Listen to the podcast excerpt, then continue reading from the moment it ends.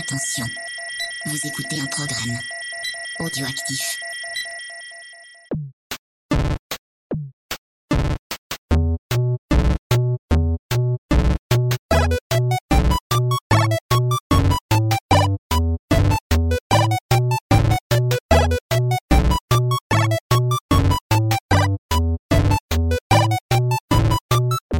Bonjour à tous et bienvenue à Décennies. Je suis Mikado Twix, votre hôte pour ce numéro. Et j'ai le plaisir de recevoir pour ce numéro, j'aime autant le dire, les darons, les papas, les anciens de la sphère podcastique francophone. Euh, j'ai le plaisir déjà de recevoir mon copain Yetcha. Ah non, parce que Yetcha, non. non, Yetcha, Oh. Yetcha n'a pas réussi. Qu'est-ce qui va Non, sortir Yetcha ne s'est pas incrusté. Euh, toutes nos excuses, Gilles, on t'adore.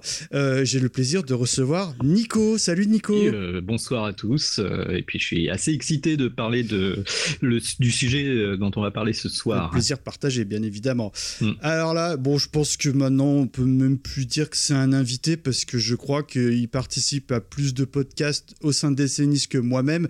Mon copain Rhône. Salut Rhône. Eh bien, écoute, je suis content de t'inviter dans mon émission de décennies euh, ce soir. C'est avec grand plaisir qu'on va faire cette émission. On a un sacré plateau, on va bien C'est s'amuser. clair, on est d'accord. Donc déjà, alors entre Nico, toi et moi, on est déjà à 210 ans à peu près. hein. alors, alors, petit teasing, parce que je l'ai déjà reçu. C'est le gars peut-être qui s'est incrusté sur à peu près tout ce qui existe en podcast. Je l'ai reçu plusieurs fois. On a déjà parlé ensemble de Goldorak au hasard. Et aujourd'hui, j'ai l'infime honneur de recevoir notre ami TMDJC. Salut TMDJC. Mais bonjour tout le monde, comment allez-vous? Bah ça va et toi? Alors euh, est-ce que alors euh, analogie à faire Est-ce que il y a du Goldorak qui pourra t'évoquer aujourd'hui? Dis-nous tout. Il y a du Goldorak qui peut être évoqué aujourd'hui, bien sûr. On va pas faire une émission euh, sur l'arcade sans parler de Goldorak. On est bien d'accord. Et enfin, parce que euh, j'ai parlé de Daron, mais là on est un peu plus que dans le Daron. J'ai le plaisir de recevoir le boss, le patron, le copain, mon ami Tosmo. Salut Tosmo. Salut, euh, le boss, euh, non, euh, et euh, puis le daron, euh, ouais, bon, c'est vrai, je peux être votre père. Donc alors, alors, Oh, entre oui. TMDJC, Nico, machin, là, là on a on a pété les stats. On est bien d'accord au niveau âge. Un peu. Tous éligibles au service national. Euh, ouais. Ah, on va peut-être en parler. Alors les amis, sincèrement, vous le savez, à chaque fois qu'on parle un petit peu de gaming, bah moi je suis bien content de reprendre les manettes pour ça. Vous voyez, gaming, manette, jeu de mots. Bon, Pas ok, mal. C'est beau. Aujourd'hui, on va parler euh, nouvelle ligne éditoriale oblige de l'arcade. Et l'arcade, c'est quoi? C'est euh, bah ça tombe bien, ça c'est les années 80 et évidemment les années 90. Alors l'arcade, évidemment, ça fait penser aussi à tout ce qui est euh, jeu d'arcade. Ça fait aussi peut-être penser au billard, au flipper, tout ça, mais c'est au distributeur de club. Je sais pas qui m'a mis ça sur le conducteur, mais C'est moi. C'est en Espagne, désolé. ça. Ça te déconcentre. Mais bien évidemment, nous allons nous concentrer sur la partie qui nous parle à tous, la machine à piécettes.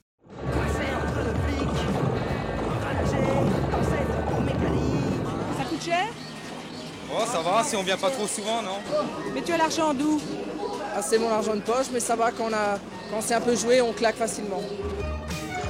Je viens quand, quand j'ai un peu de temps à perdre, quoi, pour ne pas, pour ne pas m'ennuyer. Quand j'ai pas cours. Et c'est souvent que tu n'as pas cours Euh, oui. Combien d'heures par jour Euh, entre midi et deux heures, pratiquement tous les jours. Les jeux Alors, vidéo. bah, tiens, Nico, là, qui commence à faire la, la, la, la hurée, là. Euh, Est-ce que tu peux nous évoquer avec nous, on va dire, ton premier contact avec l'arcade? Alors, euh, comme tu me connais, euh, évidemment, euh, je vais tricher un peu. Euh, mon premier contact avec l'arcade, comme je suis légèrement plus jeune que vous, je m'en souviens pas L'autre, il a- vraiment en il a, un réalité. an moins que moi et euh, Ah ouais, mais c'est ça. mais je m'en souviens pas. J'ai dû quoi. voir ça dans un café et tout, mais ça m'a pas marqué.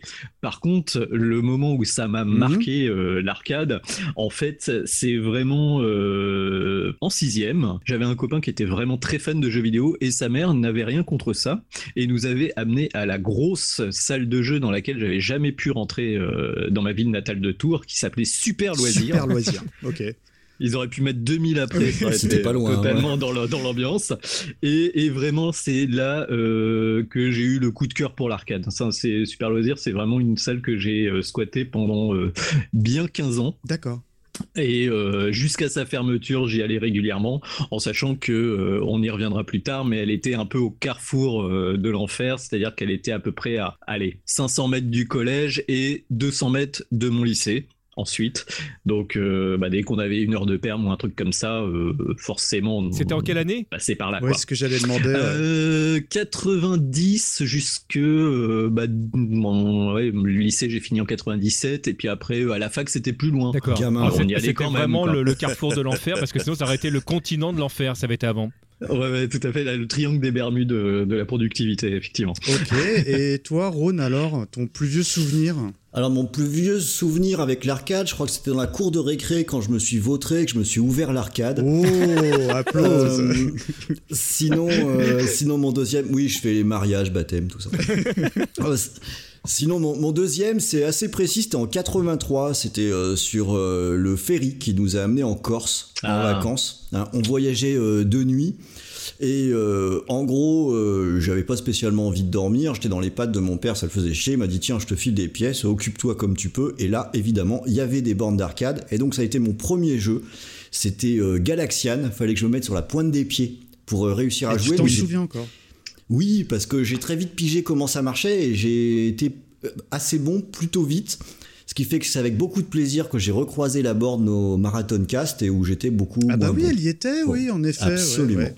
Et avec un crédit, je suis mort lamentablement au cinquième ou la sixième vague. Enfin, j'étais pas fier. Je vais te lancer tout de suite, mon ami Tosmo.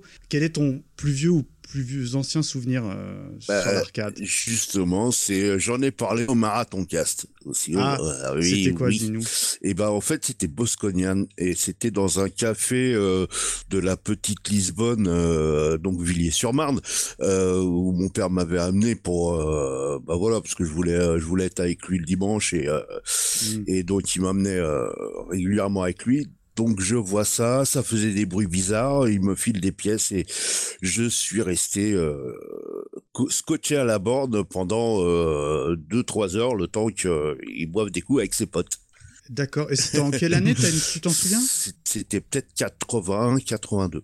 D'accord. Et le souvenir ému, les amis, quand vous évoquez votre plus ancien souvenir Ah de ouais, mais, mais, mais totalement. C'était vraiment magique. Et puis euh, voilà quoi. c'est- Et puis c'était l'ambiance, l'ambiance en fumée, des cafés. Oui. Et puis à l'époque les jeux vidéo c'était quand même très rare. Mm. C'est-à-dire que tu pouvais voir un pote qui avait un Amstrad ou quoi Même ou pas à cette époque-là. Mais, tard. euh, non, plus tard. Mais ouais, ouais, ouais, ouais, Cette c'est vrai. époque-là, ouais. t'avais Oui, oui, rien bah, chez moi, toi. je les ai vécus un peu plus tard, mais c'est vrai que tu voyais pas de jeux vidéo en dehors Et des puis, bornes bon, d'arcade. je pense qu'on développera un petit peu en émission, mais euh, l'arcade, c'était les talons. Ah bah ça a mis beaucoup, beaucoup d'années euh, avant que les on- on- consoles ordi euh, rattrapent un petit On peu va le coche. dire entre, entre guillemets, je pense euh, vers la PlayStation. Voilà, bon, on rattrape- on- on- je pense qu'on Mm. évoquera le sujet. Et enfin, euh, TMDJC à Kasseb, ton plus vieux souvenir? Alors, mon plus vieux souvenir, je pense qu'on doit être en 82. Alors, c'est très compliqué parce que du coup, j'ai- c'est vrai que j'ai fait, j'ai fait beaucoup de beaucoup d'arcades dans, dans cette période-là. Et euh, je pense que le premier jeu auquel j'ai dû jouer, ça devait être euh, Space Invaders, qui était beaucoup plus Un ancien classique. que 82, mais, euh, mais qui était euh, dans, dans le bar dans lequel j'étais rentré. On, on doit être euh, Gare du Nord, la première fois que j'ai dû mettre la main sur, euh, sur une borne d'arcade, parce qu'à l'époque, il y avait plein de bars qui avaient des, euh, des, des petites bornes d'arcade, ce qui ne se fait plus du tout. Et alors, la, Oui. la- la petite particularité, moi, de, de mon sentiment, c'est que quand j'ai mis les mains sur la borne, euh, je me suis, entre guillemets, euh, senti euh, tout de suite chez moi. Alors, c'est vrai que j'avais une culture euh, cinéma qui faisait que j'avais déjà vu du jeu vidéo, parce que mine de rien, on Mhm. était quand même à une époque où le jeu vidéo se glissait euh, euh, tout doucement dans, dans certains films, même si c'était vraiment de manière totalement furtive. Et il y avait quelque chose de très naturel quand je suis arrivé. Je me suis dit, bah oui, c'est logique. C'est normal qu'il y ait un stick, c'est normal qu'il y, ait- il y ait enfin, qu'il y ait des boutons. Il y, a- enfin, il y avait quelque chose de, de vraiment normal. Donc le, le petit TMDJC avait déjà une affinité avec l'arcade alors?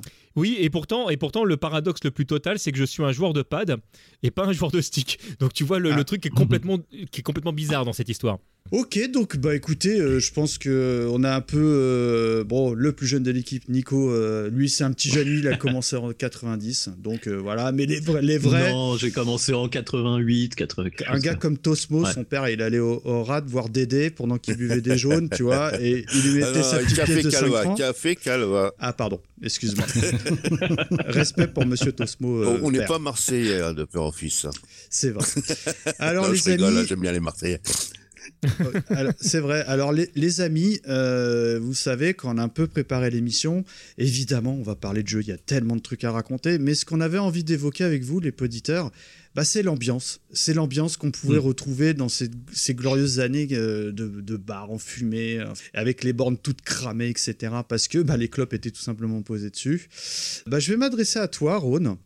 Euh, qui, euh, je pense, tu aimerais, euh, on va dire, dans notre première partie, évoquer tout ce qui est, on va dire, tout simplement, bah, qu'est-ce que ça t'évoque, le dossier, Bah ouais. les salles de jeu, tout simplement. Les salles de jeu, c'est quand même quelque chose. Et quand j'y ai pensé, en préparant le podcast, il y a un truc qui m'est revenu, c'est quelque chose que m'a dit mon fils quand il a commencé à jouer aux jeux vidéo. En fait, il a fait tous les Sonic dans l'ordre. Ouais. Et euh, à un moment donné, il m'a dit qu'il m'enviait parce que moi, j'avais connu l'évolution des jeux vidéo de pratiquement de leur naissance euh, en direct, en vrai, quoi. Mhm. Et que j'ai pu voir en vrai comment tout ça, ça avait évolué. Et je crois que l'endroit où ça se passait et où ça s'est passé pendant très longtemps, c'était les salles d'arcade. C'est clair. C'était vrai. Euh, Sans aucun doute. ouais. C'était vraiment l'endroit où c'était la vitrine, c'est l'endroit où on avait des paillettes euh, dans les yeux. Et quand on entrait dans une salle, alors quel que soit le type de salle, hein, on va détailler un petit peu plus loin euh, les différentes catégories, c'était tous les sens qui étaient mis à contribution. Et en premier, je pense que c'était Louis. Exactement. Mais totalement, Hein, que- totalement. Mais tellement. Quand tu rentres dans une salle, t'avais le bruit, t'as les machines qui buglent pour nous attirer. Tu sais, t'as tout- t'avais toujours la musique de Bubble Bobble qui était super forte. Celle de Wonder Boy aussi, très forte. Euh, T'avais les, Le les- les synthèses le vocales approximatives, euh, t'avais de, les musiques agressives, des explosions de partout. Enfin, c'était une espèce de joyeux bordel, un peu une ambiance fête foraine en fait. Ouais. euh, tout à fait, ouais. à, à l'intérieur. Et ça, c'était le premier sens. Et en deuxième, moi, je dirais bien l'odorat. Parce que, quel que soit l'endroit, t'avais déjà une odeur de base, c'était les machines. C'est Ouais. les circuits qui tournaient, voilà, c'était la base. Ah, c'est Et pas- après, c'est pas- suivant c'est les lieux, il y avait un truc. alors maintenant, ça va, ça va être horrible ce que je vais dire, hein, mais ça sentait la clope. Oui. Euh, voilà, t'avais, t'avais la clope et l'odeur, la meilleure de Ah, toutes. mais c'était pas suivant les lieux, c'était pas. ce que j'allais dire. Pas, pas dans toutes, mais, Non, non, mais la vraie ouais, bonne odeur, c'est quand t'avais machine, plus clope, plus bière. Ça, c'était l'odeur qui était unique. Et quand tu rentrais, tu sais, tu pouvais rentrer même les, les yeux fermés, en te bouchant les oreilles, tu reniflais, tu faisais, Hum, ça sent le jeu vidéo Je te- moi, je te rejoins complètement, Ruth, parce que c'est. euh, ça, ça fait un peu cliché, mais c'est une odeur de mon enfance. Tu vois, c'est.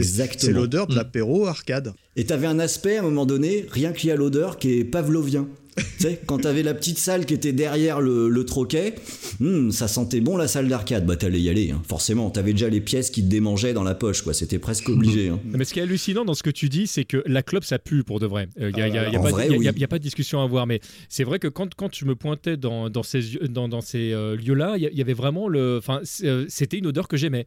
Euh, alors que c'est la pire odeur, c'est la clope froide. Donc c'est même pas en plus le, le, le, le côté agréable du, du, du truc qui brûle. C'est vraiment, tu as, le côté euh, rance, même qui. euh, ça, ça, ça sent même à certains moments la transpiration. Mais il y a, il y a un truc qui est logique, en fait. Ça va avec euh, l'ambiance. Ça va avec. Ça sent le bonhomme.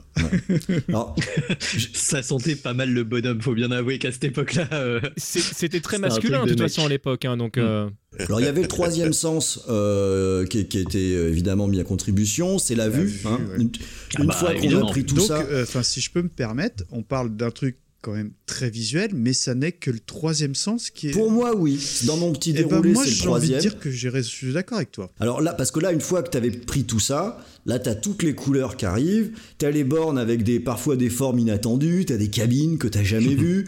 Euh, quand tu passes devant un écran, d'un seul coup, tu vois un petit personnage où ça fait tilt dans ta tête, tu sais même pas trop pourquoi, ça t'accroche l'œil. Donc, il y a l'œil qui arrive. Et puis là, maintenant qu'on est bien accroché, ça va être le toucher qui rentre en ligne de compte. Parce que là, on va commencer à tâter les sticks. Parce que finalement, quand on est un peu connaisseur, au bout d'un moment, on se dit, ouais, avant de ma pièce, avant de mettre la pièce, Ah ouais. on va quand même regarder comment est le stick. On va quand même regarder comment clair. sont les boutons, hein, parce qu'il faut pas non plus déconner. Euh, faut qu'on puisse jouer dans de bonnes conditions, parce que même quand on a 11 ans et qu'on y va, on est déjà des pros. Bah surtout que ta pièce de 5 francs, euh, si tu la mets dans une borne où le stick il va pas à droite, T'es dégoûté. t'as ton argent de poche de la semaine qui vient de sauter. Mais quoi. moi, euh, monsieur Rhône, là, c'est au petit Rhône de 11 ans à qui je m'adresse là. Mais comment, qu'est-ce que tu avais fait euh, pour te retrouver dans ce type d'établissement? Attends, attends, on va y venir. Je termine ma description de la salle et ne t'inquiète pas, ça, je te raconterai tout ça. Parce qu'il me manque un, un sens encore. Le goût Hein, le goût. Et, Et non, mais c'est on avait dit qu'on n'en parlerait Euh, pas. Il ne faut pas lécher les sticks, monsieur. Tu risques de te faire pincer très fort. Et avec ce, que je, avec ce que je vais dire, vous allez comprendre le genre de, de joueur que j'étais, parce que le goût, c'est ce qui va définir si t'es un vrai sale gosse ou pas. Parce que le goût, bah, c'est la bière qui va avec. Ah. Et ça, tu, et ça, tu l'avais pas dans tous C'est les marrant, endroits. pour moi, le goût lié à l'arcade, c'est le café. Le café-café. Ah, pour- bah, tu vois. Pourquoi Euh, Parce que tu étais obligé de prendre une consommation Ah, pour avoir accès aux bornes. Et là, à l'époque, la consommation la moins le chère, c'était le café. Et c'est là que j'ai appris à aimer le café. Parce que euh, avant, j'en buvais pas Moi, du tout. Moi, c'est là que j'ai appris à aimer la bière, tu vois. Nous n'avons pas le même âge, monsieur, euh, monsieur Rhône. Alors, il y a quelques autres points que je voudrais aborder pour décrire aussi ce qui représente la salle, la salle de jeu. Mm. Et notamment, il y en a un qui me semble euh, capital, c'était la notion d'interdit. Exactement. Parce que quand on est petit, euh, les salles d'arcade, elles existaient, et pour les parents, c'était l'endroit où il fallait pas aller. C'était là où tu avais des brigands, des voyous, T'avais- t'allais finir drogué, tout le monde l'a entendu. blousons Euh, noirs. Voilà, peut-être qu'on allait t'enlever et te revendre en pièces détachées. Enfin, c'était vraiment le lieu de perdition totale. Et donc, bien entendu, comme on y allait quand même, d'un seul coup, t'as un petit aspect euh, aventure aussi là-dedans, qui était quand même sympa. Euh, faire ce que les parents veulent pas que tu fasses, c'est toujours quelque chose qui est plutôt cool. Et j'ai encore deux autres petits points qui, pour moi, caractérisent vraiment ce lieu à cette époque-là. Euh, Il y en a un, c'est que c'était un endroit qui était réservé, entre guillemets, aux initiés. Mhm. On est à une période où le jeu vidéo, c'est encore confidentiel, surtout dans les années 80. Carrément. Et ce qui fait que quand on allait dans une salle d'arcade, on faisait partie de ceux qui savaient, des initiés.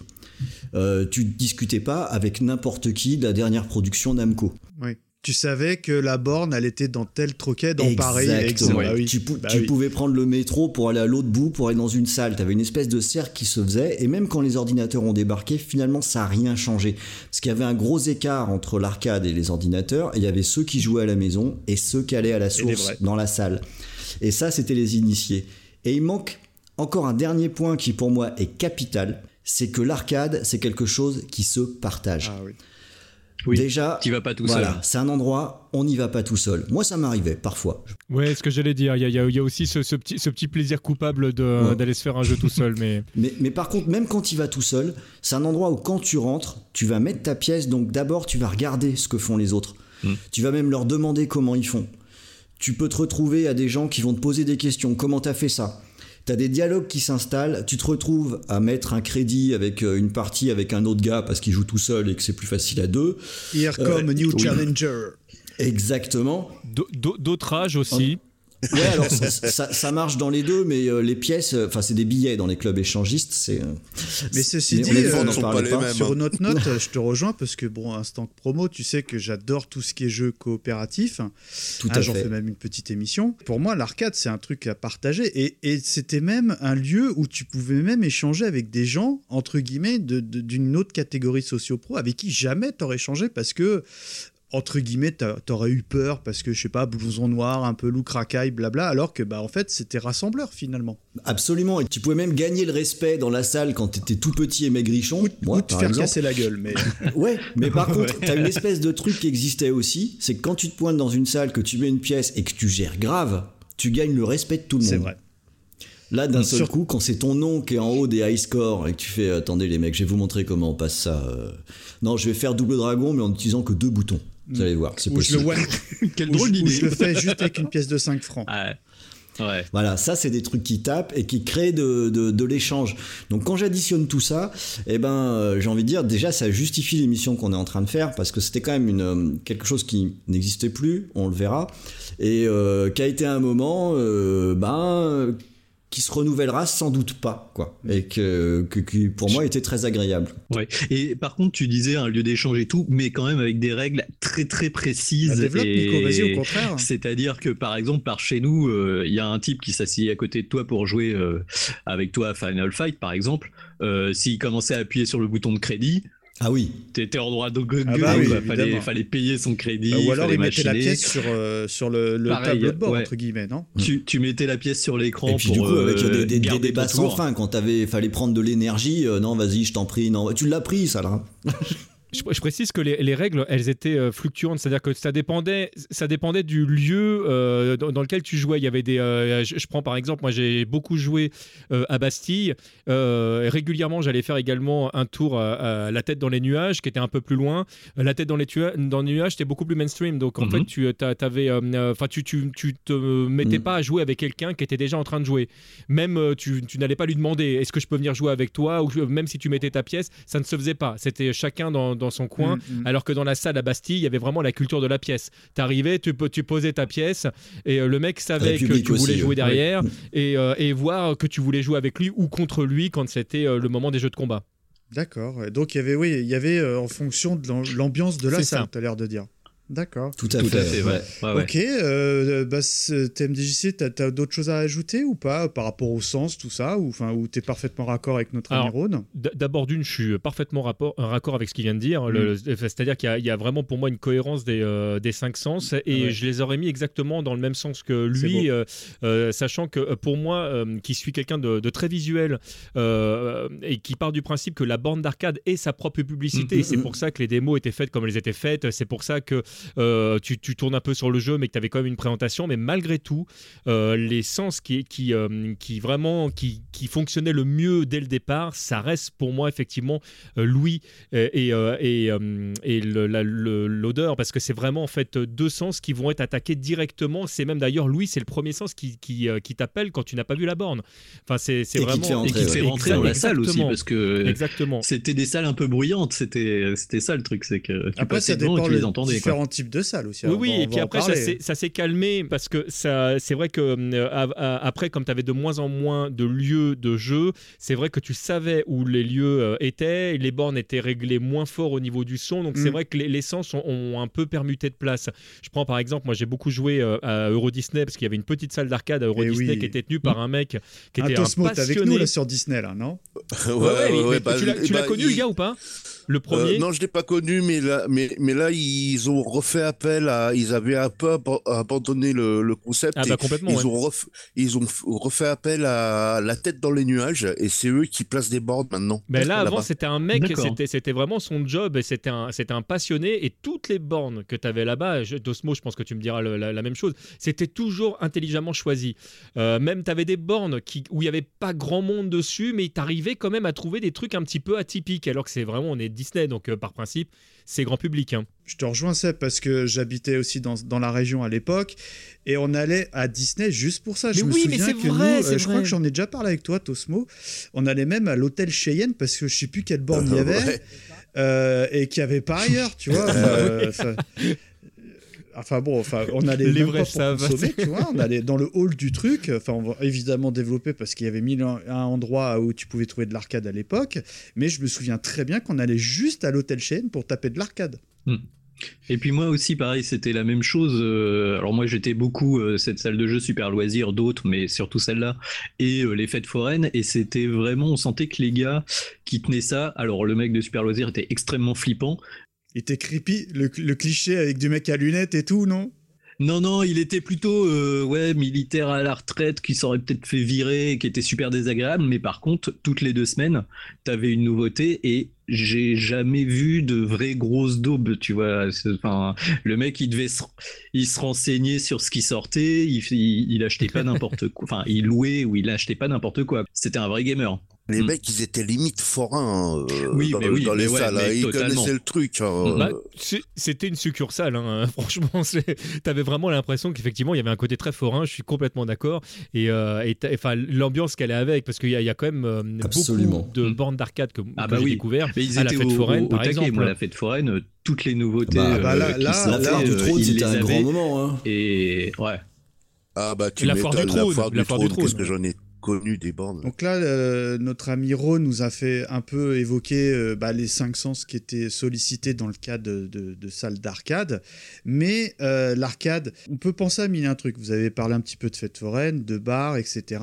Tosmo, quand je te dis, allez, salle de jeu, tout de suite, à quel type d'établissement tu penses, par exemple? Ah mais c'est à plein de trucs, mais on, on va dire salle de jeu vraiment. Old school, mais hein, à l'ancienne. hein.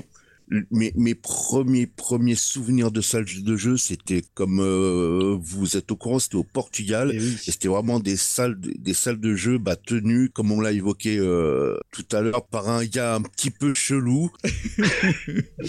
Le même gars, mais portugais. Ouais, c'est ça, ouais, ouais, ouais. un, un petit peu chelou avec un public un peu, un peu bizarre. Et d'ailleurs, euh, avec mon cousin, on était euh, assez jeunes, on devait avoir dans les 10 ans, un truc comme ça. Ouais, 12 ans, on s'était fait courser euh, après être sorti d'une salle d'arcade, quoi. Pourquoi Par, Parce des- que par d'autres gamins, par d'autres gamins, parce que, Ah oui, ouais.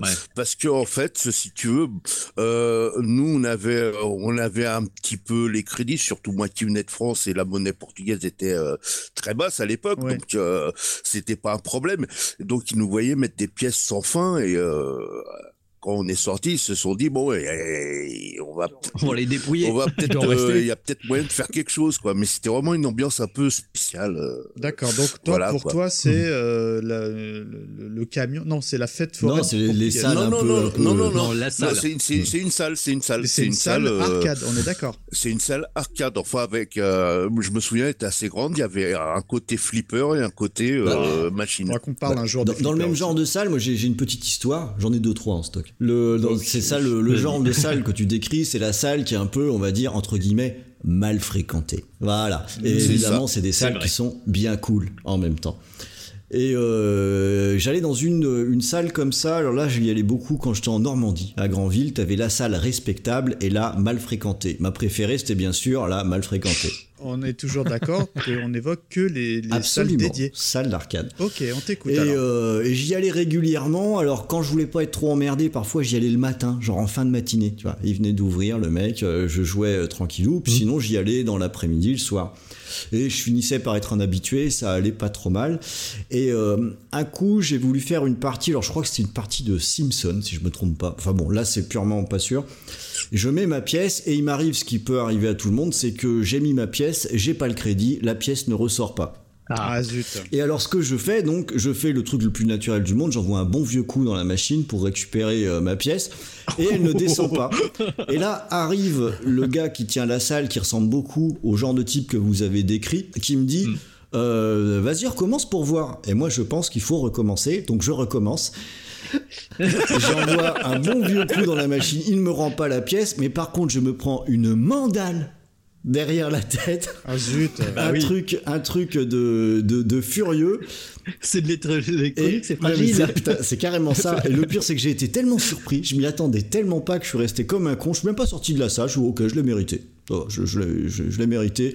Le tant pis, j'ai perdu un bal. euh, C'est c'est pas trop grave. Voilà, bah, c'était un petit peu les risques dans ce genre de salle. Enfin, fallait faire attention à ce qu'on faisait. quoi. Le mec, Zangief, en fait.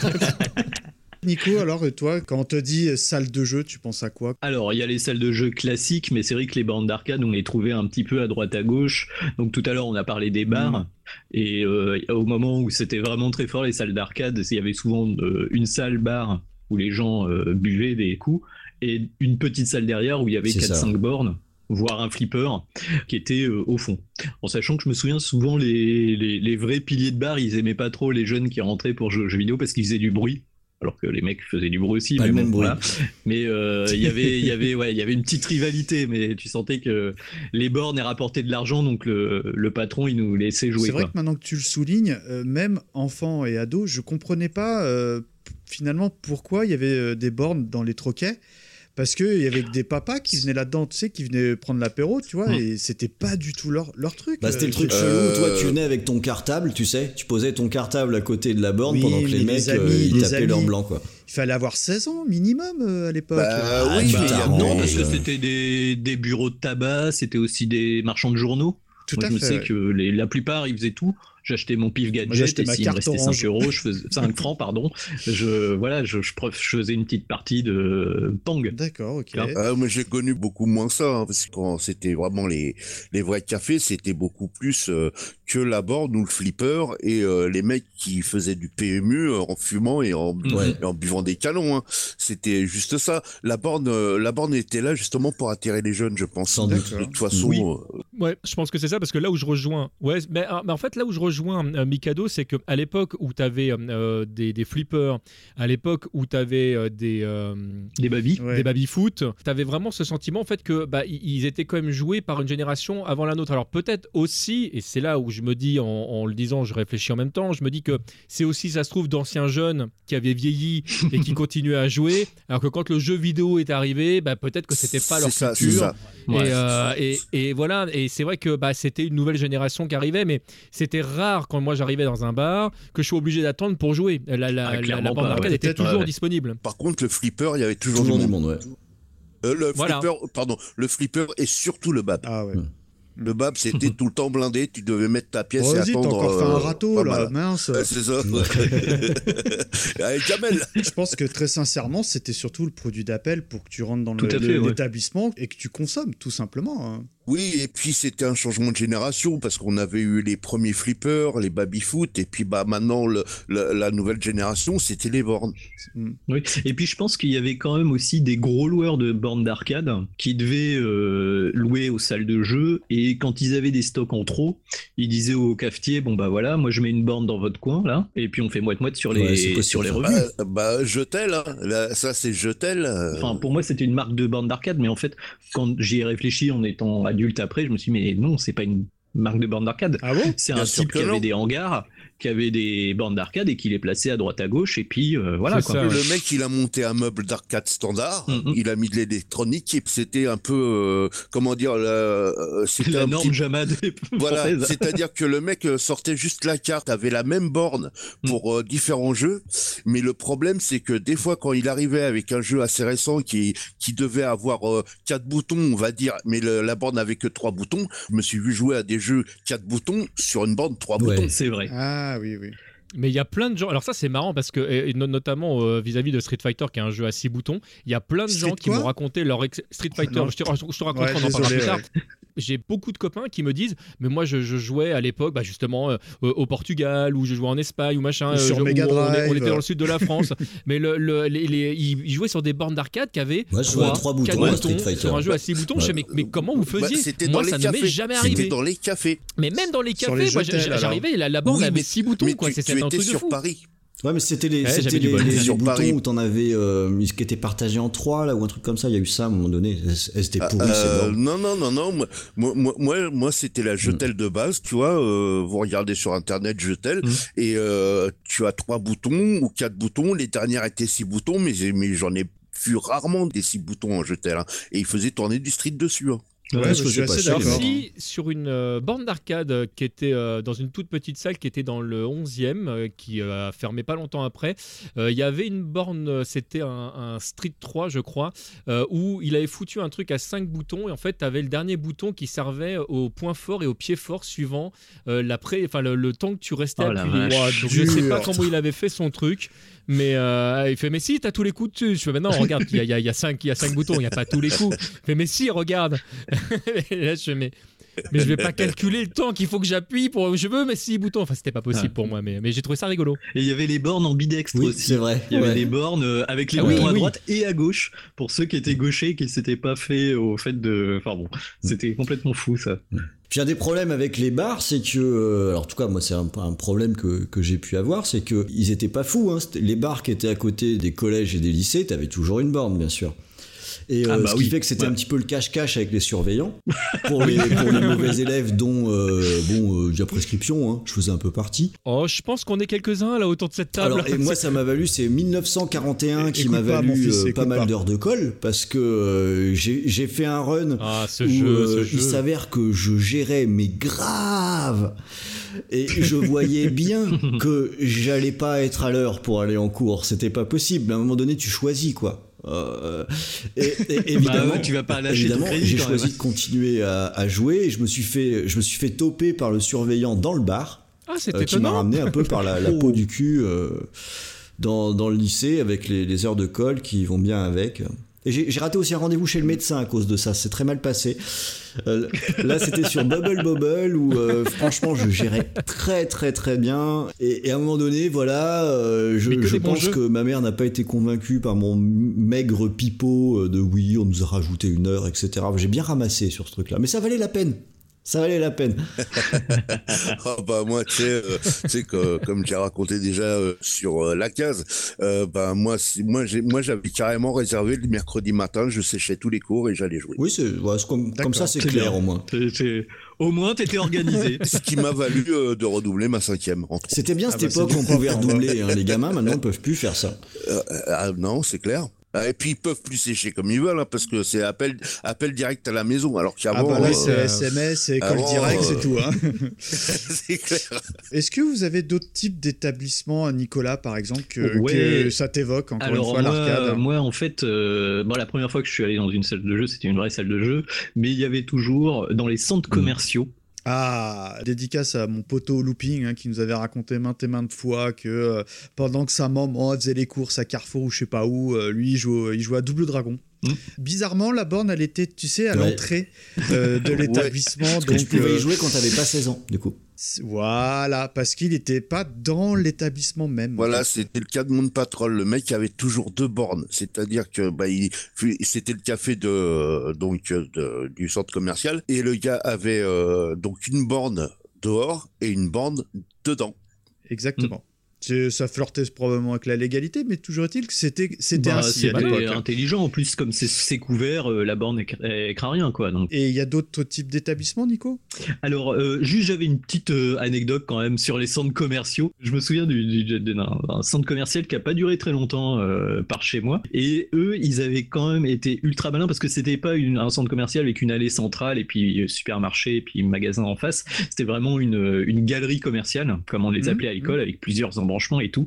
Et les mecs avaient été super malins parce qu'ils en avaient disséminé partout. Et la première fois qu'on y est allé, euh, Dans la galerie même. dans pas la galerie même, ouais, dans la galerie commerciale. Et du coup, mais la première fois qu'on a vu ça avec euh, mon meilleur pote de l'époque, euh, Sébastien, T'as été chercher un diable, t'as débranché la prise. mais c'était limite ça parce qu'il y a personne qui, qui surveillait. Ça, c'était un truc assez rare. Hop, hop, hop, tu vas où toi avec ça Je pense qu'on y a pensé.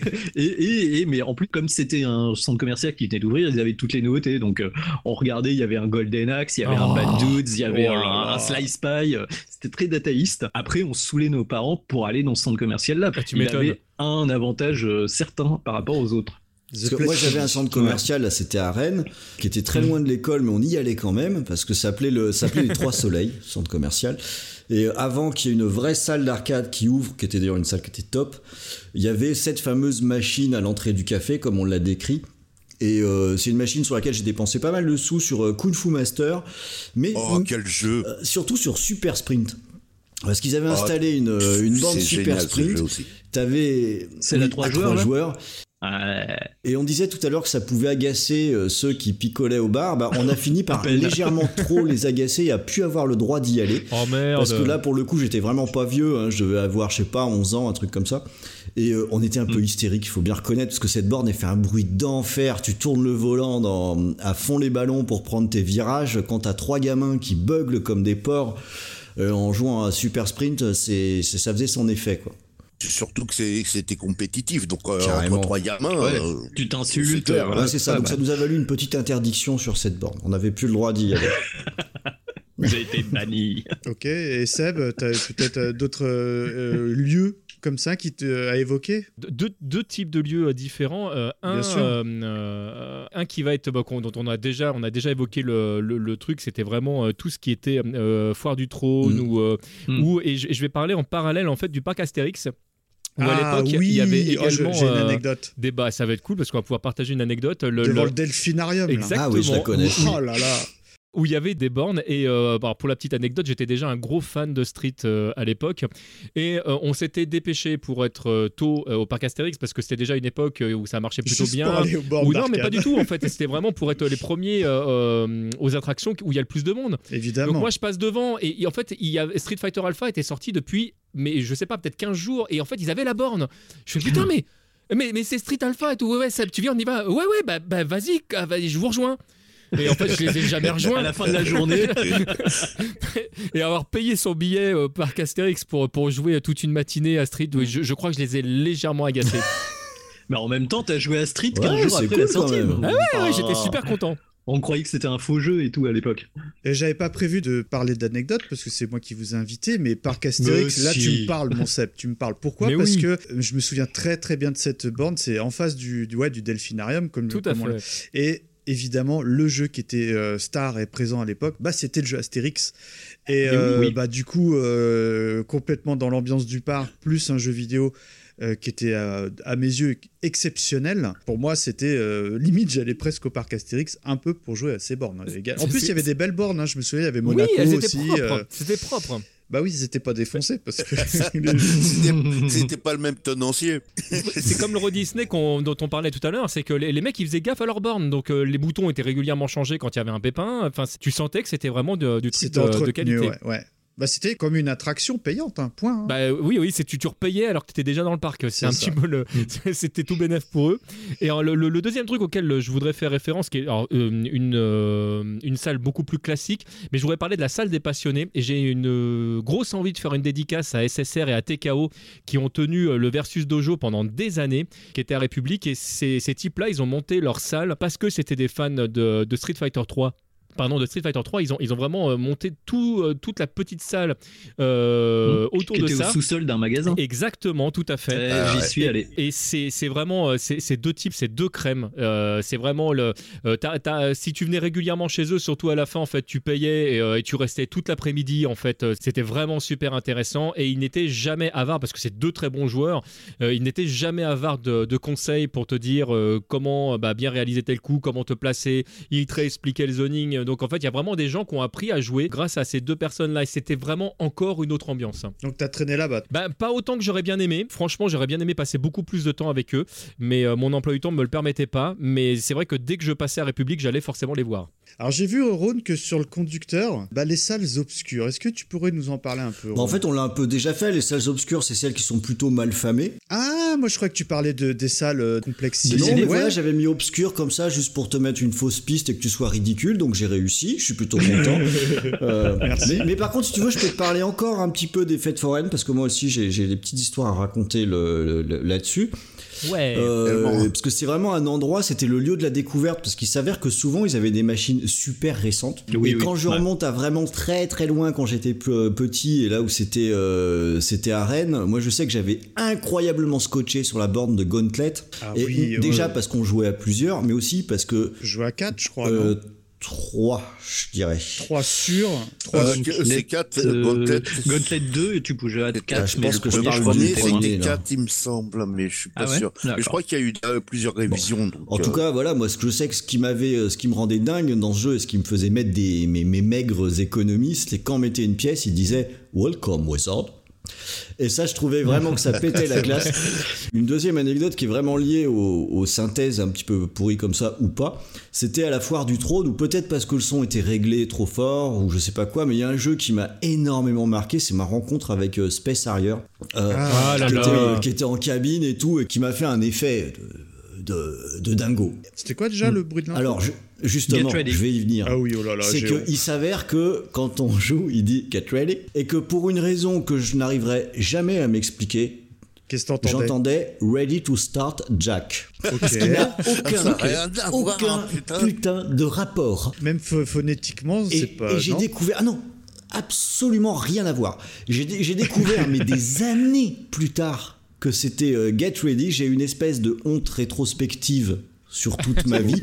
Un petit peu comme le temps que j'ai mis pour comprendre euh, Couscous Garbit, c'est c'est bon comme l'Abadi. Quoi. Où je pensais que la- je pensais que c'était une ville. Vois, je- moi, quand j'étais petit, c'était pareil. je vais pas le critiquer parce que je comprenais pas Ah, trop. mais l'Abadie, c'est c'est- c'est dans le nord. de- Moi, je- je- je- J'en profite pour troller mon frère du coup, parce Ah, euh, quand euh, quand il y avait, euh, euh, c'était Super Street 2 qui était sorti sur sur Super Nintendo, quand euh, Ken faisait son Tatsumaki Senpu Kaiku, mon frère entendait attrape cette moquette. Et j'ai trouvé ça très drôle aussi. Ah bah, il y, en a tellement. Moi, Allez. moi, moi, Ouais, ouais. moi, c'est Fatal Fury euh, 2 avec euh, un pote. Moi, je jouais Terry, lui, euh, lui jouait euh, Andy. Et donc, euh, moi, j'entendais quand je faisais le, le Burning Knuckles de donne un coup. Et lui, il faisait Heineken. Ah, ça, Ah, ça nous faisait bien rigoler. Euh, Ok. dans, dans la série des synthèses parenthèse foireuse, moi je jouais à Puyo Puyo en versus. Et il y avait un truc, on n'a jamais compris ce qu'il disait, c'était un truc en japonais, et nous on comprenait mange ta glace avec un de mes potes, ce qui ne veut absolument rien dire, mais c'était devenu une insulte entre nous. Et, euh, et, et donc ça c'était début des années 90. Toujours en arcade, là- euh, Nico? En arcade, euh, oui, Ah on y jouait en arcade, je crois. une rigolote? Et T'as- T'as Ryu dans, Ouais. euh, dans Puzzle Fighter qui fait euh, Taga Tekoe et que nous on, on faisait Gafa Tekoe. Ouais, bah ouais, avec le vieil accent et tout.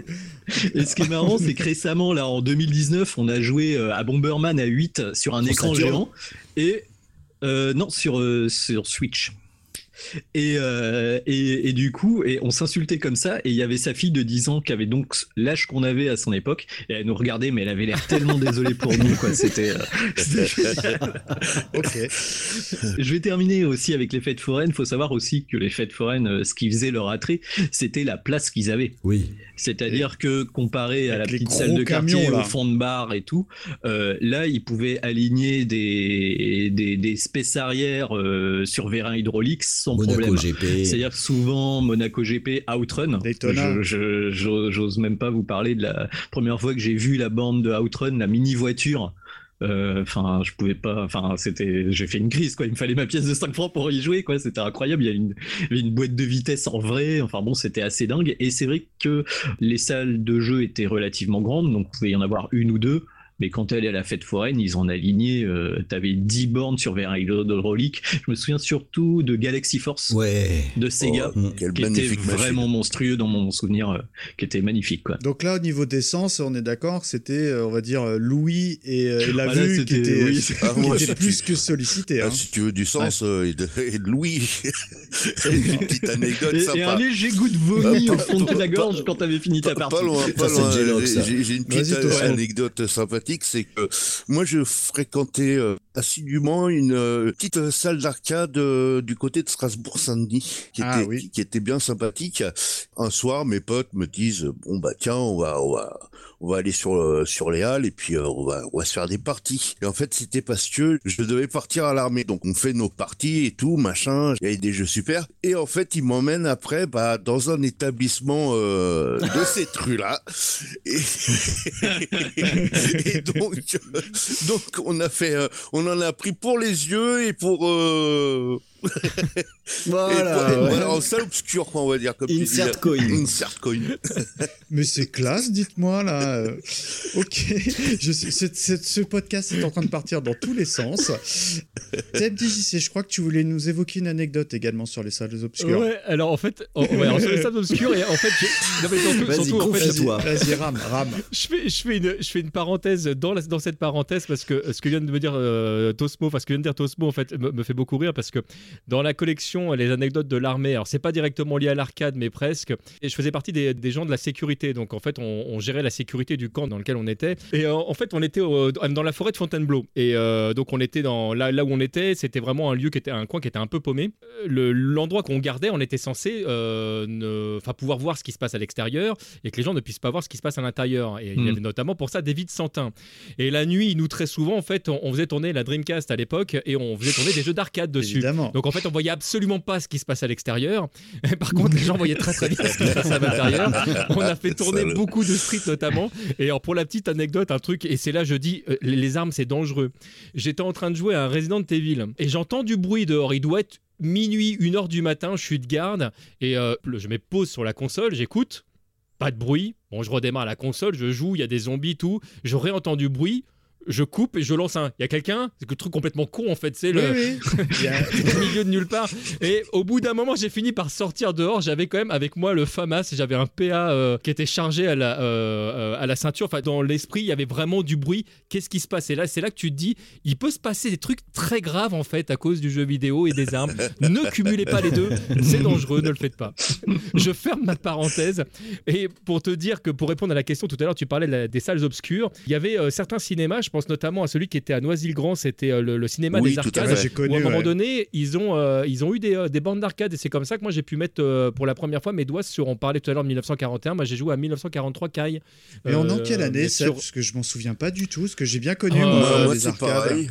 On est à la toute fin des années 80. Quand je dis toute Ah fin, oui. en fait, Euh, euh, Akira devait ok. sortir, euh, venait de sortir, donc on devait être en 89, Ouais, euh, 88, 89. euh, ouais. 90, euh, on, est, on est vraiment à la toute fin. Et ça n'a pas duré très longtemps parce que alors, vous qui, qui avez connu cette salle, vous savez qu'à un moment donné, vous aviez entre les salles, il y avait des petits recoins, euh, des fois Ouais, où, euh, il fallait tourner pour accéder à, à oui. telle salle. Et en fait, ils avaient foutu euh, euh, cette borne-là, là où c'était relativement peu éclairé, ce qui était très agréable pour jouer, mais qui était très proche des entrées euh, des films. Et je pense que le bruit Ah, euh, des, Ah, bornes, au bout d'un moment, devait embêter les gens. Et en fait, ça n'a pas duré très longtemps. Ces bornes-là, elles ont dégagé assez vite. Et c'était un de mes grands regrets parce que euh, moi, je venais euh, regarder mes films un petit peu en avance pour pouvoir jouer justement à ces bornes-là. Bon, bah écoutez les amis, euh, on a fait quand même un petit tour de tout ce qui était ambiance hein, des salles. Pas tout à fait. Pas tout à fait, c'est c'est vrai, parce que j'ai j'ai gardé un truc pour vous. Vous savez, j'aime bien discuter avec nos auditeurs sur les réseaux sociaux. Et euh, bah, comme d'habitude, on a eu quelques petits retours, ça fait toujours plaisir. Et bizarrement, le dossier euh, arcade sur les ferries est très ressorti. Alors, alors avant Ah que ouais, je ouais. dégaine, est-ce que vous avez des anecdotes sur ça? Parce que moi, j'en ai. J'en ai même parlé avec Oui. TMDJC en Mm. off. Mais oui. Vas-y, TMDJC. Bah moi c'est la première fois que j'ai joué à Street Fighter tout court moi le, le Mm. ferry donc euh, moi j'étais sur euh, sur un ferry qui m'emmenait alors je crois je sais plus dans quel sens c'était mais je crois que je revenais d'Angleterre Euh, il me semble que c'est sur le chemin du retour et c'est la première fois que je que je découvre euh, Ryu qui est capable de, de lancer des boules de feu alors moi je, ne le sais le pas premier, à l'époque hein. ouais. c'est c'est vraiment le, le- le coup de, de bol ultime de voir une boule de feu sortir et en fait j'ai- j'ai lamentablement perdu contre la bande parce que comme j'ai vu qu'on pouvait faire des boules de feu que j'avais pas compris comment fallait faire j'ai passé mon temps à essayer de reproduire ce que je ne savais pas que j'avais fait euh, pendant que j'étais en train de me faire laminer par la borne d'arcade qui était vraiment méchante à l'époque. et puis pour la petite anecdote, cette borne était un petit peu particulière parce qu'en fait il y avait que deux énormes boutons Oui. et euh, suivant la, la pression qu'on mettait sur, euh, bah, sur la borne, en fait ça faisait des coups plus ou moins forts. Donc il y avait trois niveaux Elles de coups. y les bornes à la fin, non? ah, Ben, en fait, elle allait plutôt bien là. Je pense que la borne était relativement récente. Mm. le jeu est sorti en, en 87. On doit être en 88 quand euh, en Angleterre.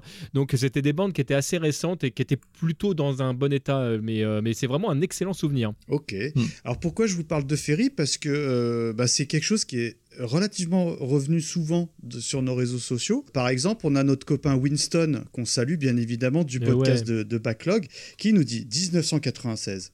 Mer d'Irlande, pendant une tempête à bord d'un ferry. Une partie sans fin de Virtua Cop, alors que tout le monde dégueulait à côté de nous.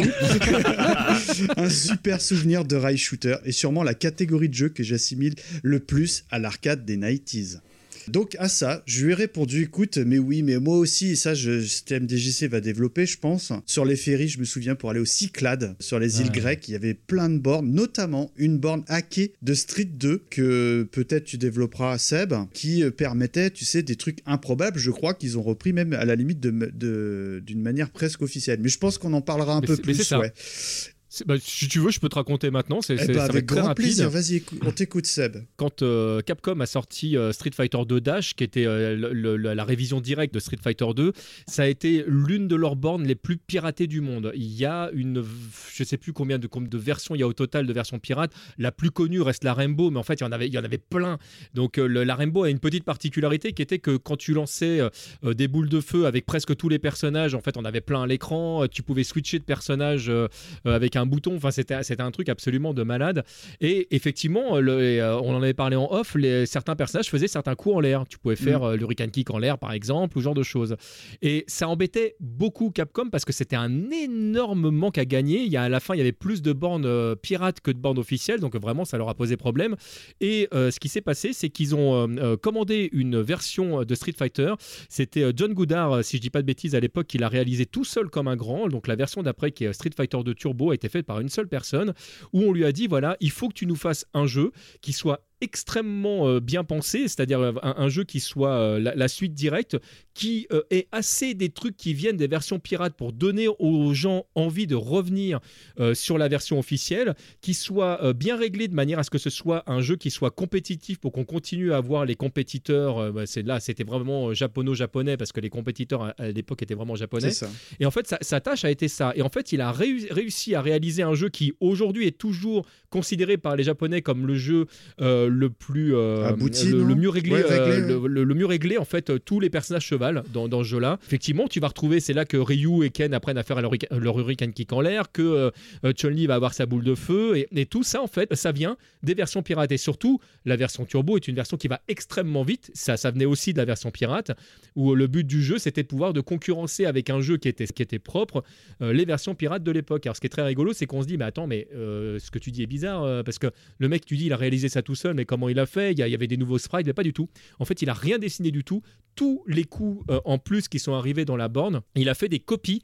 En fait, il a repris les, les- les sprites qui existaient déjà et en fait, il les a juste modifiés en termes de couleurs. Et par exemple, le premier Kikoken de Chun-Li, si vous regardez bien, c'est deux Yoga Fire qui sont en bleu, qui sont l'un sur l'autre. En fait, ouais. il, a, il a repris en fait à chaque fois des sprites qui existaient déjà euh, Ça dans, la version du d'origine. Swap color, non? C'est Et, pas ça? et c'est exactement ça, tout à fait. Il a fait du subcolor de manière en fait à modifier euh, les sprites qui étaient, qui étaient déjà là en trichant tout simplement. Et il a fait un jeu qui est toujours joué aujourd'hui en compétition.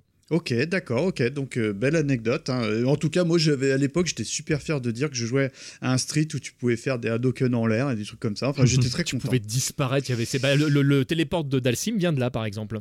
Ah, d'accord. Donc, ils ont repris les bonnes idées du, de la version pirate, en fait. Exactement. Ah, c'est- c'est c'est- c'est chouette comme idée. Bah, c'était plutôt intelligent, et puis ça leur a permis en plus de, de récupérer les joueurs, et donc euh, les, les gens se sont intéressés de la version pirate, ce qui était bien pensé. Oui, c'est vrai qu'elle a disparu très vite cette version pirate. Moi, donc, je me souviens, on l'avait dans notre salle et dès que Turbo est sorti, euh, pff, Ouais, elle, était devenue obsolète. ouais, parce qu'elle était complètement pétée quand même. hein, Oui, parce que oui, c'était oui. marrant de faire une partie de temps en temps. Dans mes vagues souvenirs, c'était passablement pas très jouable. Enfin, je dis peut-être une ânerie. hein. Toujours dans, bah, dans- dans- on va dire dans la partie ferry, on a The Glove qui nous dit pareil sur un ferry pour aller en Angleterre à la découverte de la 3D avec un certain Virtua Fighter. Ah. Et bah, ton camarade Shin, euh, Seb, qui nous dit euh, de bah, gros point, qui nous dit euh, bah, c'est la borne Outrun, toujours sur un bateau pour aller euh, de Marseille à Tunis, qui m'a révélé ce monde. À côté, il y avait une borne avec un mini Uzi. C'était incroyable. Mais ne- Opération Wolf. et bah voilà, Tout à il dit fait. je ne connais pas le nom du jeu et moi je te dis Shin, c'est Opération Wolf et celui où il y a deux Tout le Uzi, monde a dégainé c'est. Opération C'est Thunderbolt. Thunderbolt. Alors bon, il y a quand même un petit point Street, tu te doutes bien Seb. Il dit Street 2 a été bien plus tard dans un café du 19e arrondissement. Mais, Mais, mais je me souviens, Street Fighter 2, à l'époque, euh, j'étais monté, enfin, on était allé à Londres. bon, D'ailleurs, en plus, ça, ça enchaîne sur les ferries.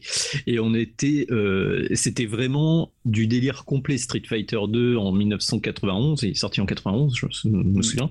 Alors il est, sor- il est sorti en 92 chez nous en fait. Le- les premières D'accord, alors c'était 2, on les peut-être en en 92. 92, mais c'était alors déjà nous on est dans une salle de jeu mais qui était complètement délirante. Le truc il était sur trois étages. Ah, je la connais, Il y avait des bornes dans tous les sens. Je me souviens plus comment elle s'appelait cette borne, cette euh, salle. Je crois que c'est Namco.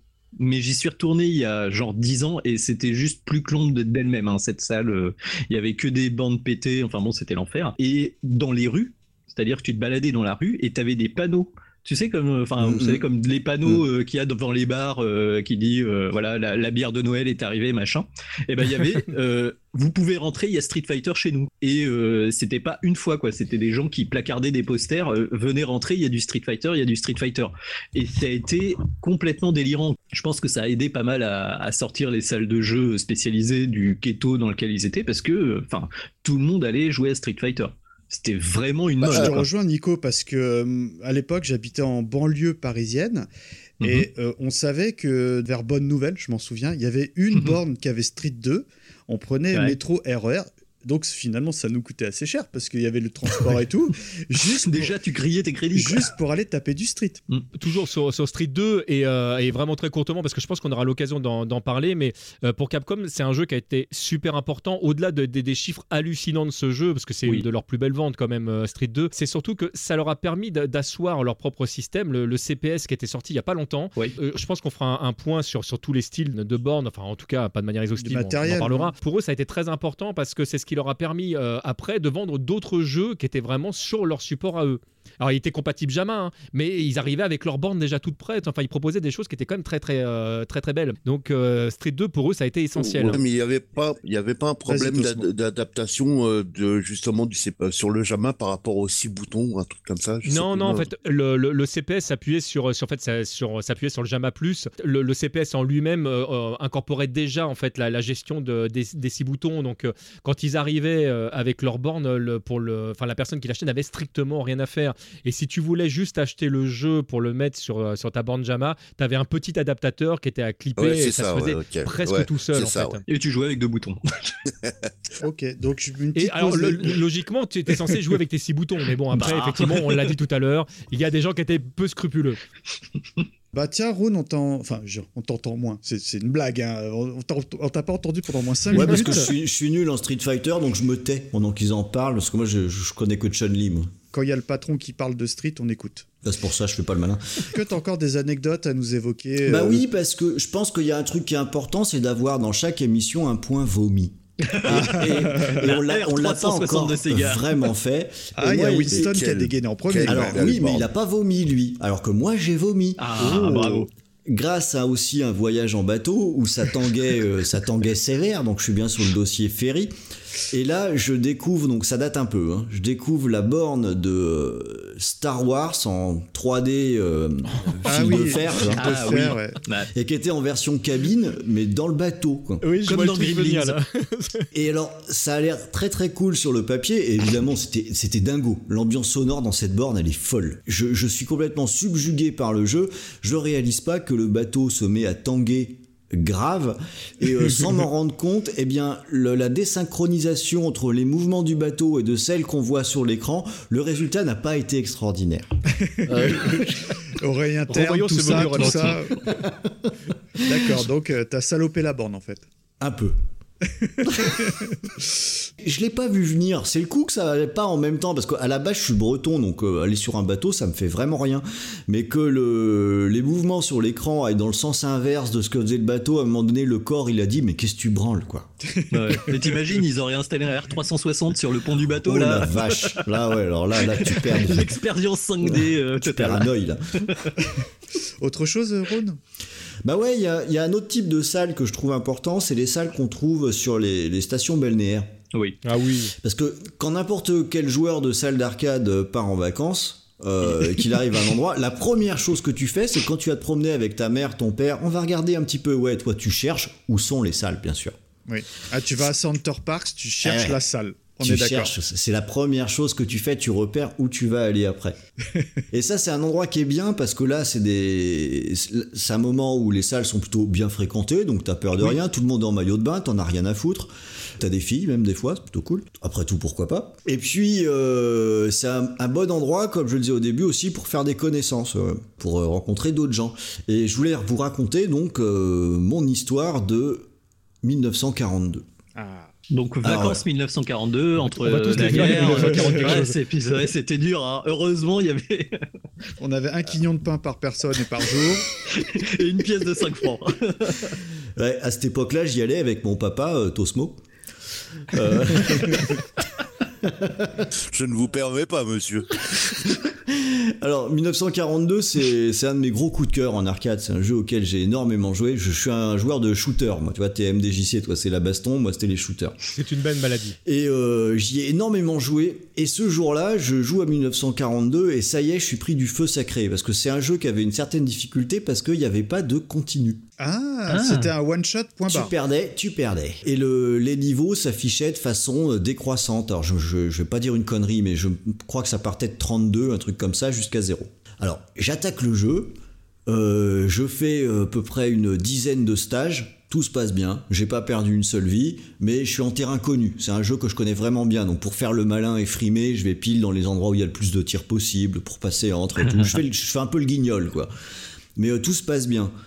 Là, il y a encore 5-6 niveaux qui se passent, et là, normalement, ça se corse sévèrement. J'ai toujours pas perdu, donc je commence à aligner les vies, j'en ai vraiment plein. Euh, j'ai pas utilisé très peu de looping pour éviter les tirs, ça va vraiment pas mal. Encore 5 niveaux, 6 niveaux, je perds une fois, je m'accroche, je redémarre avec le tir de base, je me reconstruis, j'avance, j'avance. Et je me dis putain, je suis jamais allé aussi loin dans le jeu. Et j'arrive, il reste plus que 5 niveaux avant la fin du jeu. Et ça fait longtemps, hein, ça fait donc, je sais pas, peut-être 40 minutes que je suis sur la borne là. Mhm. Et tout se passe bien, j'ai vraiment le feu sacré, j'ai l'impression que tout va au ralenti. Oui, oui, t'es euh, rentré dans la matrice. un Ah ouais, là. là je suis rentré dans la matrice, pour moi c'est de la blague, il y a 40 tirs qui arrivent, bande de baltringues là, je passe entre, et je m'approche, il reste plus que 4 niveaux, il reste plus que 3 niveaux, j'ai plein de vie, je me dis putain je vais le finir. J'ai jamais vu personne terminer 1942. Je, je fais une parenthèse par rapport à ça, mais ju- juste pour préciser à nos auditeurs que le jeu est vraiment dur. C'est pas, c'est pas un jeu qui est, qui est- qui est facile. Oui. hein. donc euh, là, Mm. tu es en train de raconter un truc et c'est pas rien quand même. C'est ça. Et en plus, alors faut voir comment ça se passe dans une. Ouais, il y en a de partout. Et comment ça se passe dans la salle, parce que du coup, je passe les niveaux, je passe les niveaux, et je me retrouve, mais t'as 10 personnes derrière moi qui regardent ce qui est en train de se passer, quoi. Parce que peut-être que quelqu'un va arriver au bout du jeu, et j'ai vraiment beaucoup de vie, donc tout se passe bien. Il me reste 3 niveaux, j'ai un tir qui est bien, et là, alerte, j'ai mal à la main. Aïe. Oh, La Vite un crampe. massage. La J'ai mal à la main, je commence vraiment à avoir du mal. Bam, Laquelle, la, la- la- de gauche ma- ma- la main de gauche, celle oui. qui tient le stick. Ouais. Euh, je perds une vie. Oh putain. Et ça, c'était vraiment comme un truc de sport, quoi. T'avais les gens derrière moi qui étaient Oh putain, il est foutu, il va redémarrer avec le petit tir tout lentement, etc. Je redémarre, je m'accroche, j'ai un bon stock de vie. Je réussis à reconstituer mon, mon- mon tir. Je reprends un peu de speed, tout, ça avance, ça avance, mais j'ai vraiment mal à la main. J'ai vraiment mal à T'arrives à te refaire. Il me reste plus que deux niveaux. Je suis à un niveau de la fin. Oh, ce suspense. Ça passe, mais franchement, je serre les dents, j'ai vraiment super mal. Je comprends pas ce qui se passe. J'ai mal à la main. Et euh, à un moment donné, je, je, je crois même que j'arrive à la fin de l'avant-dernier niveau et que je démarre le premier et je peux plus. J'y arrive pas. Il y a un mec qui est à côté de moi, je fais déconne pas, prends la manette. Euh, il doit y avoir, tu dois avoir 7 ou 8 vies en stock, euh, tu me le termines quoi. Le mec se fait défoncer, il n'y arrive pas. Et en fait, je regarde ma main, je tenais mon stick en mettant le majeur sur le haut du stick et j'ai une ampoule qui s'est formée Ah, la classe. là là. sur mon annulaire et qui a pété pendant que je jouais. Ce qui fait qu'en fait c'était impossible, je pouvais plus jouer. Donc euh, j'ai échoué à un niveau de la fin Ah alors que j'avais là 8 là vies là. à 1942. J'ai jamais réussi à refaire ça. C'était sur une petite salle dans une station balnéaire.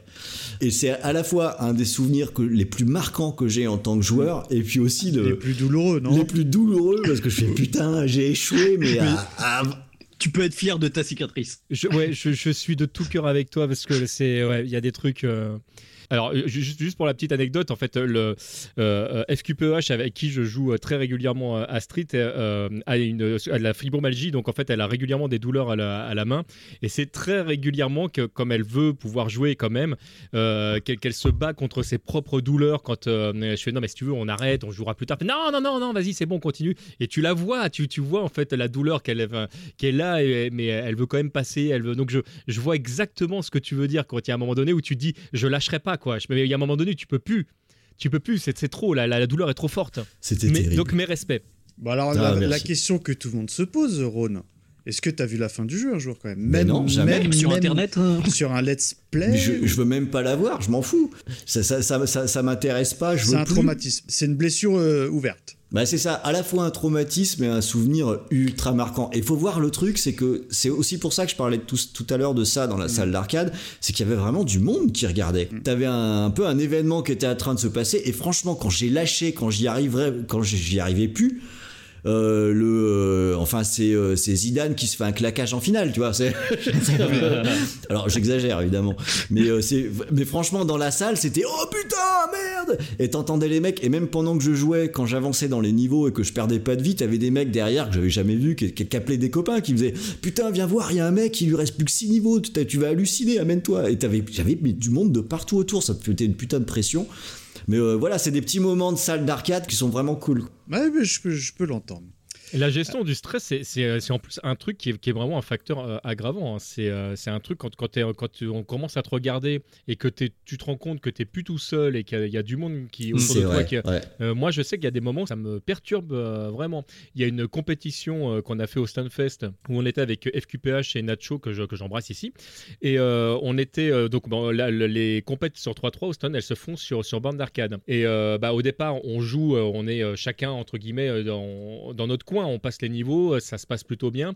Et au bout d'un moment, on doit être en huitième ou en quart de finale, je ne sais plus, on fait bon, bah maintenant vous passez sur la scène. Et là, tu te retrouves Ah tout ouais. d'un coup à jouer contre, en plus, l'équipe qui a gagné, ça c'est un détail, mais qui d'ailleurs nous a roulé dessus. Mais, le... mais surtout, en fait, tu, tu te retrouves à jouer devant tout le monde.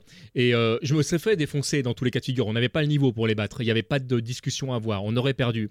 Mais ma prestation, quand je la revois, parce qu'en plus elle a été filmée, elle est, elle est ridicule par rapport à ce que j'aurais pu faire, parce que je ne gère absolument pas mon stress. Le mec, il fait exactement ce qu'il veut. Il zone comme je, je prends tous les trucs que j'aurais pas pris en temps normal, parce que en fait c'est n'importe quoi. En fait, t'as l'impression que Ryu il bégaye. Il fait, euh, Shoryu, euh, non, Hadoken, euh, non, j'hésite, je sais pas. euh, mais qu'est-ce que tu fais, bouge Donc ouais, la, la gestion du stress, c'est pas rien quand même. Mm. Ah, J'en ai perdu aussi des crédits comme ça où euh, tu commences à jouer bien et puis il y a des gens derrière toi et ça va pas quoi. Là, sur Windjammer, par exemple, euh, la gestion du stress est très importante. Surtout quand tu joues euh, face à quelqu'un qui est ah, qu'on salue, que j'ai eu le plaisir de rencontrer à la RGC, qui est bah, tout simplement le meilleur joueur au monde. Donc là, tu dis, j'arrête, c'est plus pour moi. Je, je me mets à la retraite, c'est officiel. Quand le mec il parle à sa nénette, je vous jure que c'est vrai, hein, Mm. et qui joue à une main et qui te met une rouste à, à- à ce genre de jeu que j'affectionne tout particulièrement, j'ai fait bon, c'est fini, je suis trop vieux, c'est plus pour moi ces conneries. Et, et il est adorable comme gars en plus. En plus, ouais. Bon, euh, anecdotes et tout. Il y a d'autres types d'anecdotes que j'ai demandé un peu à nos auditeurs. C'est vrai que ça m'a fait des flashbacks. Bah, c'est tout ce qui était bidouillage autour de l'arcade. Je m'explique. Mm, Par exemple, oui. on a Moguren, pardonne-moi si j'écorche ton nom, qui nous dit le fameux bâton UU. Alors je fais, mais qu'est-ce que c'est que ça? Et oui, En fait, en oui. salle d'arcade, il avait une autre utilité, comme le briquet. Je vais en parler après. Avant que tu te Mais fasses tellement jeter le briquet. Mais tellement le briquet. Là, on a réveillé Tosmo, là, vous avez vu Voilà, il disait son tac-tac était euh, typique. Non, c'était pas le bruit du AK-47, mais euh, un moyen qu'on avait trouvé pour actionner grenade à, à cadence dans les boutons A et B ou pour battre des records euh, dans les jeux de course genre Olympic Games. Est-ce que ça te parle, Tosmo, ça? Mais totalement, parce qu'en fait, ouais. euh, euh, quand j'ai commencé à jouer à ces, ces jeux-là, euh, donc euh, Hyper Sports, etc., les jeux de Konami, galérais pour battre les records. Je, et je mettais des pièces. hein, c'était, c'était bah, dans les fêtes, dans une fête foraine au Portugal, je mettais des pièces, des pièces, et des pièces. Je comprenais pas. Un soir, il y a un gars qui était à la bande avant moi, et c'était justement un, bah, un jeune adulte. Moi, j'étais, j'étais encore gamin. Et le gars, je le vois, il sort son briquet et puis il fait. Oui, bah ouais, en fait, c'est c'est la même Et je méthode, fais- sauf que c'est au briquet. Voilà. C'est ça. Et je fais mais mais mais non quoi. Génie. Génie. Donc du coup je cours euh, je cours euh, voir mon père. Je fais euh, euh, donne-moi un briquet. Il me fait mais euh, tu tu veux faire avec un briquet toi Bon finalement il a fi- il a fini par le lâcher et euh, j'ai battu beaucoup de records euh, grâce à ça. Faut expliquer, c'est des jeux où faut appuyer, il y a deux boutons, faut appuyer alternativement sur les deux boutons pour Voilà. courir le plus vite possible. ça. Et euh, la meilleure technique, c'est de prendre un briquet, une cartouche de Mega Drive ou un truc. Oh, la cartouche Mega Drive, ouais, mon Dieu. ouais. Ah, c'est pas joli, ça. Mais moi, quand on parle de briquet, je pensais du truc pour bidouiller. Et ça, il y a Ah oui, euh, notre euh, auditeur Yann qui nous dit à l'époque, en 1985, je séchais le collège pour aller jouer sur la borne d'arcade de Ghosts and Goblins, évidemment de Capcom. Et euh, j'avais dans ma manche un allume-gaz électrique que j'avais bricolé maison qui permettait, et ça je me souviens, je l'ai fait, ça marche, qui permettait de mettre des crédits sur les bornes. Et lui, ce qu'il faisait, hein, le mec un peu filou, il disait Je mettais des crédits sur toutes les autres bornes, sauf sur, sauf sur celle de euh, Makai Mura, pour que je puisse y jouer. Alors, ça me- ce jeu ne me parle pas Bah, du tout. c'est euh, Guns. Goblins. Mais si, c'est Ghosts and Goblins. Ou Ghosts and Ghosts, je Ah sais oui, c'est le nom japonais en C'est le nom japonais. ouais. Euh, Est-ce que vous avez d'autres. Est-ce que vous avez d'autres euh, peut-être anecdotes comme ça entre votre monnaie ou des trucs comme ça euh, J'avais un truc avec euh, Double Dragon où euh, alors je sais pas si tu es sur toutes toutes les versions mais euh, Double Dragon c'était un jeu où si tu mettais des en tout cas dans la salle où j'y jouais quand tu mettais des, des crédits pendant le générique de fin ils étaient doublés D'accord, c'était un bug euh, logiciel. Absolument. Et c'était donc super parce que euh, ça, ça permettait de revendre les crédits aux joueurs qui arrivaient après. Et de, Ah. jouer, et de jouer pour rien. Moi, le, le jeu, je le faisais en général en, enfin, en un crédit, Double Dragon, je le connaissais vraiment par cœur. Et euh, une fois que je le terminais, hop, je remettais euh, 5 balles dedans, je mettais le truc, allez, vas-y, tu me files 10 balles, je te fais les crédits. Et euh, ça te permettait d'aller jouer au jeu qui était à côté après. quoi.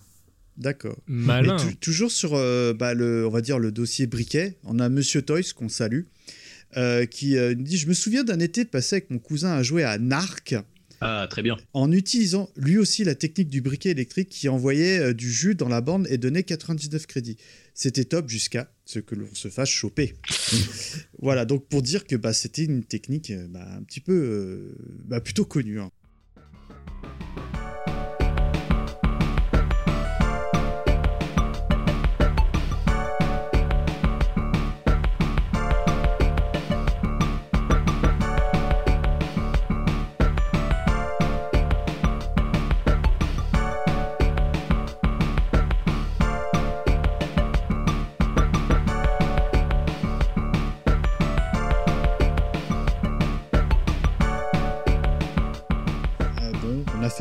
Un gros tour de nos anecdotes. C'est vraiment un truc qu'on avait envie de mettre en avant.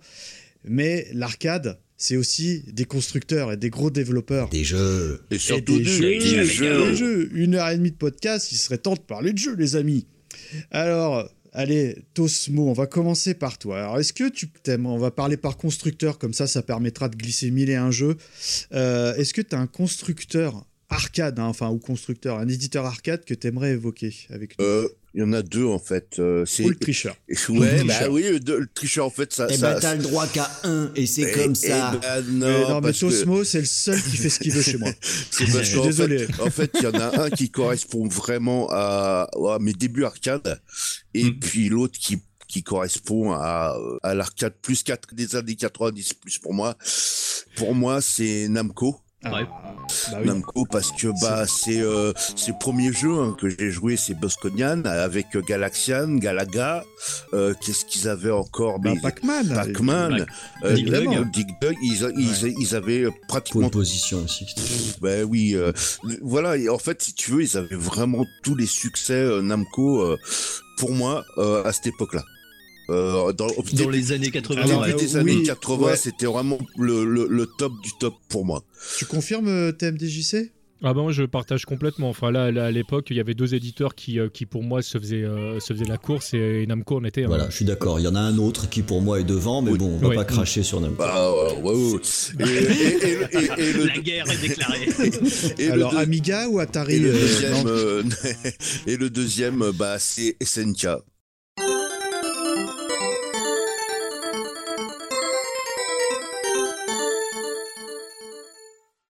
Parce que Ah, c'est bien comme ça, j'avais pas besoin de le dire. euh, tu vois, Donc vous laissez Capcom, euh, Capcom, vous le laissez à TMDJC, c'est contractuel. En fait, vous savez, Capcom et Goldorak, c'est dans le contrat qu'il a signé pour venir, donc vous lui laissez. donc SNK. Euh, Il y a, mais il y a d'autres trucs dans le contrat. T'as remarqué qu'on n'a pas encore parlé Ah, de Commando. Commando, mais- mon dieu, mon dieu, Commando. Mais oui, il y a un jeu commando. Voilà. De toute façon, c'était euh, obligé de parler du jeu Commando, voilà, euh, puisque euh, je fais partie de l'émission.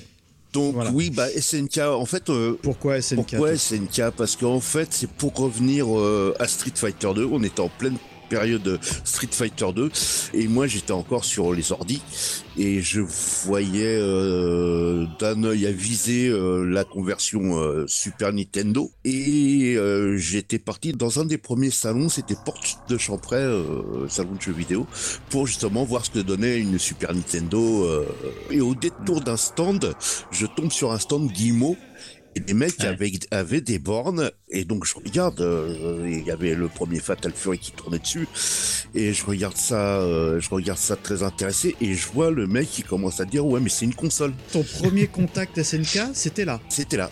Bah, D'accord, console, euh, c'est- ça faisait pas de différence console Bah, euh, euh, voilà. Mais euh, en fait, si tu veux, non, j'ai joué à des jeux SNK bien avant, comme Vanguard, etc. Mais euh, j'avais pas, euh, comment dire, la connaissance du constructeur comme je pouvais avoir d'autres développeurs, quoi, en fait. Ok, ok. Donc, Bah, euh, c'est- C'était quand même un, un constructeur assez mineur dans les années 80 pour moi. Hein. Je veux pas euh, critiquer. Il y a Ikari Warriors, mais Voilà. à part ça, euh, Ouais, Il y en a quand même quelques-uns quand il tu y en a regardes. quelques-uns. quand, quand tu reviens, mais euh, qui ont fait pas mal de succès sur pas mal de plateformes. Mais euh, c'est maintenant que tu sais que c'est SNK quoi en fait que ça te marque. Ouais. Oh, puis c'est surtout que leur plus gros succès, en fait, le, le- que ce soit SNK ou Capcom, ils vont plutôt les avoir à la fin des années 80 et dans les années 90 C'est et pas au Ouais, début. Voilà. Euh, c'est voilà très clairement. Donc, euh, donc bah, le mec me dit euh, ouais mais c'est une console aussi en même temps et donc euh, là euh, Ah ouais. là je fais ah ouais non mais euh, je prends toute- c'était dingue, je, ouais. je prends toute la doc comme j'a- j'avais déjà pas loin d'une vingtaine d'années euh, et que je bossais donc je prends je prends toute la doc machin etc je rentre chez moi et là je regarde euh, dans Tilt et tout ça et j'ai eu un gros Coup comment de dire cœur. Coup de cœur. un gros coup de cœur, mais j'avais une hésitation parce qu'à cette époque-là, je sais pas si TMDJC s'en souvient, ils vendent, il y avait des pubs pour des, euh, des, des, comment dire, des, espèces de, de double stick où tu branchais une Kirjama. Ils te Ouais. vendaient ça aussi. Des guns Euh, quelque chose. Non, non, non, ça c'est non c'est Super Gun, c'est maintenant. Mais avant, je sais Bah, plus ça comment s'appelait ça Super s'appelait. Gun aussi Mais à l'époque. c'était hein. oui, c'était c'était. t'a- Oh, ça me dit rien. C'est t'avais, quoi euh, les amis Je sais pas si ça s'appelait Super Gun, mais Non, c'était pas Super Gun. C'était c'était euh, c'était vendu en fait c'était au même titre que tu euh, que tu pouvais acheter chez Sodipeng tu, tu pouvais acheter une PC Engine en fait c'était des pages euh, alors que Voilà. le magazine était en couleur t'avais une page noir et blanc et t'avais euh, t'avais ça qui était présenté et et ouais ça donnait vachement et- envie et ces machines-là, en fait, c'était des bandes d'arcade consolisées. Non Non, non, C'est pas ça non, c'était juste, euh, en fait, un lecteur JAMA. Fallait acheter des cartes JAMA. Oui. Mhm. Ouais, mais c'est ça. quand j'ai commencé en fait à voir les prix, c'est-à-dire que un Pac-Man c'était déjà c'était déjà 1500 francs, Mmh. un Street c'était plus de 10 000 francs. J'ai fait bon ok, on revient chez SNK et là je me suis euh, vraiment renseigné sur le truc et puis effectivement j'ai fini à- par acheter euh, La Neo Geo. Est une qui est une borne d'arcade en fait euh, consolisée. Tout à fait. C'est la même. Bah pour aller dans ton sens, euh, Tosmo, les bornes SNK, moi je pense à des jeux comme euh, Art of Fighting par exemple, euh, World Heroes 2, euh, euh, Fatal Fury 2, c'est des, des bornes en elles-mêmes. Enfin, quand tu passais devant, tu ne pouvais pas ne pas t'arrêter tellement les ça. graphismes étaient tout- immenses. Le, le- les La personnages taille des étaient, sprites étaient, euh, folle. ils étaient charismatiques euh, euh, à, à fond. Les jeux en plus étaient vraiment durs quand tu remets dans, dans, dans Mm. même même le contexte d'époque. Alors c'est-à-dire qu'aujourd'hui évidemment, tu joues à Art of Fighting, la plupart des gens vont, vont lâcher très vite. Mais même à l'époque, euh, le, jeu était très rigoureux euh, pour, pour gagner. Il fallait vraiment Oui. s'investir. Ah, ah, mais- Et, euh, et c'est des jeux, moi, qui m'ont énormément marqué. Et si j'ai toujours été de l'école Capcom, j'ai toujours eu un profond respect pour, pour les, les, les jeux SNK en général. Là, on parle de jeux de combat, mais même dans les autres domaines. Alors évidemment, c'est dans les jeux de combat qui sont le plus connus. Mais il n'y a pas que là-dedans que, Non, SNK s'est illustré. Et, hein. euh, exactement, ils ont fait, ils Mission ont fait 2, des très jeux, bon mais aussi. tout à fait. Oh tout là, à fait. celui-là c'est le Je meilleur suis jeu. d'accord, c'est mon préféré. Ok, donc Voilà. euh, vous voulez faire un petit point euh, SNK si vous voulez. Ouais. Ouais, en fait, si tu veux, moi, vite fait, pour, pour le SNK, ça me permettait aussi, pour les jeux un peu, entre guillemets, mineurs, Hmm. d'aller en salle d'arcade les tester avant de les acheter. Ah Oui, bah tout à oui, fait, ouais. euh, ah bah Ah, oui. le Et, euh, et oui, et oui, et il y avait une salle d'arcade, justement, euh, bah, à Strasbourg-Saint-Denis, et ils avaient toutes les nouveautés Neo Geo souvent. Ah, mais c'est c'est une bonne idée en soi. ouais. Ça te permettait Et, de tester euh, le jeu avant de lâcher 1500 francs. Euh, voilà, ouais, voilà, voilà. Tout à fait. Je me souviens d'avoir testé euh, Samurai Showdown, mais Ah. euh, je, je savais que j'allais l'acheter le Samurai Showdown de toute façon, mais j'ai pu le, j'ai pu y jouer en Hmm. arcade justement. Et sans rentrer dans le name dropping, t'as un ou deux jeux comme ça sur SNK que tu, vraiment pour toi qui sont chers à ton cœur, connus Alors- connu ou pas connus, hein, peu importe. hein. Alors, cher à mon cœur, la série des Fatal Fury, les Samurai Showdown. Ils sont beaux ceux-là, c'est des beaux jeux. hein. Même encore aujourd'hui. Hein. euh, en shoot, euh, à Alpha Mission 2 et, euh, Ah ouais, et tellement. comment dire, euh, ah et euh, Viewpoint. Voilà. Ouais. Après, j'ai pas connu euh, les jeux à la période Garou Mark of the Halls qui sont encore mieux. Hum, Donc, j'ai pas te dire parce que je les ai pas, j'ai pas mis les mains en arcade et j'ai pas les mis Mm. les mains en Neo Geo dessus. Je vais pas te dire cela, mais euh, Alors, voilà Je, quoi. je, je je nuancerais, je nuancerais ce, ce- ce que tu dis par rapport à ça parce que alors, je, je vais me faire euh, taper dessus par, par, des, euh, par des pros Garou. Garou, c'est vraiment un jeu euh, génial. hein. Il n'y a, il y a- il y a aucune commune mesure là-dessus. Mais il y a un truc vraiment particulier qui, qui moi, m'a embêté lors de la sortie de ce jeu-là, qui, était, euh, qui est vraiment sorti juste après Street 3. Et c'était vraiment année, une, te c'était plaît la réponse d'SNK euh, à Capcom. 98, hein. Garou, il doit être sorti en 98, euh, si Mais je dis c'est pas de quoi bêtises. Garou? Je suis désolé, je suis un Euh, peu c'est euh, le- novice. C'est un chanteur. C'est le dernier Fatal Fury en 2D. D'accord, mais pourquoi Gar Je précise parce qu'il y a Garou? il- Euh, Il s'appelle Garou Mark of the Wolf parce qu'en fait le Fatal Fury c'est Garou Densu en fait Mm. en, en japonais. La petite particularité de, de- de la série des Fatal Fury c'est que c'était des jeux qui se jouaient sur plusieurs plans et moi c'était un aspect que j'aimais bien. Euh, ça a été Fatal Fury le laboratoire à idées des SNK et c'est vrai que ça m'a un peu embêté en fait quand ils ont fait du Street Fighter euh, parce que euh, Garou ressemble vraiment euh, dans, dans beaucoup de choses à, à Street. Et Il est hyper classique en plus. il est hyper classique. Alors, le jeu, vraiment, j'insiste dessus, c'est un des meilleurs jeux SNK. Moi, c'est un- vraiment un jeu que j'adore. Mais euh, j'aimais bien l'aspect euh, boîte à idées euh, de, euh, de Fatal Fury. Et c'est vrai que ça m'avait embêté quand ils avaient fait abstraction de, de Mm. plein de trucs euh, qu'ils faisaient. Parce que sur le premier, tu avais euh, la possibilité de jouer à deux contre l'ordinateur. Sur le C'était premier génial, Fatal ça. Fury, Ouais, ça, en c'était coop, ouais. ça c'était très bien. Euh, le, le, le 2 int- introduisait euh, beaucoup plus euh, les mouvements de plan et Oui. euh, casser les. On a commencé à pouvoir casser le décor. Tout ça, c'est il y avait pas mal de choses. Ouais, D'accord, donc dans l'ensemble, tu conseilles la licence Fatal Fury dans l'univers C'est une SNK. excellente licence. hein. Oui, mais il y en a tellement, il y en a tellement, Mais il y en a mon tellement. Tosmo, je te. Baseball Moi j'aime bien. Top Players Eh, Golf. moi. de Baseball Stars, Ah monsieur, bah euh, voilà, euh, ouais, c'est ah, génial. Voilà, enfin. Alors, je vais me permettre une anecdote, les amis, parce que Tosmo, ça fait combien de temps qu'on se connaît? Ça fait 4-5 ans maintenant, un petit peu plus peut-être? Oui, c'est ça, ouais, à peu près. Euh, la première fois que le, le camarade Tosmo vient donc à la fameuse RGC, la Retro Gaming Connection, la, la- la convention où il faut qu'il ne faut pas rater, il y avait un Baseball Star 2 qui tournait. Et très sincèrement, c'est un jeu que j'adore. Et je me débrouillais pas trop mal, à tel point que je le reconnais, c'est moi qui ai le droit de le dire, je crânais un petit peu sur ce jeu-là. Et là arrive un Tosmo que je connaissais peu. Je dis ouais, tu veux jouer contre moi? Tu vois? Ouais, ok. Et je vous jure que c'est vrai, j'ai jamais rejoué au jeu depuis. Je, je l'ai revu jouer Tu t'es fait Bah, humilier. le mot est faible et euh, on fait- C'était du vol de base, ça a été euh, C'est vrai. tout ce que tu veux. il quoi. m'a humilié. Petite euh, anecdote, en plus assez fraîche. En- encore cette année, euh, euh, on, on s'est retrouvé encore une fois à la RGC et il y avait notre copain Daf Pakun qu'on salue, qui euh, a un niveau aussi sur euh, sur ce jeu-là et je crois que tu l'as également battu, euh, Tosmo. hein, non Euh, non, on- non, je crois qu'on a fini à égalité. Enfin, en tout cas, il y avait Mais du beau match. avait- hein. Enfin bon, voilà, tout ça pour dire que sur le genre de jeu qu'est Baseball Star 2, euh, moi je joue plus jamais contre Tos, moi, c'est les- que les choses soient claires. Et sur SNK, il y, a ta- il y, a, il y, a, il y a un de tes jeux préférés aussi, un Windjammer. Ah oui, bah oui. Le, bah pareil, bon, bah pareil. Si je dis pas, il va râler. Mon copain euh, Looping, je sais pas ce qu'il a eu cette année, encore une fois, à la RGC. Eh ben, il a battu tout le monde, sauf quelqu'un, parce que bon, bah lui, c'est, voilà, c'est- il est, c'est le meilleur de- parmi les meilleurs. Et pareil, j'ai dit bon, bah c'est fini, c'est, je joue plus non plus, c'est, plus, c'est plus de mon Oh. âge. euh, Je, je vais, je- C'est trop Oh. triste. et euh, voilà. Euh, Nico, tiens, tu qui te moques de moi, t'as un, un- un- Allez, on va faire un jeu chacun parce que sinon. Ah non, Ah. non, c'est trop dur. Bon alors, c'est trop dur. Alors, déjà, on va name dropper Metal Slug quand Ah même. bah oui, euh, bah Parce que. Metal Slug, chez SNK, alors moi je suis plus baston aussi, mais c'est vrai que Metal Slug, la première fois que j'ai vu ça, c'était tellement à côté de tout ce qui se faisait en borne d'arcade. C'était un jeu d'action en 2D qui est dû sortir au milieu des années on 80, je appelle dirais ça comment 96 de mémoire. Bah, c'est un, c'est un run and gun plateforme.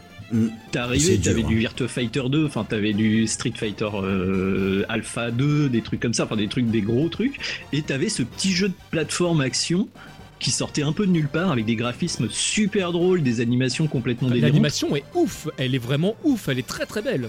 C'est, les sprites sont petits mais sont super détaillés et tout. Et c'est vrai que Metal Slug, c'est vraiment devenu un instantané classique. C'est-à-dire que euh, la première fois que j'ai vu, j'ai mis une pièce, on a joué, et euh, à chaque fois que j'ai des amis qui veulent jouer à un jeu, pas trop prise de tête, machin, en rétro, tu mets Metal Slug quoi. Enfin, c'est, ça marche avec tout le monde. C'est vrai que en rétro, c'est, tu sais, je fais souvent des animations, Nico, Mm.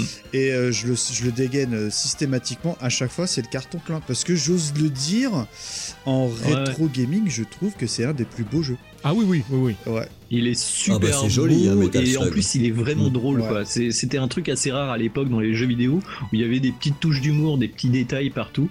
Voilà. Si vous voulez entendre. euh, Ah, c'est Euh, contrat on en va fun. dire une grosse émission sur, euh, sur cette euh, série. Je crois que Tosmo y avait participé, je me souviens plus. Mais euh, nos, nos amis, évidemment, qu'on salue de la case rétro, auquel tu fais partie, Tosmo, euh, Oui. on, avait fait, on avait consacré un podcast complet parce que il le mérite, parce que c'est vraiment un super Ouais, jeu. non, j'étais pas dessus, hein, mais euh, c'est un super podcast. Hein, Il y a du monde. hein, Il y, a, y, a, y a un super invité dessus en plus. hein. Bon, bah, tu voyais. Et les amis, moi, vous savez, il y a un genre que j'aime beaucoup. c'est- Attends, SNK, Eh les, ben- les autres ont le droit de dire quelque Eh chose ben, moi, SNK. moi, Oui. parce Ah, que j'ai bon. décidé. Ah, toi, tu voulais dire Eh quelque ben, chose moi, le jeu que j'avais bien aimé J'espère également. que ça va être Eh intéressant. c'est une anecdote.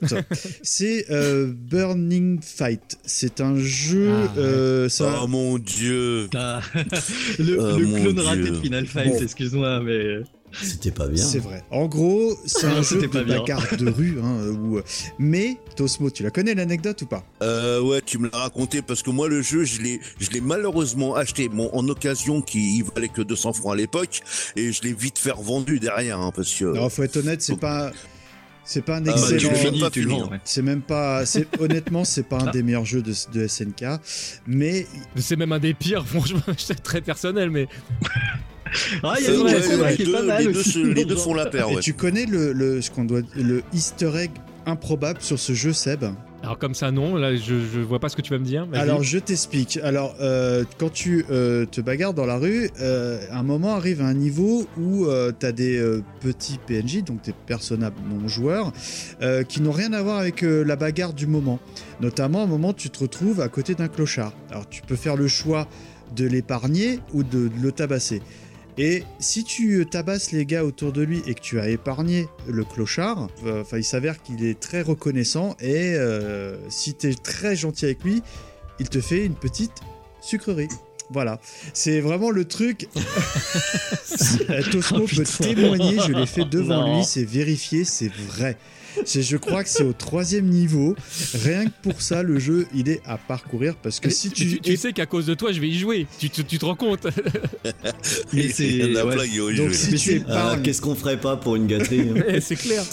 Mais c'était vraiment le côté SNK un Ouais. peu punk, un peu alternatif, je trouve. Euh, ils avaient cette image, euh, on va dire que Capcom était un peu plus grand public et SNK euh, faisait des trucs. euh, Enfin, on sentait que c'était les outsiders euh, quand ils quand ils faisaient vraiment la, la grosse bagarre entre les deux. Quoi. Mais ceci dit, là où je vous rejoins, sans être un expert, il y a des univers où ils étaient bien plus à l'aise. Hmm.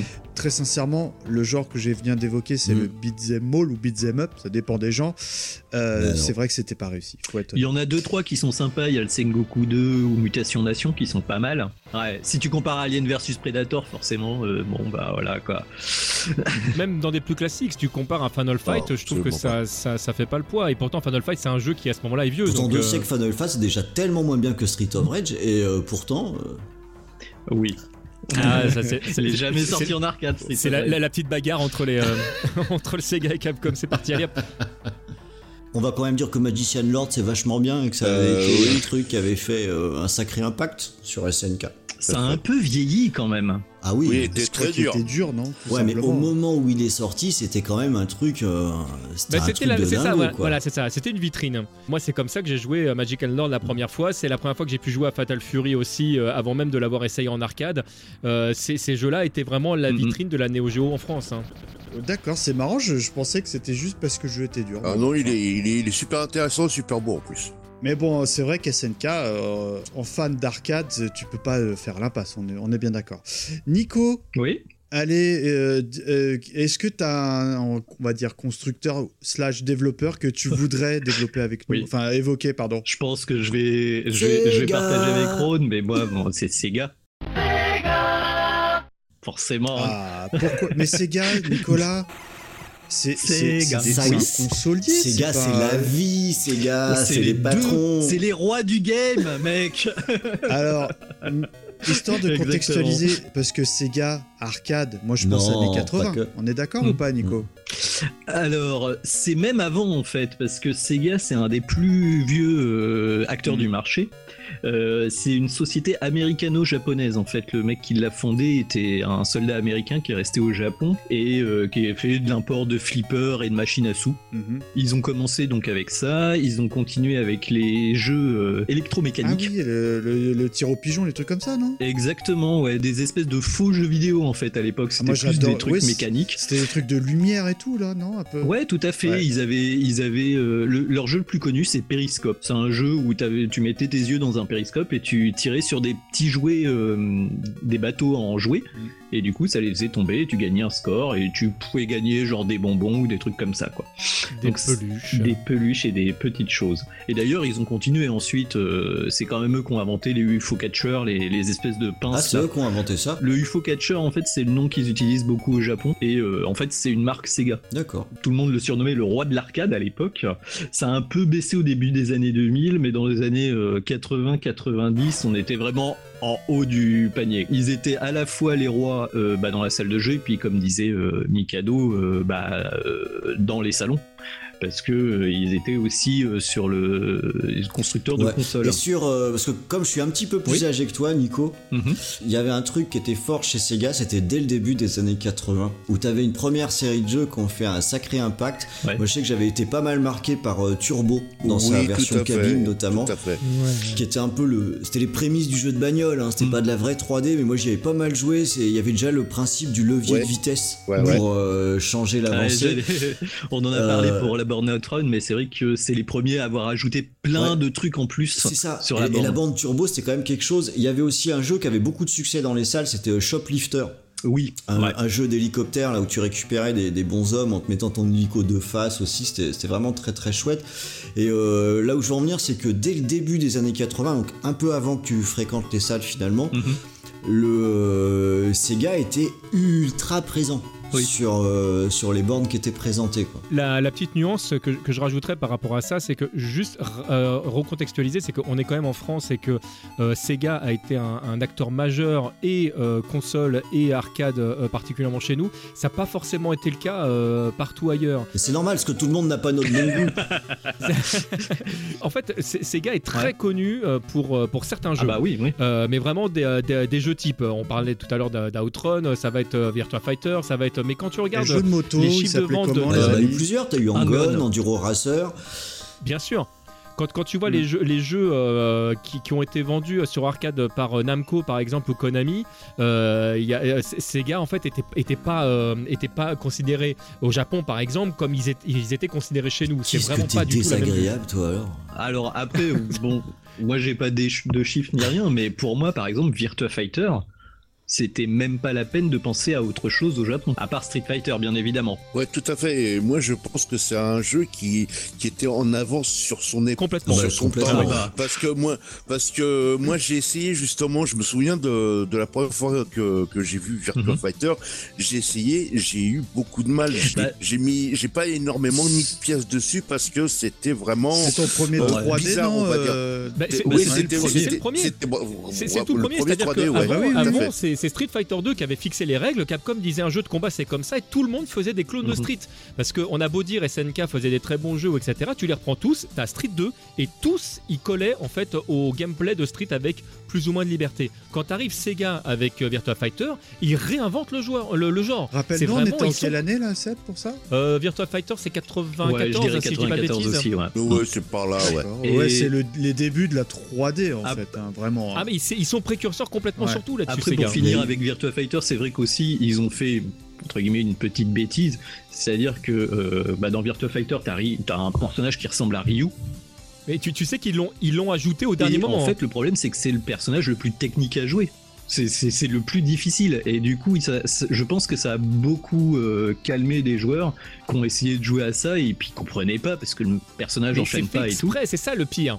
C'est que, en fait, alors pour la petite anecdote par rapport à ce personnage-là, qui est vraiment le, le, le- le dernier personnage qui a été ajouté au jeu, c'est que euh, lorsqu'ils ont euh, développé le jeu, euh, ils se sont dit comment est-ce qu'on fait pour drainer les gens qui jouent à Street euh, vers notre jeu? Bah, ils ont viré un personnage du Oui. jeu et ils ont mis celui-là à la place en se disant bon bah s'il y a un Ryu, les gens vont venir jouer. Sauf que c'est pas Ah, un pas Ryu du tout. et qui se joue pas du tout comme Ryu. Ça n'a strictement rien à voir, mais ça a marché. C'est le premier personnage qui était joué euh, quand, euh, quand les gens lançaient le- la bande en général. Donc c'était très très malin Ouais, ça part. faisait illusion en fait. Exactement. Donc, euh, alors, ouais, je vais recentrer sur l'historique quand même parce qu'ils ils ont eu beaucoup de modèles de machines différentes. C'est ça que, si je peux me permettre, Nico, pour moi, hein, Mhm. Sega égale belle borne. Ouais, tu vois, voilà. clairement. Ah et oui, puis ouais. système spécifique à Sega. Euh, on parlait tout à ouais. l'heure de Street Fighter 2 avec le CPS. Sega, ils avaient toujours en fait leur machine qui était euh, plus ou moins la leur et qui prêtait pas aux petits copains. C'est-à-dire qu'au début, ils ont fait des systèmes 1 et 2 qui étaient euh, bon voilà qu'on donnait à Master System ensuite. Mhm. Et tout de suite, au milieu des années 80, ils ont fait le système 16 qui est leur machine, on va dire, la plus emblématique des années 80, qui permettait de Mm. faire ce qu'on appelle l'effet superscaler. C'est cet effet euh, de zoom que tu vas retrouver dans tous les gros hits Sega, c'est-à-dire Oui, Outrun, Outrun, ouais. euh, Hang-On, Space Harrier, Afterburner, Afterburner. et compagnie. C'est-à-dire qu'il n'y avait aucune machine à l'époque, pour moi, hein, dans mes souvenirs, qui faisait euh, cette fluidité d'image et de zoom et de vitesse et de machin. 60 images par seconde. Exactement. Et que tu retrouvais plus pas sur console euh, des années après. hein. Euh, Il y a que la Saturn qui arrivait à peu près, à peu près bien de faire ça. Et en plus, sur ces machines qui étaient déjà techniquement super bourrines, ils rajoutaient une borne autour.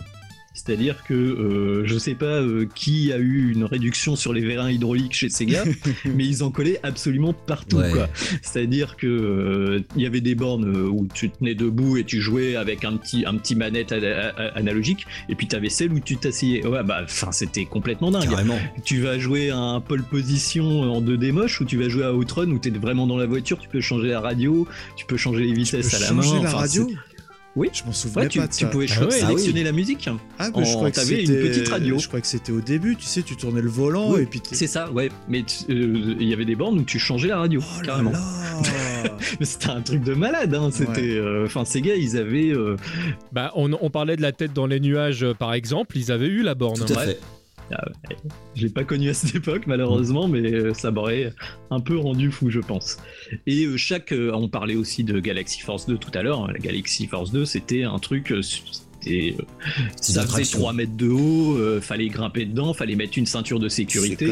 Enfin, c'était euh, pas. euh, Le R360, hein, moi Ouais. j'ai moi j'ai beaucoup pratiqué le Moi, je n'osais R360 pas rentrer dedans. Ça me faisait trop peur. sur une euh, salle du côté de Châtelet. Le mec l'avait euh, à l'entrée de la salle, hein, quasi- presque dehors, et euh, il y avait pas beaucoup de monde qui allait dedans parce que déjà C'est c'était cher, beaucoup hein. plus Ouais, cher que c'était les 20 autres. francs le crédit, un Beaucoup truc comme plus ça. cher. En Euh, plus, hein, je dirais. Ouais. Ah, peut-être Peut-être 10. 10. peut-être Hmm, C'était 10 francs. À l'époque, c'était 10 francs. ouais. 10 francs. Ouais. C'était 10 francs. Mais c'était déjà le, le double ou Ah le bah triple de tu pouvais faire euh, euh, parties Street Fighter avec ta pièce. Quoi. Donc du coup, bah moi j'ai commencé à, à un petit peu me chauffer dessus, aimant les, les un peu les jeux à la Mm. Afterburner. Donc c'est G-Lock dedans, hein, le, le jeu G-Lock, c'est un Afterburner euh, amélioré. Et donc la borne a la particularité de bouger dans tous les sens, c'est-à-dire que tu peux te retrouver la tête à l'envers. euh, si tu tournes ton, le stick sur la droite, enfin le, le, le joystick de pilotage sur la droite, la, la, la comment La borne dire, va la, tourner la sur borne va, ouais. va faire un 360 et dans tous les C'était un sens. truc de dingue. Ouais, T'étais ça. attaché, enfin il y avait vraiment, enfin c'était Ah oui, oui, ouais, oui, ouais. t'étais, ah Ah oui, oui, oui, attaché, t'étais obligé de t'attacher, sinon elle démarrait pas. hein. c'était vraiment, elle- c'est- cette borne, elle était, c'était un, délire de, Ouais, c'était la démesure. Et, euh, ouais. et, et je me souviens justement que bah euh, à force d'y aller et euh, et quand je jouais bah il y avait pas mal de monde qui regardait et euh, au bout d'un moment bah le, le mec euh, me connaissant me, me filait oui, plein de Ouais, ça- fasse la démo, quoi. Ça, ça a Ouais, pas pour tel faire charme, la fait. Surtout que moi j'étais assez, euh, je m'éclatais assez dans la borne, donc euh, donc en fait je faisais des 360, des trucs comme ça, donc ce qui, ce qui t'avais pas rendait la le truc un peu dingue. Et, euh, euh, non, contrairement à la VR, mais non. Le, le- le problème, c'est que cette borne était comme relativement fragile aussi, et que c'est vrai qu'elle était souvent, euh, elle était souvent en panne. Il y a- il y a- je me Ah, souviens que celle de la tête dans, dans les nuages, en fait, il fallait régulièrement que les mecs passent pour régler un truc, mais c'était normal. C'est aussi un problème de sécurité, c'est-à-dire que tu peux pas te permettre de risquer, effectivement, quand tu as une borne comme ça qui te permet de bouger dans tous les sens. déconner. ouais. Ben, voilà, il y, a des- il y a des moments où tu, tu, tu Ouais, déconnes pas quand, t'as en le petit message. euh, voilà, exactement. Enfin, non, non, descendez, monsieur. Mais il y avait un gros bouton d'arrêt, si je me souviens bien. Ouais, Ouais, ouais. Oui, pour oui, arrêter la borne, pour dire non, non, tu te calmes. et qui s'arrêtait d'ailleurs doucement parce que tu redescendais. euh, Enfin, c'était très très bien fait parce qu'on a déjà eu l'occasion de le voir. Donc, euh, enfin, ça arrêtait la borne. En fait, ça te remenait en, en position neutre. C'était très très bien fait leur système. Et il y a deux anecdotes aussi, bah donc déjà euh, G-Lock Air Battle, tu sais ce que ça veut dire? Non, non. C'est- Non, Alors. G-Lock en fait c'est Gravity Loss of Consciousness qui signifie euh, en, en- en français euh, la perte de connaissance due à la gravité. Ouais, d'accord. Euh, D'accord. Et euh, alors la, deux- la deuxième, euh, mince je l'ai déjà oublié, c'est Bosch. Air- Bon, Air bah, Air Battle. C'est la bataille dans les airs. Hein. c'est- voilà, mais c'est Oui, vraiment, oui. ils ont mis dans leur. euh, Il y a- il y, a carrément un warning dans leur titre, quoi. C'est-à-dire que ils se. Voilà. Sega, il y a- c'est pas un hasard si ça a tant marqué. Alors même si on peut toujours dire oui, les chiffres, etc. Les chiffres, c'est- une chose. Les chiffres, je les emmerde. Hein Mais euh, pourquoi Sega ça a tant marché? C'est parce que dès le début des années 80, c'est la personnification de la perfection du jeu d'arcade. Alors je sais qu'il y a des spécialistes de jeux de baston, c'est pas mon cas. Mais dans les autres styles de jeu, le talent de Sega, c'est d'avoir le jeu qui t'accroche instantanément, c'est d'avoir des niveaux ultra bien construits avec un niveau de challenge qui te permet de progresser à chaque partie. Mais sans pour autant euh, te lâcher, quoi. Il faut y aller pour mettre un jeu en arcade comme Shinobi qui est super exigeant, qui pourtant a fait quand même un, un carton. C'est un super jeu. Un truc comme, comme Wonder Boy. Dans les années 80, euh, Sega, il, il- il faisait mouche à chaque fois. J'avoue, ouais. Le euh, même euh, Golden Axe, c'est mythique. J'attire l'attention sur le fait que les, dans les jeux Sega, les musiques elles sont démentielles. Ouais. Alors qu'on les entendait pas très bien quand même dans la salle, c'est ça qui était assez Oui, particulier. et des années après, d'un seul coup, tu réalises que tu la connais finalement. Ouais. Euh, et même leurs jeux un peu mineurs, par exemple, j'aime bien un jeu qu'ils ont fait qui s'appelle Beirut, qui est juste un run and gun finalement. Ouais, de très bons Euh, euh, voilà, alors le nom m'avait fait rire, j'ai dû mettre une pièce. Je- euh, je vois, ouais. Et il est bien. Et malgré tout, euh, c'est bien, c'est-à-dire que même leurs jeux mineurs, il y a un vrai soin qui est apporté dans, dans la conception euh, chez Sega, un soin qu'on trouve pas forcément chez tous les développeurs. Ça, c'était sur les années 80. Et sur, le, et ouais, sur voilà, les années sur les années 90, euh, quid de, de Sega? Mais ben, ils ont bien fait la jonction parce qu'ils Hmm. ont gardé dès les années 80, t'avais cette espèce d'habitude de balancer régulièrement des jeux coups de poing. Ouais. Euh, par exemple, sur les années 80, quand tu regardes le jeu Super Monaco GP, la vache, t'as un jeu en cabine qui est Mm. sur trois écrans, euh, t'as un truc de dingo, alors que c'était même pas de la 3D encore. Et quand t'arrives dans les années 90, ils se sont spécialisés dans un autre style de jeu où ils étaient intouchables. Quand tu regardes euh, en jeu de bagnole, personne peut approcher un Daytona Eh, mais qui oui, joue à mais 4. oui. Impossible. Un Sega Là, Rally, personne là, peut les approcher. Les jeux de flingue, que ce soit Virtua Cop et surtout House Ah, of the Dead, parler justement. House of the Dead, c'est, euh, c'est intouchable. Je, je fais, je fais une parenthèse là-dessus parce que tu, euh, tu, tu disais est-ce que vous avez des jeux auxquels moi je voulais parler de ces jeux-là dont on parle malheureusement je trouve trop peu souvent mais je suis pas un, un ultra fan des rail shooters en général mais en les versions arcade euh, de Virtua Cop et de, de House of the Dead moi, c'est, des, jeux que j'ai adoré que j'ai surkiffé les bornes sont magnifiques. Exactement. Franchement on parlait tout à l'heure de jeux à faire à plusieurs Ah oui. ce jeu-là, enfin ces jeux-là, c'est vraiment des jeux qu'il faut faire avec une copine ou un copain. C'est vraiment super. Il y a une ambiance de malade. Tu parlais de la musique, mais la musique, elle est ultra prenante sur ces jeux-là. Les, les- les sons, toute la partie euh, du travail de son pour reprendre les, les House of the Dead, c'est terrifiant. Mhm. T'as vraiment des, des- des petits sons. En plus, t'as la, la stéréo qui est mise en place et dans une espèce de petite cabine. Ouais. T'entends vraiment euh, le- les sons d'où ça vient. C'est vraiment des Alors bandes les amis, moi j'ai une question avant qu'on enchaîne sur autre chose. Qui c'est qui connaît très Ah bah non, mais sur non, on n'a autre pas chose, pas ces- fini. Qui- alors, qui connaît très bien euh, le House of the Dead arcade? C'est toi, Erwan, apparemment. Euh, Oh bah, je pense que j'y ai pas mal joué, alors, on est alors moi j'ai une question parce que euh, tu sais euh, sur nos réseaux sociaux il y a Nostalgeek qui nous dit j'étais gamin quand j'ai découvert Street Fighter 2 dans le troquet du village j'allais jouer avec une pile etc et d'ailleurs il nous raconte un truc je vais vous le dire parce que je trouve ça très intéressant. Il y avait Street Fighter 2 dans son dans son patelin et ils l'ont changé écoutez bien par un certain Pit Fighter. Alors là, Oh, euh, le- le- et il, nous dit ça pique et je trouve qu'il a complètement. Ouais. Alors là, désolé, je vais vous casser le truc. Il nous fait un petit point commando parce qu'il nous parle de Captain Commando. Mais ce que j'ai retenu surtout de, de Nostalgique, c'est qu'il dit que plus tard, j'ai découvert euh, House of the Dead que j'ai pu terminer grâce à un bug. Alors, est-ce que vous avez connaissance? Parce que malheureusement. Nostalgique, si tu nous écoutes, j'aimerais bien que tu nous éclaires un peu sur le sujet. Que- quel est ce bug Est-ce que ça vous parle, les amis? Bah, moi, je le finissais sans bug. alors. Ouais. Il était facile pourtant, je comprends pas. Moi, je l'ai jamais fini le jeu, donc alors je vais, je vais pas. Ouais. je vais- C'est vrai C'est le, bah, le, le jeu, le jeu est pas facile. hein, le- Ah non, le, le Et- premier House of the Dead est très Quand tu difficile. joues hein. régulièrement, tu connais par cœur Ouais. où sortent oui, les oui, tu, tu- tu finis, tu t'as- finis- tu finis par savoir. Ouais. Moi, les premiers niveaux, il y a pas de problème. C'est, je, je savais où ils étaient. Le problème, c'est que bah, là où j'y jouais, bah, c'est souvent quand on attendait un film.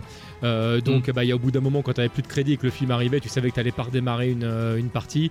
Donc, euh, malheureusement, j'ai, j'ai jamais vu la fin. Mais par contre, pour répondre à ta question, j'ai pas connaissance d'un bug qui permette Bon. justement de sauter les étapes. hein. Eh ben écoute, cher nostalgique, euh, si tu nous écoutes, n'hésite pas à venir commenter hein, et nous dire euh, quel est euh, ce bug qui te permettait de terminer le jeu, tout simplement.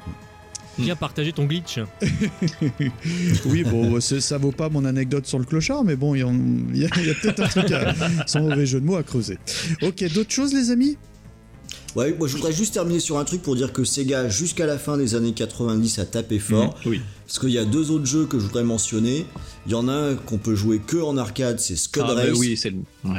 euh, qui, qui est C'est magnifique. honteux ça, qu'il ait jamais Qui sorti magnifique. sur quoi que ce soit. Scud Race, c'est Je- quoi? Ça marche très Ah. bien en émulation, hein, par contre. Ah, Bon, il était, il était Mais il y a- superbe, et il puis il y a aussi quand même Crazy Taxi qui, Mais qui- oui, qui mais passe oui. par là et qui est aussi un jeu euh, qui d'un point de vue gameplay, enfin ça touche à la perfection.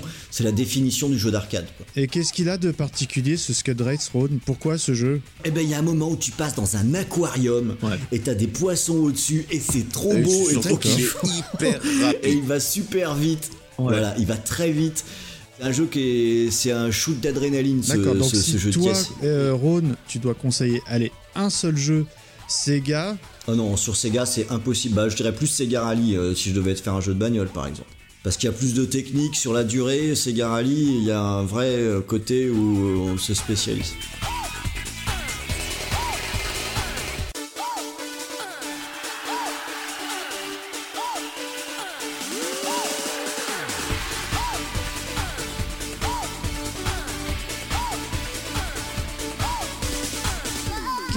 Donc, euh, alors, lettre A, c'est fait. Non, même pas. Donc, euh, S, c'est fait. SNK, Sega. Donc, il reste encore euh, 24 lettres de l'alphabet. On est bien. Euh, Rhône, euh, allez, un petit, un petit constructeur comme ça qui devient sous. Alors j'hésite entre plusieurs, je regarde ce dont on a parlé et bien sûr je vais en prendre un tout petit qui m'intéresse plus moi. moi je vais, je vais juste parler de Toaplan. Ah oui. Ah. Parce que comme j'ai dit j'étais un joueur de shoot, shoot, et ouais. les shoots de Je Toaplan franchement. pas oh, du tout. C'est- C'était vraiment des spécialistes. hein. C'était Attends, Truxton, attends, attends, ça attendez, attendez. Tosmo, Tosmo, Toaplan, tu connais? Oui, oui, oui, je connais. Bon, après, je peux pas de mémoire, à part Truxton, maintenant qui est dit. Ah bah attends, mais, tu vas voir c'est- les Il y a titres, beaucoup, tu vas beaucoup, comprendre. beaucoup de jeux. Si, si, tu vas voir. Si. Tu connais en fait pour de vrai. Attends, tu vas voir, tu connais. Si je te dis Ah, bah, Hellfire, Oui, Non, bah oui. Les jeux d'hélicoptère. hein, Sur Mega. Hellfire que j'ai jamais réussi à terminer d'ailleurs en arcade, mais je- j'étais pas loin de la fin. Oh Euh, bah mais Zero respect, Wing. hein. parce que c'est pareil dans la collection. Ah, euh, c'est des jeux qui sont ultra durs. Non mais j'étais fort en shooter. Zero Wing, lui je l'ai terminé. je Je vraiment pas, beaucoup celui-là. Ouais, désolé, je connais toujours pas mon Rhône. Ils ont fait Flying Shark, ça c'est les- en- Oui, c'est un ah, scrolling ce- vertical. Il est génial, ce Et il jeu. est pas facile parce que l'avion est très lent, il faut vraiment bien euh, contrôler ses, ses- ses déplacements et ses anticipations. Et puis mon petit chéri, euh, pendant lequel je pouvais jouer très très longtemps parce que les niveaux se répétaient quand tu terminais le jeu, c'était Slap Fight. Oui, très très bien, Euh, très très bien. Je l'ai connu tr- surtout sur, euh, sur Amstrad, il me Oui, semble. il était que- sur Amstrad, l'adaptation était pas mal sur Amstrad, ouais. Mais on l'a déjà fait, l'Amstrad, donc. euh, Et euh, non, un shoot, un shoot qui était vraiment pas évident, mais quand t'avais bien compris le truc, tu pouvais y jouer vraiment longtemps avec deux bien balles. quand il dit c'était Alors pas voilà, évident. toi- Ce jeu-là, pour moi, je le trouvais ultra dur. ouais, c'était pas évident. Non mais en fait je veux pas frimer parce que si j'y rejoue aujourd'hui je pense que je suis plus capable.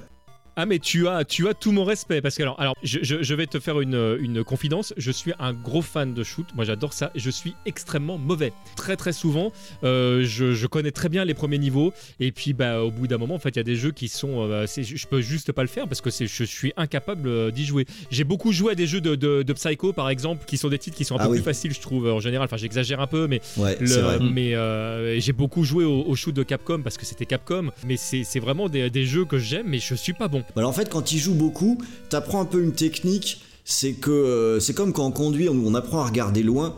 Quand on joue un, un jeu de shoot, faut faut vraiment se fixer sur son, sur son vaisseau et euh, regarder le périmètre qui est autour pour analyser la façon dont se déplacent les tirs qui arrivent vers toi. Et en fait, on, on prête attention à beaucoup moins de choses que ce qu'il y a sur l'écran quand on joue à un jeu de shoot. Alors, tu sais quoi On va prendre rendez-vous, tu vas me donner Mais des je, cours. je sais pas si je serai encore capable, hein, parce que putain, mes Mais réflexes ça- de euh, toute façon, ça sera forcément mieux que ce que je fais. Donc, euh, Et puis voilà, enfin en tout cas, Toaplan, c'est vrai que c'est pas le plus connu, mais euh, ils avaient un vrai savoir-faire sur les shoots et euh, une, une vraie patte. Alors ça demandait, il y avait du challenge dans ce qu'ils présentaient comme, euh, comme produit, mais euh, moi ça m'a toujours attiré le- le- leur jeu.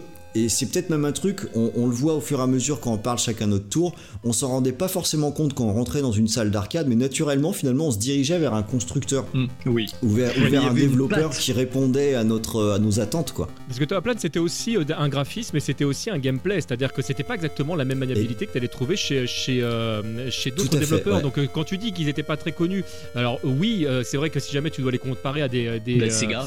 des, des Sega dont on parlait tout à l'heure, bon là évidemment le grand public, euh, mais en fait les gens qui jouaient savaient pour de vrai, parce que tu, tu retrouvais vraiment euh, un feeling. C'est exactement, tout à fait. Oui, et puis en plus, euh, faut à noter quand même euh, pour l'arcade, c'est vrai que comme TMDJC, euh, je peux jouer à des jeux de baston avec un pad, je peux jouer à peu près tout avec un pad, mais jouer un shoot 'em up sans stick arcade. Sans stick, c'est dur. hein. Ah ouais, non, mais là, on est d'accord. C'est vraiment, Là, c'est autre chose. Faut, faut jouer au stick arcade quand tu joues à un, un shoot 'em up. Pour moi, euh, c'est plus important que sur même sur un jeu de versus fighting par exemple. Ouais, absolument.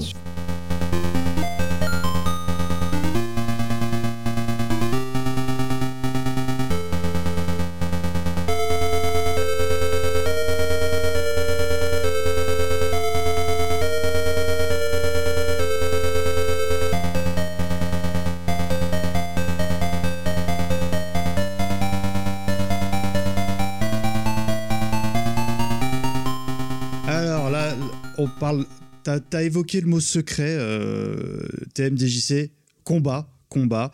Est-ce que tu aimerais nous parler d'un certain constructeur qui est cher aux gens de versus fighting, par exemple?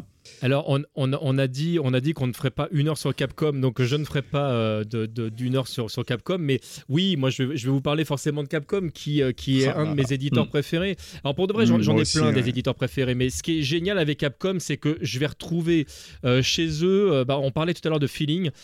très souvent, j'accroche en fait à leur, à leur manière de, de faire des jeux. J'ai vraiment un feeling avec Mm. eux, que ce soit euh, dans les anciens euh, jeux, que ce soit dans les jeux les, les plus récents. Ils ont une manière euh, de développer qui va faire que je me sens entre guillemets tout de suite chez moi.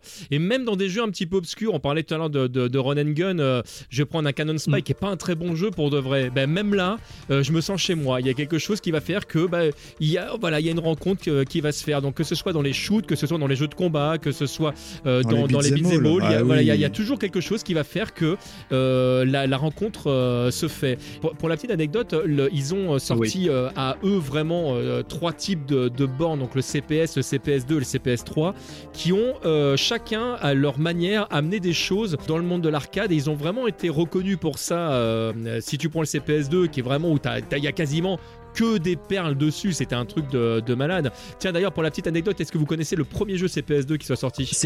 C'est Street Fighter 2 Super Street Fighter 2 X. Ouais, Et, et c'est triste parce que c'est le même que sur CPS1. T'arriveras pas à bloquer mon Nicolas, il est au top. Euh, mais attends, peut-être que si. Est-ce que tu connais le dernier jeu CPS2 à être sorti?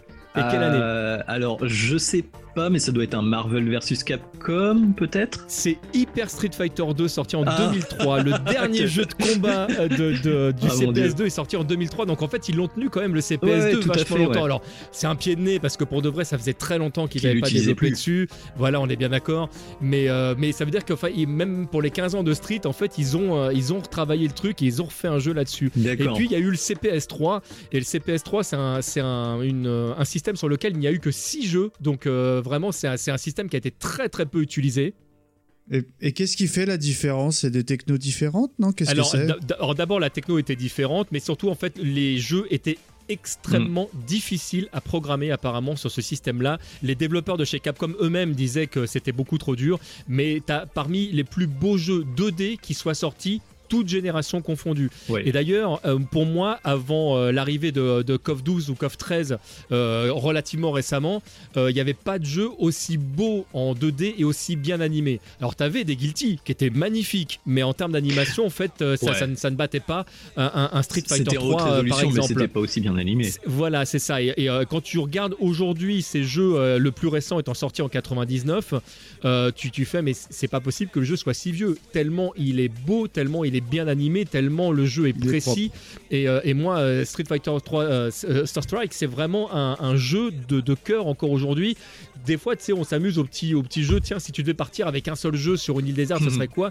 C'est le jeu, c'est impossible pour de vrai de répondre. Mais si j'avais pas le choix, c'est pas impossible que ce soit ce jeu-là en fait À que, que j'embarque. Ouais. Tellement ce jeu, Ouais, pour moi, il a pas. Street euh, Fighter euh, sur 3. la scène versus fighting, tu sais, je regarde ça un peu d'un œil extérieur, c'est vraiment le jeu qui est tout le temps cité. Euh, clairement. Et après, moi j'ai une autre question pour toi, euh, TMDJC. Euh, je suis pas expert comme toi, et en plus, mon thème de prédilection, c'est le beat'em all.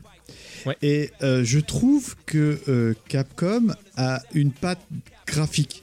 Je Ah ouais, ouais, je je saurais pas te l'expliquer, mais, quand je vois un jeu, même si euh, je le, enfin, je le connais pas, j'ai fait un peu le tour, mais je peux te dire que c'est du Capcom parce que il y a une patte.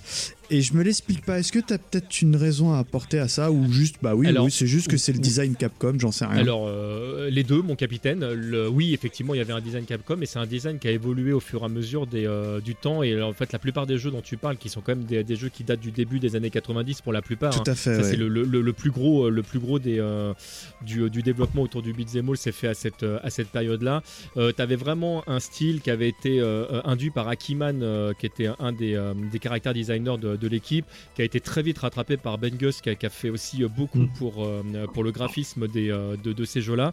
Et tu as une deuxième phase qui est arrivée en fait avec l'entrée de Darkstalker, Ah bah oui. Street Fighter Alpha et des X-Men, en fait, où là, l'équipe de Capcom a fait un stage chez Disney pour apprendre Ah. en fait euh, les techniques d'animation et, euh, et ça se sent. Il y a, c'est- il y a vraiment de- du jour au lendemain en fait à une manière d'animer qui, qui a complètement changé et c'est pour ça que Capcom ne craignait à l'époque. En termes d'animation, je parle bien, je parle. Là après, le reste c'est une question de goût. Mais vraiment en termes d'animation, ils écrasaient tout le monde à l'époque. Même sur les petits, euh, les petits jeux entre guillemets mineurs, bon, tu sais que moi, mon jeu de cœur, c'est Super Puzzle Fighter 2. Et tu sais qu'on on se doit un match tous les deux, hein, parce qu'on n'a toujours pas réussi à, à- régler nos faux, comptes ouais, hein. ouais. Et euh, bah tiens, toujours sur euh, le, le dossier Capcom, on a notre ami euh, Toy Kitsch qui nous parle de Street Zero, Oui. qui dit qu'il était la borne la plus squattée. Et euh, il dit, lui, avec quelques potes, il avait Dieu que pour un autre jeu, celle de Darkstalkers, le jeu que tu viens d'évoquer. Et du coup, C'est- deux jeux exceptionnels. il- Putain, ça reboit une bière. Ah merde, je me suis fait griller. Ouais, là, Pas faut du tout. Et, euh, Non, ce qui est chiant, c'est que tu fasses pas tourner quoi. Ouais, c'est une bière ambrée du coin, ça s'appelle Pleine Lune, je, je connais pas, je vais goûter ça. Et il disait du coup, on était vraiment tranquille sur le jeu euh, qui euh, reste pour moi un des plus beaux jeux de baston. C'est ce que tu viens de confirmer euh, à Ah mais je, tes je- propos. je suis entièrement d'accord avec lui et euh, d'ailleurs aujourd'hui euh, si jamais vous avez envie de vraiment de, de prendre le temps d'apprendre à, à jouer à un jeu euh, Vampire Savior c'est pour moi un des meilleurs jeux de baston encore aujourd'hui qui existe le jeu il a pas de, de- de limite tellement en fait il, le- la- il est abyssal en fait en, en termes de Mhm. possibilités Euh, il y a un charisme de malade des, personnages l'animation est aux petits oignons en plus le jeu est un petit peu différent d'autres jeux de, de baston qui peuvent exister. Donc vraiment, c'est c'est un jeu que je, je, je conseille. Et pour terminer, il y a quand même une troisième époque de, de Capcom euh, en termes de jeux 2D euh, qui est arrivée. Et là, je voudrais, on parlait tout à l'heure de, de- de Sega et euh, parce qu'on peut s'imaginer des fois que je troll, mais le, le Capcom et, euh, et Sega, c'est vraiment une histoire d'amour à plein de Ah, périodes. mais oui, Carrément. Et, euh, et notamment en fait tout ce que Capcom a développé sur Naomi et, euh, et donc qui a été ensuite facilement euh, euh, euh, installé sur la. Dreamcast ou, euh, ou sur d'autres consoles hein, parce que même euh, des jeux euh, sont arrivés très tardivement sur la Saturn comme le, le Street Fighter euh, 03 qui, qui Mm. est arrivé après euh, toutes les autres versions c'est vraiment des jeux qui sont vraiment euh, super et on parlait tout à l'heure de, de jeux Naomi euh, SNK versus Capcom 2 c'est toujours un jeu qui est joué Ah à là très là haut là. niveau en compétition Ah, euh, aujourd'hui ce jeu est une tuerie. euh, il y a- y a- là encore, on, on parlait de jeux abyssal, c'est des jeux, vous rentrez dedans, il n'y a pas de limite. Déjà, il y a énormément de personnages. Alors, en plus, c'est Capcom, c'est On est en SNK, t'as quelle année, l'impression pardon, après, euh, euh, alors là, on est euh, le SNK 2, on est en 2001, euh, 2001-2002 suivant les versions. Et euh, Sur et un matos qui est développé dans les années 90. euh, non, non, non, le, la, la Naomi est beaucoup plus Bah, récente non, c'est Naomi, 90 c'est- vu que c'est la base de la Dreamcast. Euh, ouais, Donc la- ça doit être la Naomi, elle est- 98, hein, je dirais. Oui, c'est ça, oui, Hmm. c'est- c'est 98. On veut pas, oui, enfin, on n'est on n'est pas, euh, on n'est pas en 90. Bah, Enfin, je veux dire, on est- Oui, non, mais je veux dire, on est, on est 8 ans après. Enfin, je veux- Oui, non, tu parlais des années 90 Les en années général. 90, je pense, ouais. Pardon, autant, autant pour moi. Parce que là, je me disais, ouais, il y a quand même 8 ans entre les deux. En, en termes d'arcade, c'est énorme. C'est un, un univers. Et, euh, et ouais, donc, le, ce, ce jeu-là, donc, tu as déjà énormément de personnages. Tu as des, que des personnages de ouf. Et en plus, pour chacun des personnages, tu vas avoir six façons de jouer différentes. Ce qui fait que, en fait, pour de vrai, euh, bah, tu, tu peux pas faire le tour du jeu. C'est impossible. Il y a, trop à découvrir. Et euh, c'est vraiment des jeux, euh, moi j'y joue encore beaucoup aujourd'hui. Et, euh, j'aime beaucoup les, conversions qui ont été faites sur Dreamcast. Et moi, ma Dreamcast, elle me suivait partout. Je faisais beaucoup de déplacements à l'époque. Je partais pas sur ma Dreamcast, qui était quand même pas une console ultra légère. Mais, mais j'ai fait les Marvel versus Capcom 2. euh, euh, tous ces jeux-là. bah, le, le, le Rival School 2, qui est, enfin 2 chez nous, Project parce que le. Project Justice, qui est en fait le véritable troisième au Japon, mais le, ce, ce- pareil, ce jeu-là, je l'ai surkiffé. Et euh, c'est vrai que le, la, je trouve que, que quand euh, Sega et Capcom travaillaient ensemble, ils faisaient vraiment des, des trucs de malade. Bon, Tosmo, on t'a pas trop entendu jusqu'à présent et je sais que t'es comme moi, que t'es assez client de, de l'univers Capcom. Euh, Est-ce que t'as. Allez, fais-moi plaisir, par- parle-moi un peu de Beat'em All quand même, parle de trucs qui tâchent là, qui tapent. En plus, t'en as Ah parlé bah. plein de fois en podcast avec moi, avec les potes de la case. Raconte-nous tout ça un peu là. En plus, je crois que vous Bah, sortez une émission actuellement là sur le sujet, non? Ouais, ouais, on va sortir euh, Dungeon of euh, Dungeon of Doom. euh, enfin, Le- Dungeon, Dungeon et Dragon Tower of Doom. Et ça, c'est du Capcom également. Ah oui, Ah oui. Un de leurs Est-ce que meilleurs. est-ce que comme t'as vite fait hein, quelques titres comme ça à nous conseiller? Bah, tu as le plus connu, un Final Fight que j'ai Ah, connu au mais- café à l'époque et euh, bah, qui m'a bien mangé des pièces aussi. Euh, Qu'est-ce que Et, et tu sais, enfin, je, je me permets parce que tu le sais, Tosmo, c'est mon jeu de cœur en beat'em all. Euh, le jeu, je crois qu'il est 88, 89, 89. Et il est encore ultra praticable. Mm. Il y a des jeux de, il y a, enfin, de mon point de vue, il y a des jeux, on va dire, de cette période-là qui sont aujourd'hui, bah, c'était, tu dis, ouais, ok, c'était les années 80, quoi. Tu vois, c'était euh, le Ouais, souvenir. ouais, ouais. Non, Ce mais jeu-là, j'y joue encore très souvent. J'adore y Tu veux jouer. une anecdote sur ce jeu? Ah bah oui, vas-y, donne-moi, donne-moi Tu- du tu- gras. le, le jeu, en fait, il a été encadré euh, à la base par Okamoto. Est-ce que tu sais, en fait, que euh, quand il a développé ce jeu-là, en fait, il était, euh, il était mandaté pour faire Street Fighter 2 et qu'en fait, il s'est dit, je me sens pas capable de faire ça maintenant. moi, je vais plutôt partir sur ce qui est à la mode. Donc, en fait, au Japon, ça ne se fait pas hein, de dire non à son Mm, chef. mm. Donc lui il a dit oui oui je vous fais Street 2 Il sort un jeu qui s'appelle Street Fighter 89 Et donc il- les gens arrivent et fait non mais euh, tu te fous de notre gueule et bon, le jeu a eu le succès qu'il a, a eu, donc ils ont dit bon bah vas-y, bah fais-nous Final Fight 2 alors. Puis c'est là qu'il s'est dit non mais je sens bien, je vais faire Street 2 maintenant. Donc le mec en fait deux fois il met à l'amende euh, leur, chef et deux fois il sort des jeux qui sont des références encore Ouais. aujourd'hui quoi. Bah, c'est vrai qu'en plus, ce qui est marrant avec les beat'em all de cette époque, c'est que ils sont vraiment arrivés. On, on peut pas faire mieux que, que les beat'em up de Capcom du début des années 90 en fait. On est Tu as beau avoir une technologie bien plus développée, bien machin, euh, faire mieux qu'un Punisher ou qu'un Alien versus Predator ou Oh qu'un Cadillac et Dinosaur, en fait tu peux pas parce que Bah, le level design est parfait quoi. il est parfait. Alors maintenant, il rajoute des aspects RPG dans le jeu qui augmentent la durée de vie, euh, on va dire de façon peut-être un peu mécaniquement ou artificiellement. Mais, euh, enfin moi là récemment, j'ai joué à un jeu qui s'appelle euh, Mother Russia Bleeds, qui est Ouais, très inspiré de Streets of Rage et de Final Fight. fait, ouais. Il est très bien, mais il est pas mieux.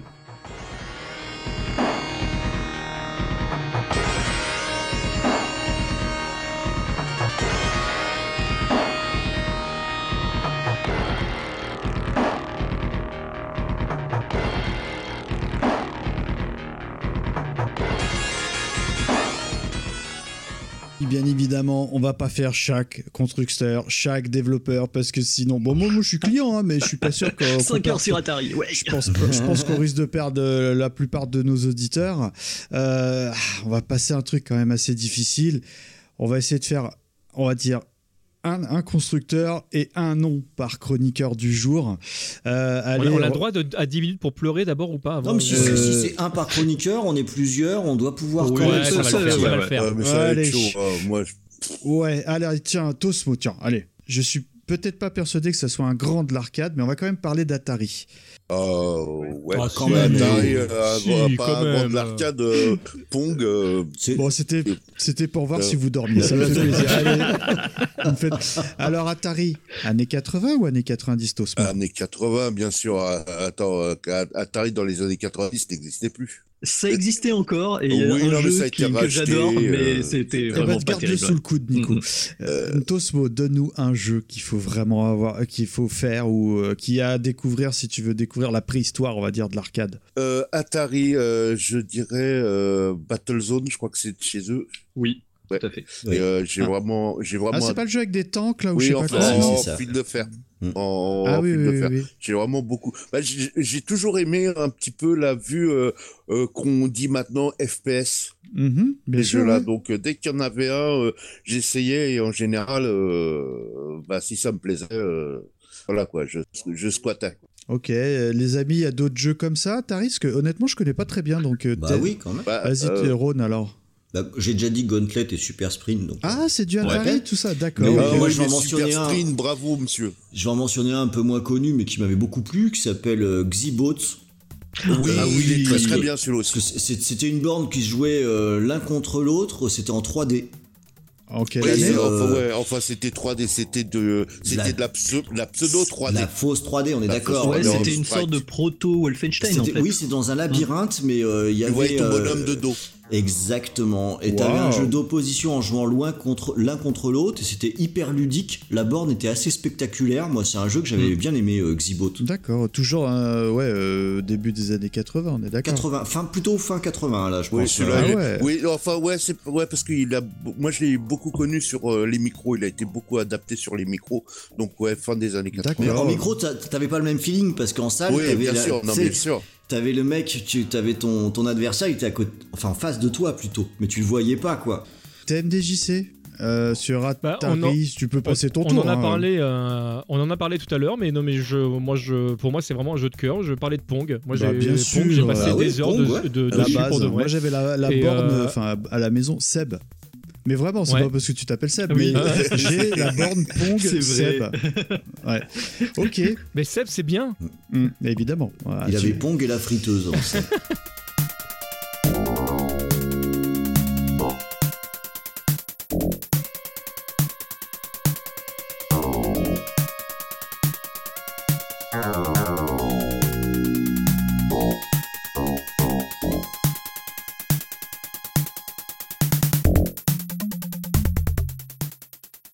Alors là, je vais vous demander l'impossible parce que c'est un développeur que j'adore. Dataist. Ce Dataist. Ah oh là Double là là. Dragon, euh, C'était les rois des Non, années c'est- 80, ceux-là. Il y a tout, il y a tout. Alors je Il y vais a vous faire un name dropping et après vous gardez ce que vous gardez. On a, vous m'avez mis Midnight Resistance, je sais Je pas vote. ce que. Ah ouais. Bad Dude, c'est quoi C'est euh, Dragon Ninja, double- non Bad- Dragon Ninja Ninja, versus- ouais. Ninja, pardon, j'ai dit double dragon, j'ai Oh dit la là merde, c'est Dragon Ninja. Bah ouais. oui. Burger Time, ça c'est mon jeu de cœur, vous le savez, c'est j'adore ce jeu, je, je c'est vraiment j'adore. Euh, Joe et Mac, ouais, ouais, on va dire ça. Ah si, c'était rigolo à Ah, l'époque. Kung Fu Master, C'était fun. Kung Fu Alors, Kung Fu Master. Distribué, plaît. Kung Fu Master. Ah oui, C'est- c'est distribué, oui, il me semble. ouais. Euh, et surtout Robocop. Qui veut dégainer un des jeux là? Nicolas, tiens, dégaine un jeu s'il te plaît. Alors moi c'est un de mes jeux préférés mais euh, en fait j'y joué sur mon Atari ST, j'y ai joué sur Mega Drive et j'y ai un peu joué en arcade mais il était très particulier, c'est Midnight Resistance. ouais, parce avait le stick en arcade. Voilà, exactement. En fait, euh, c'est un, un genre de clone de Contra, mais moi je trouve meilleur que Contra personnellement, ah, Contra, euh, c'est largement. Grisor, C'était euh, euh, Grisor ouais, sur Grisor, ouais. Amstrad et puis euh, Contra 3 sur Super Nintendo, Ah là quoi, là le là. Probotector. Oui, voilà, Ouais. c'est ça que je cherchais en Et, voilà. et a en en fait- arcade aussi. ouais. Et euh, en fait, c'est- ce qui était sympa, c'est que dans Midnight Resistance, en fait, ils avaient ce qu'ils appelaient le rotary joystick.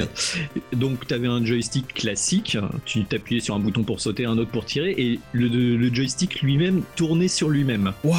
Je sais pas si je Ouais, m'explique ouais, bien. ouais, ouais. Si, si, voyez si. Et ça permettait de diriger ton tir. Par exemple, tu pouvais avancer en tirant vers l'arrière. C'est comme un twin stick euh, shooter, mais avec un seul stick. Voilà, avec c'était- un seul stick. C'était le même système sur euh, les bornes euh, Ikari Warrior. Exactement. Ouais, tout à fait, ouais. Bah, en arcade, j'y ai joué, mais j'avais 10 ans, donc c'était très compliqué pour moi de, de gérer tout ça, en fait. Mais quand je l'ai redécouvert après sur Atari ST, sur Mega Drive, où ils avaient modifié la maniabilité pour le rendre jouable sur ces manettes qui n'avaient pas de rotary joystick, je trouve que c'est un jeu qui a vraiment euh, euh, une vraie profondeur, en fait. Une chouette Si tu le connais par cœur, tu peux le finir. Et la musique, ouais, ouais, est super sympa aussi. Et- Mais malheureusement, il est pas jouable sur ma main, parce que t'as pas de Ah bah rotary non, joystick Euh, sur si, ton a- il y a- PC, il quoi. doit y avoir un hack et euh, Mais comment tu fais Bah, t'appelles Tosmo. Non, non, sinon tu peux régler, en fait, tu peux régler ton analogique gauche ou droit euh, en Rotary. Ah. Ah ouais, ah ouais, ça, ça ouais, effectivement, là, tu me l'as vendu. Je, Le... je- je l'ai fait pour Ikari Warrior, je me suis fait chier, donc... euh, D'accord, ah ouais, ah ouais, ça doit être encore mieux même. TMDJC, euh, c'est dur, hein. Et, euh, oui, c'est- très dur ce que tu demandes. Alors je fais, je fais très court, je, je, je, je semi-triche. Euh, euh, en, en disant que si a- Bah, parmi, les, parmi jeux de, de combat qui, qui ont été édités par Data East, je ne peux pas ne pas parler de, de Karate Champ euh, Ah qui oui, était sorti Ah, bravo, euh, bravo, euh, au, Japon Sport. parce que ce, ce jeu-là, euh, au-delà du fait que tu, que tu le vois dans Bloodsport quand même, enfin il a amené beaucoup de choses dans, dans le jeu de combat. Et c'est euh, c'est un jeu qui jouait un- euh, vraiment de manière particulière parce qu'en fait il se jouait à deux Mhm. sticks. Il y a un stick qui faisait le déplacement et l'autre qui te permettait de faire les Mhm. coups et donc suivant la direction que tu prenais et que tu appuyais ou pas, bah, les coups étaient plus ou moins euh, portés ou pas et euh, tu pouvais feinter. C'était vraiment un jeu très intéressant. Et je voudrais vous parler, mais très très rapidement, de Fighters History, qui Ah est oui, une série ouais, de, génial, jeux de, ça. de Tata East. Et si j'en parle, Oh en no. fait, c'est parce que, alors au-delà du fait que c'est des jeux qui continuent à être joués aujourd'hui, je pense notamment à Carnival Revenge, coucou le Stunfest, Capcom a porté plainte Oui. contre Data East euh, euh, et ils ont perdu. Et c'est le, le premier euh, vrai procès qu'il y a eu là-dessus. Alors je dis premier vrai procès parce qu'en fait il y avait déjà eu des portages de plaintes avant entre, entre Data East et Capcom, mais là il s'est révélé que ça avait été quand même assez loin en disant bon là quand même vous nous faites vraiment une pâle copie de Street Fighter 2 et en perdant ça a vraiment ouvert les vannes euh, les clones, justement ouais. du genre et donc tous les clones sont arrivés au même moment et, euh, et donc c'est ce procès là a été retentissant à l'époque. Ok, ok. C'est juste pour- surtout pour l'histoire, en fait. Et c'est un bon jeu, demeurant Oui, franchement, alors, Mm. euh, alors euh, pour moi, euh, euh, Fighters History, ça, ça vaut pas un street, c'est très personnel, mais euh, le gros avantage de jeux comme euh, Carnage Revenge par exemple, c'est que c'est des jeux qui sont un peu pétés, donc euh, c'est très drôle. Ouais, ouais. Euh, tu peux faire vraiment des, des- des trucs de, de malade, et notamment dans les tournois qu'on a pu voir au Stunfest, il y a, il y a des trucs, c'est juste hilarant. Alors euh, bon, voilà, c'est c'est des faut, faut prendre le jeu pour ce qu'il est. Pour. Et puis euh, tu peux jouer une grand-mère qui t'attaque avec son dentier quand même. Bah, déjà. ok, et euh, quand même, Data East, ce qui était formidable, c'était euh, bah, la plus grande pub ever pour cette marque. Bah, c'était dans Robocop quand même. Alors, je sais plus si c'est dans Mm. quel film, Nico. Dans le 2. Dans- et où euh, à un moment il y a un malfrat qui se retrouve ouais. euh, bah, molesté dans une salle d'arcade. Il y a que des jeux Data East. hein. Ouais. Ouais, ouais. Et- Et, j'ai revu le, jeu- le film C'est Tortue un Ninja. flic, le, le, le, le malfrat en question. En fait, Oui, c'est un, mauvais flic corrompu. Ouais, c'est ça. ouais. Vous êtes un flic corrompu. C'est euh, c'est ça, c'est un véreux. Euh, qui c'est que j'ai pas branché sur Data East moi, moi. Ah, vas-y, Ron, on t'écoute. Ouais, comme il y a eu Midnight Resistance, je peux dire mon Bad Dudes versus Ah Dragon ouais, Ninja. c'est génial ça. Ah, Parce, Bah oui. parce que moi je le préfère à Final Fight perso. Et puis C'est pas grave. Et puis parce que Ouh, quand même. je représente la team euh, VHS et canapé et quand il y a un jeu qui s'appelle Bad Dudes versus Dragon Ninja, excusez-moi les mecs, mais ça se pose là. Et euh, je, Avec le président Ronnie quand même, je- qui t'offre un hamburger quand tu gagnes. J'en avais euh, diffusé quand on faisait l'émission La Beatsbox sur les musiques de jeux vidéo. J'avais pris une musique de Bad Dudes. C'est Bad vrai. Elle est plutôt cool et je trouve que le jeu a une espèce de bonne humeur euh, bourrine assez sympa avec ses bastons Ouais. euh, en- sur des camions. Ah, c'est daté aujourd'hui. hein. Je suis, je suis, Ouais. euh, non mais je suis entièrement d'accord. Ça vaut pas un Final Fight, mais je suis d'accord. Ouais, en fait, en fait, je trouve ça plus. dé- tu sais, Final Fight c'est probablement supérieur, mais c'est comme la différence entre un bon film de baston et un nanar fun. Et Ouais. euh, Bad Dudes, c'est le nanar fun. Je suis d'accord. Et, et moi, je, je m'amusais vraiment bien avec, ce deux, jeu. hein, euh, Et jouable à deux. Comme évidemment. Midnight Resistance d'ailleurs. Jouable à deux aussi, qui était très cool.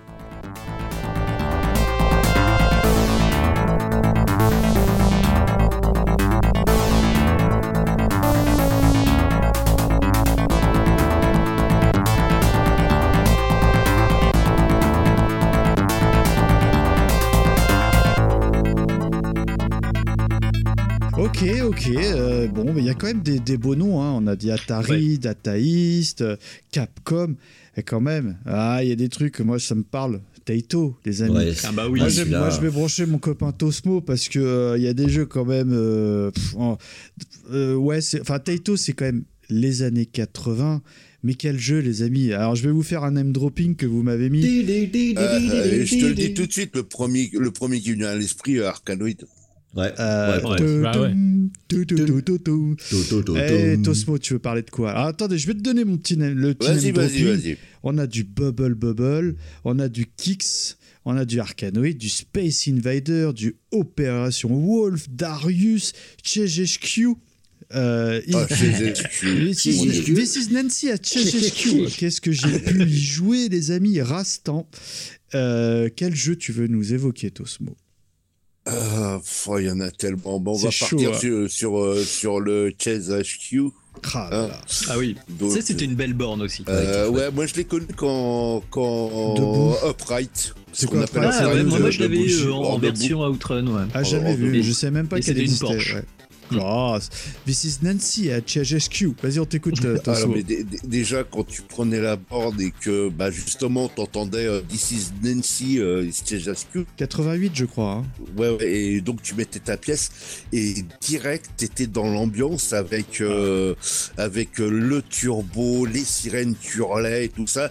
Et faut quand même le dire que bah, c'était quand même euh, l'adaptation non, non officielle de Miami Vice. Bah C'est oui. clair, c'est ça, bien J'allais- sûr. j'allais- je le gardais pour faire une grosse dédicace. En plus, t'es là, à nos copains de VHS et Canapé, qui Eh a oui. fait un excellent, très long, hein, très long, dossier sur euh, deux flics amis. Amis, Ouais. Je sais, je l'ai présenté. avec, hein, avec euh, le camarade Rico qui était vraiment au taquet. Ah, t'es euh, content de l'émission. Et c'est vrai que quand on a préparé le, le dossier arcade, je me suis dit, ils vont parler de CHSQ, c'est obligé, c'est le jeu de nom. Bah ouais. J'ai rarement retrouvé des sensations de conduite dans un jeu d'arcade, mais arcade pur, quoi. C'est-à-dire Mm. que qu'il ne soit pas un peu simulation, etc. Euh, Et puis c'était original pour l'époque. ah oui, oui, Mm. totalement. Parce que euh, avant c'était de faire des tours de course et des trucs comme ça. Ouais, le gameplay ra- très rapidement, Tosmo? Alors le gameplay, bah t'es deux flics et puis bah euh, À Miami euh, à Miami et euh, Copain, copain. donc au début de chaque euh, Popote de chaque euh, niveau, tu as un criminel à, À arrêter. ouais. Bah faut que tu mettes les chevaux pour essayer de le rattraper déjà et une fois que tu l'as rattrapé, euh, il faut que tu euh, lui exploses sa bagnole avec la tienne. Voilà. Voilà. Donc la, la Porsche et tout, il y a un budget à Ouais. Miami assez conséquent. hein. Tu Voilà. peux être une Porsche par euh, arrestation, c'est parce que le gars, il a pas payé sa contredanse, hein, tu vois. Enfin, Ah, ouais, on commence comme ça. Alors, si je peux me permettre, Tosmo, est-ce que c'est un jeu que tu as pu rejouer récemment? Pourquoi je te dis ça? Parce que euh, bah moi, euh, jeu de cœur à l'époque, euh, je l'avais saigné le jeu, je... et malheureusement, c'est des jeux, je trouve, qui est un petit peu vieilli, je trouve, à, à- à Euh, refaire aujourd'hui. Je sais pas ce que t'en penses. Alors moi en borne pour le retrouver, euh, Hmm. c'est c'est- Impossible. impossible. Ouais. Euh, donc moi je l'émule sur Bah même a- avec mes réglages un petit peu, c'est-à-dire que je mets sur les gâchettes le fait de- d'accélérer, etc. J'arrive à retrouver une petite sensation de Ah, de- de peut-être parce qu'il n'y a conduite. pas le- les sensations arcade, en fait. Voilà, et puis euh, le feeling Euh, arcade. voilà, Ouais, le parce feeling, que tu as voilà. un levier de vitesse aussi qu'il faut que tu mappes sur un bouton et tout ça, et c'est pas indiqué si jamais tu, tu, tu sais pas sur si tu joues en Par émulation. contre, euh, euh, en sur- mode arcade, moi je dis un grand oui, Ah, hein, j'aimerais bien y euh, rejouer. Ah, hein. mais en mode arcade, il est Ah mortel. Il faut savoir qu'ils en ont sorti un il y a pas très longtemps, qui tourne en arcade, que je regarde du côté de l'émulation parce que ça s'émule sur PC maintenant. Apparemment, il est pas mal, mais je l'ai pas encore vu tourner vraiment de mon côté. Ok. Seb, un, un petit Taito Ouais, là. c'est- là, là là. là- là aussi c'est dur parce que chez Taito euh, il y a aussi pas mal de perles. Euh, moi j'hésite entre deux. Euh, moi il y a des jeux comme Darius qui m'ont énormément Ah ouais, euh, c'était marqué. bien. C'est quoi Darius Et euh, mais, un mais shoot, un, un euh, truc peut-être qui va vous étonner, euh, sur, sur lequel en fait je, pense que c'est le jeu sur lequel j'ai passé, enfin de Taito sur lequel j'ai- passé le, le plus de temps, c'est Puzzle Bubble. Euh, Ah Puzzle oui, Bubble, oui, oh c'est vraiment Oui, un, jeu pour moi. Déjà je l'ai ach- je l'ai acheté quasiment sur toutes mes consoles, donc à chaque fois sortait sur une console j'avais. Une, une version. Tu vois sur ma Neo Geo Pocket j'avais les meilleurs jeux de combat, mais j'avais aussi Mm. euh, Puzzle Bubble. Enfin c'était euh, vraiment un, un jeu sur lequel, euh, en plus avec un gameplay qui est ultra simpliste, mais dès que tu te mets à jouer avec quelqu'un, c'est fini quoi. Tu, tu peux passer une après-midi, une journée dessus, tout d'un coup tu te réveilles, tu fais merde, il faut vraiment qu'on aille acheter les pizzas, il est tard. Au risque de dire une ânerie, il y avait un jeu dans le même style où euh, c'était avec des bonhommes de neige. C'est du Taito ça aussi ou pas les amis? Alors, tu confonds Puzzle Bubble et Bubble Bubble. Ouais, ouais, ouais. Parce que là, tu parles de Snow Bros. Ah oui, fait. oui, pardon, ouais, ouais. Ah oui, Bubble Bubble. Alors, Mais euh, oui, c'était carrément un clone, Snow Bros de Bubble D'accord, Bubble, donc euh, par- pardonne-moi, donc Seb, quel jeu euh, que je fasse pas d'impair, c'est lequel que Puzzle Bubble, c'est quand tu vises euh, les, pour Puzzle lancer Bubble, les c'est les bouboules. Mille excuses. Mais c'est les mêmes personnages, hein, ça, ça vient, ça vient de, de la Mmh. même licence, il C'est n'y a pas de problème. mais en fait c'est- de Bubble c'est un Bubble. spin-off. Mais tu connais. Bah, tu vois, Puzzle Bubble, c'est un petit peu le, le- le Puzzle Fighter, si tu veux, par rapport à Street. Bah, le gameplay, c'est très simple, en fait. C'est que tu as une série de boules au-dessus de toi de, de plein de couleurs différentes et que tu vas avoir une, un petit dragon qui tire euh, lui-même ses mêmes types de boules et en fait il suffit tout simplement que tu alignes trois boules entre elles pour qu'elles euh, disparaissent. Sauf que en fait pour faire disparaître euh, de la même couleur bien sûr, il faut que le, il faut qu'en fait de couleur. tu- il y, a- Ouais. il y a vraiment l'aspect rapidité mais il y a l'aspect stratégique, c'est-à-dire que ce qui est vraiment très intéressant c'est d'arriver en fait à grappes. dégager, Ouais. voilà exactement, à faire des grappes de manière à ce que tu puisses tout faire tomber d'un coup, surtout quand tu joues contre un adversaire, parce que plus tu vas faire tomber de coup- d'un coup euh, tes boules, bah, plus en fait tu vas en envoyer à l'adversaire un petit Mm. peu comme Tetris finalement. Exactement. Et c'est un jeu ultra efficace. Tu peux y top. rejouer aujourd'hui. Mm. Moi, j'ai eu le. Bah, on y a rejoué à la RGC, Tosmo, ensemble. là. Oui, tout Et, à fait. euh, Euh, bah- Non, c'était pas avec moi, mais. Oui, enfin, euh, on était présents. Et, euh, et, euh, efficace. Enfin, je veux dire, n'importe quelle version du jeu, tu joues, c'est top. Ah quoi. ouais, ouais. Après, bon, t'as des variantes en fonction. euh, Bah tout à l'heure on, J'aimais on beaucoup la parlait version de, Bomberman, on Mm. parlait de, de- de Tetris. Enfin c'est des jeux aujourd'hui qui n'ont pas vieilli donc ah tu ouais, peux toujours ouais. les ça faire c'est un jeu à conseiller, hein. clairement. Alors là, moi, je, enfin, je te rejoins complètement, Seb. hein.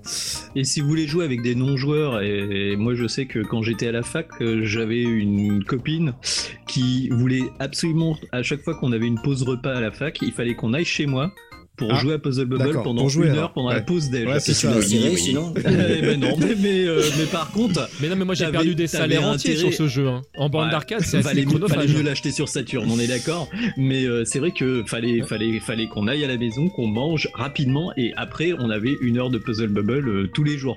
Tu sais que t'as merdé à un moment donné, hein. c'est pas comme ça que ça doit se passer. hein. Ouais, bref. c'est pas grave. Ok, ok. Voilà. euh, bon, je pense qu'on a fini sur. Enfin, Ah bah, bah, tu Bubble déconnes quoi quand même, t'es ouf toi. T'as t'as pas interrogé tout le monde, on est sur Taito, ah, mais bordel. il y a plus de place là. Il y a plus de place. hein. Bah, Taito, c'est important. Hein. Bon, vas-y, Ron. Taito, ouais. Bah vas-y, j'espérais t'interroger en dernier pour que d'autres disent des titres sur lesquels j'hésite, quoi. Bon, qui c'est qui veut Euh, parler alors? Qui c'est qui a pas pris la main encore? Bah moi je veux bien parler de Bubble Bubble. Ah, voilà, et, euh, attention à pas confondre.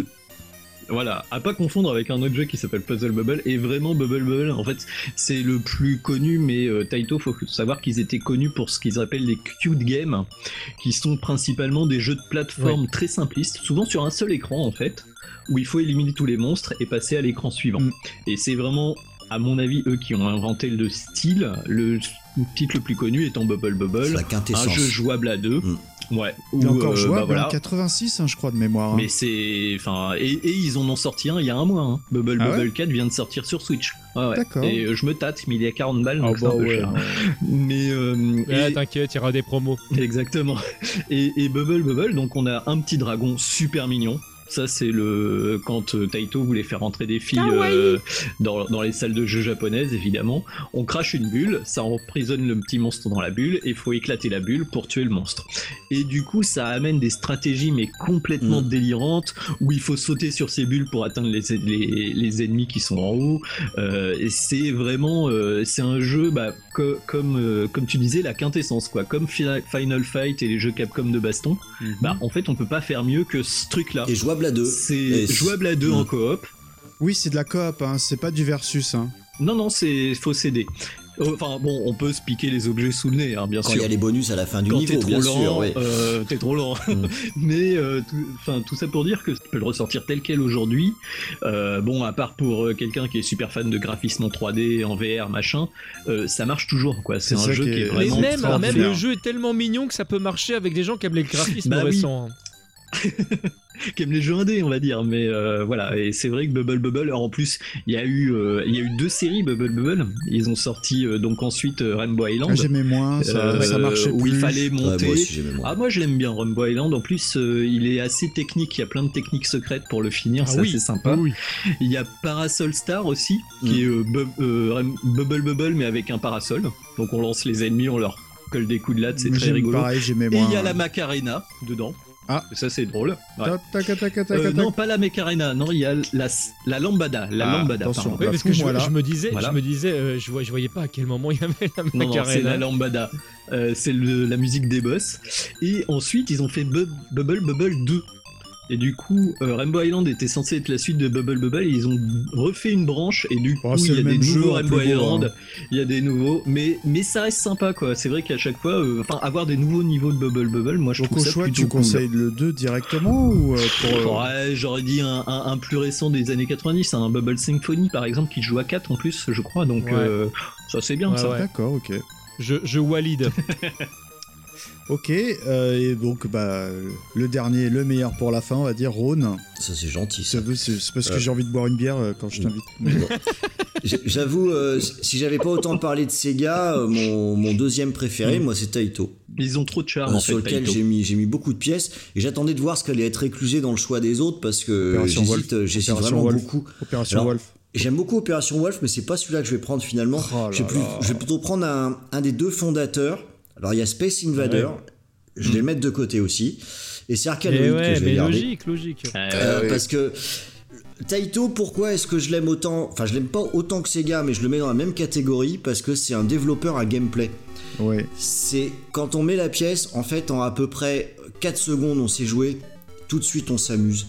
Et Arkanoid, c'est le descendant de Pong. C'est une boule qui rebondit, quoi. C'est et pourtant, avec le système de bonus qu'ils ont euh, qu'ils ont rajouté, puis aussi en arcade avec le- la petite euh, molette que tu tournes. Ouais, c'est un, Oui, euh, c'est un c'était- potard, hein, tout simplement. hein. oui, oui, c'est tout con, c'est tout con, mais aussi con que ça puisse sembler, parce que c'est rien d'autre qu'un casse-brique, c'est juste le casse-brique parfait. Mm. Arkanoid est sorti, il y a eu une chier de casse-briques qui sont sortis, je crois pas qu'il y en ait jamais eu un du niveau d'Arkanoid. Ce qui montre qu'il y a quand même quelque chose, moi je sais que j'y ai beaucoup joué à Arkanoid. Ouais, pareil. ouais. Euh, en arcade et puis après à chaque fois que j'ai eu une machine où il y avait un arcanoïde il y avait un arcanoïde Euh, c'est c'est je trouve que c'est un de ces jeux où dans son genre dans sa catégorie là le casse-brique et ben c'est le jeu à avoir et euh, un peu comme tu as dit pour Bubble Bubble tout à l'heure Nicolas le arcanoïde euh, par sa simplicité c'est un jeu qui peut très bien se lancer Oui. c'est bon, ça marche quoi. C'est rien qu'une raquette avec une balle qui rebondit. Et pourtant ça marche. Là où c'est malin, c'est que dès le départ, t'es pris par le jeu. Le premier niveau, t'as un mur de briques en haut. Dès le deuxième, tu sens que ça va vite se compliquer. Mm. Le, le gameplay ne cesse de s'enrichir euh, tout du long du jeu.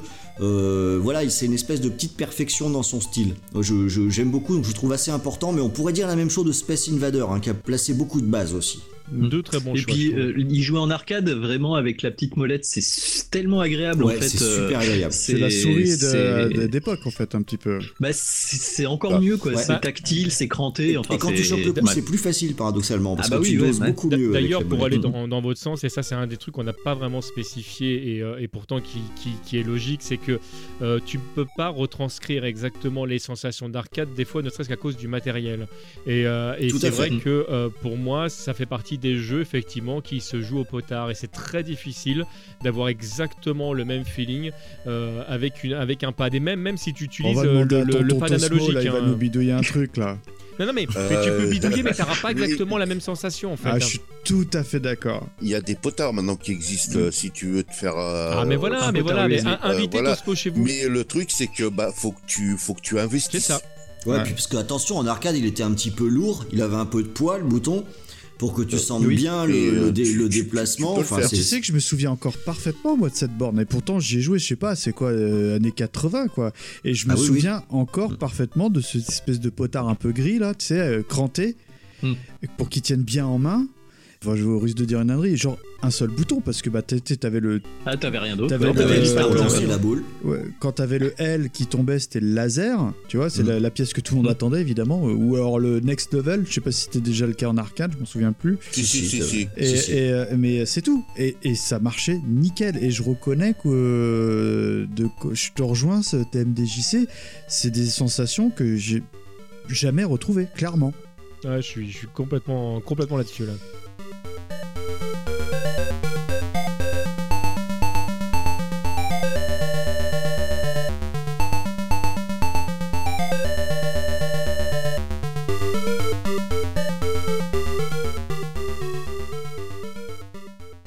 Taito, je pense qu'il y aurait beaucoup de choses à raconter parce que selon moi, c'est vraiment un, des grands de l'arcade. Mais euh, on va faire vite hein, parce que, bon, enfin, je dis ça depuis tout à l'heure, mais bon. Après 5 heures de émission.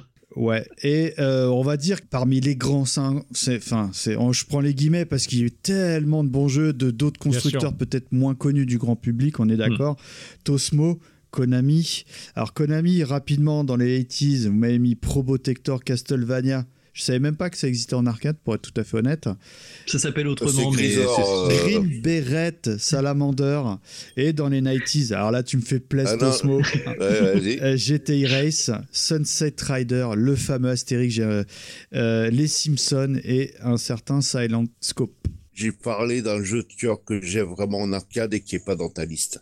Moi Euh, aussi, au j'ai ça. C'est le fameux Hyper Sports euh, et euh, Ouais. enfin Ah toute, bah la oui, fa- oui, toute oui, cette le famille-là briquet. avec le briquet où j'ai vraiment passé, euh, comme Ah, je vous ai dit tout à l'heure, des heures et des heures dessus. Euh, sinon, oui, Green Beret, Green Beret, bon, que j'avais pas connu à l'arcade de tout de suite, que j'ai connu plus Pareil. tard. Je l'ai- je l'ai je l'ai connu d'abord sur Amstrad, le Green Beret, mais après, je l'ai retrouvé en arcade, qui est vraiment très très bien. Mais c'est pareil, Et ça a joue une comment un Green de- Beret, euh, s'il te plaît, Osmo Alors, au départ, bah, t'es euh, un commando. hein.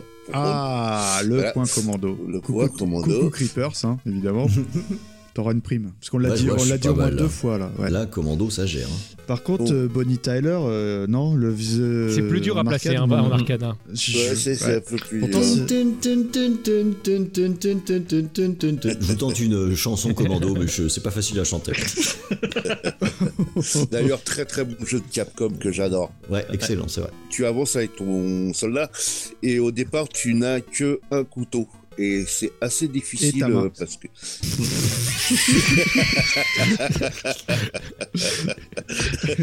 Si tu peux enchaîner, je suis désolé.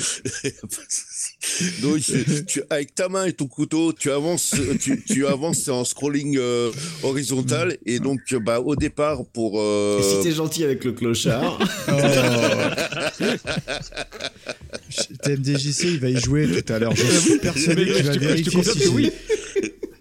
Il va vérifier si c'est pas un gros mytho le coup du clochard. hein. J'en reviens à ma main et mon couteau, donc il faut que tu ailles, faut que tu ailles vraiment au contact des, des ennemis au départ, donc qui, re- ce qui rend le jeu un peu, un peu, un peu difficile au, dé- en au plus, départ. c'est une, c'est une saloperie de hitbox. Ah ouais. Ouais, vraiment ouais, ouais, être c'est à vraiment, côté. hein. c'est vraiment chaud. Euh, après, ça s'améliore un peu puisque tu peux tuer des ennemis qui vont te dropper un lance-flamme ou autre chose.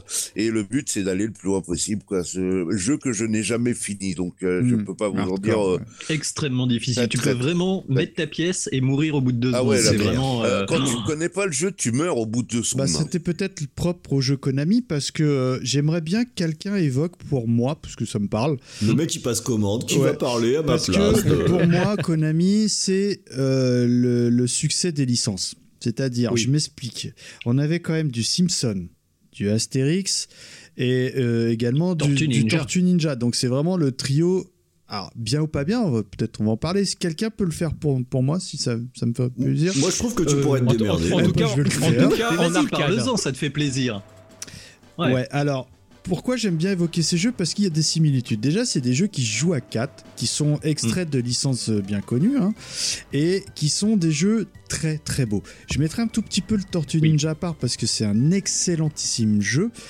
Mais euh, un jeu comme Astérix et les Simpsons, ils sont très bien, mais malheureusement, c'est des jeux extrêmement durs. Ouais, c'est clair, c'est abusé. Ouais.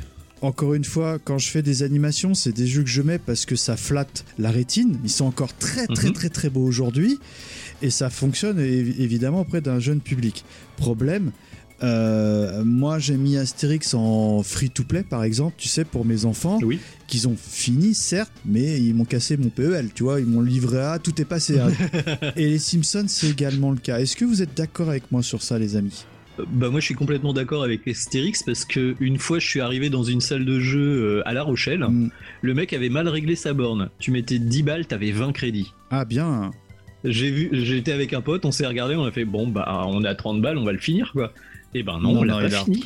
non. C'est complètement hardcore, c'est complètement n'importe quoi. Alors il est très beau, mais il est pas très précis en fait. Euh, Il est pas aussi précis qu'un jeu Capcom ou tu tombes tout le temps dans des trous, des trucs comme ça. et en fait, ouais, je, je, je tout. À chaque fois, les bornes sont magnifiques. euh, T'as une manette par personnage dans Tortue Ninja, donc tu mets ta, enfin, tu choisis ta manette Donatello, Raphaël ou machin. Exactement. Alors, il, pétait la classe, mais je trouve que c'est des jeux qui ont vraiment mal vieilli par contre, et qui ont tous les défauts des jeux d'arcade. Même pour le Tortue Ninja ou pas? Bah, en fait, oui, ils sont un peu tous pareils. Le seul qui s'en sort à peu près bien, c'est Turtles in Time, Ouais. qui a été adapté sur Super Ouais. Nintendo après. Et euh, bah, je préfère y jouer sur Super Nintendo, quoi. Bah, je suis D'accord. assez d'accord. D'ailleurs, avec la, la pièce que tu mettais dans la borne dans, Mhm. dans Astérix, ça faisait euh, Astérix est là, et Astérix est plus là après. Ouais, c'est voilà, Ouais, t'as c'est même- ça, ouais, ouais. c'est ça. Et, et- Il y en a un seul qui s'en sort, c'est le X-Men. d'accord. qui était jouable à 6 et euh, je l'ai euh, racheté sur Xbox vrai, mais 360 et Konami, toujours et celui-là il reste sympa Ah, ouais ouais ça c'est Konami rien, ça. Je m'en souviens plus. et ouais. t'avais, t'avais- c'était le seul qui C'était jouait pas à trop le 6 bazar de jouer à 6 à ce genre de jeu? C'est le bordel oui bien sûr mais Ouais, tu joues à les 6 sprites- c'est Les génial sprites étaient assez petits par contre. oui ils étaient Mm. plus petits l'écran était vachement large Et toi, Ron, alors, euh, sur Konami, t'as un jeu que t'aimerais nous proposer ouais.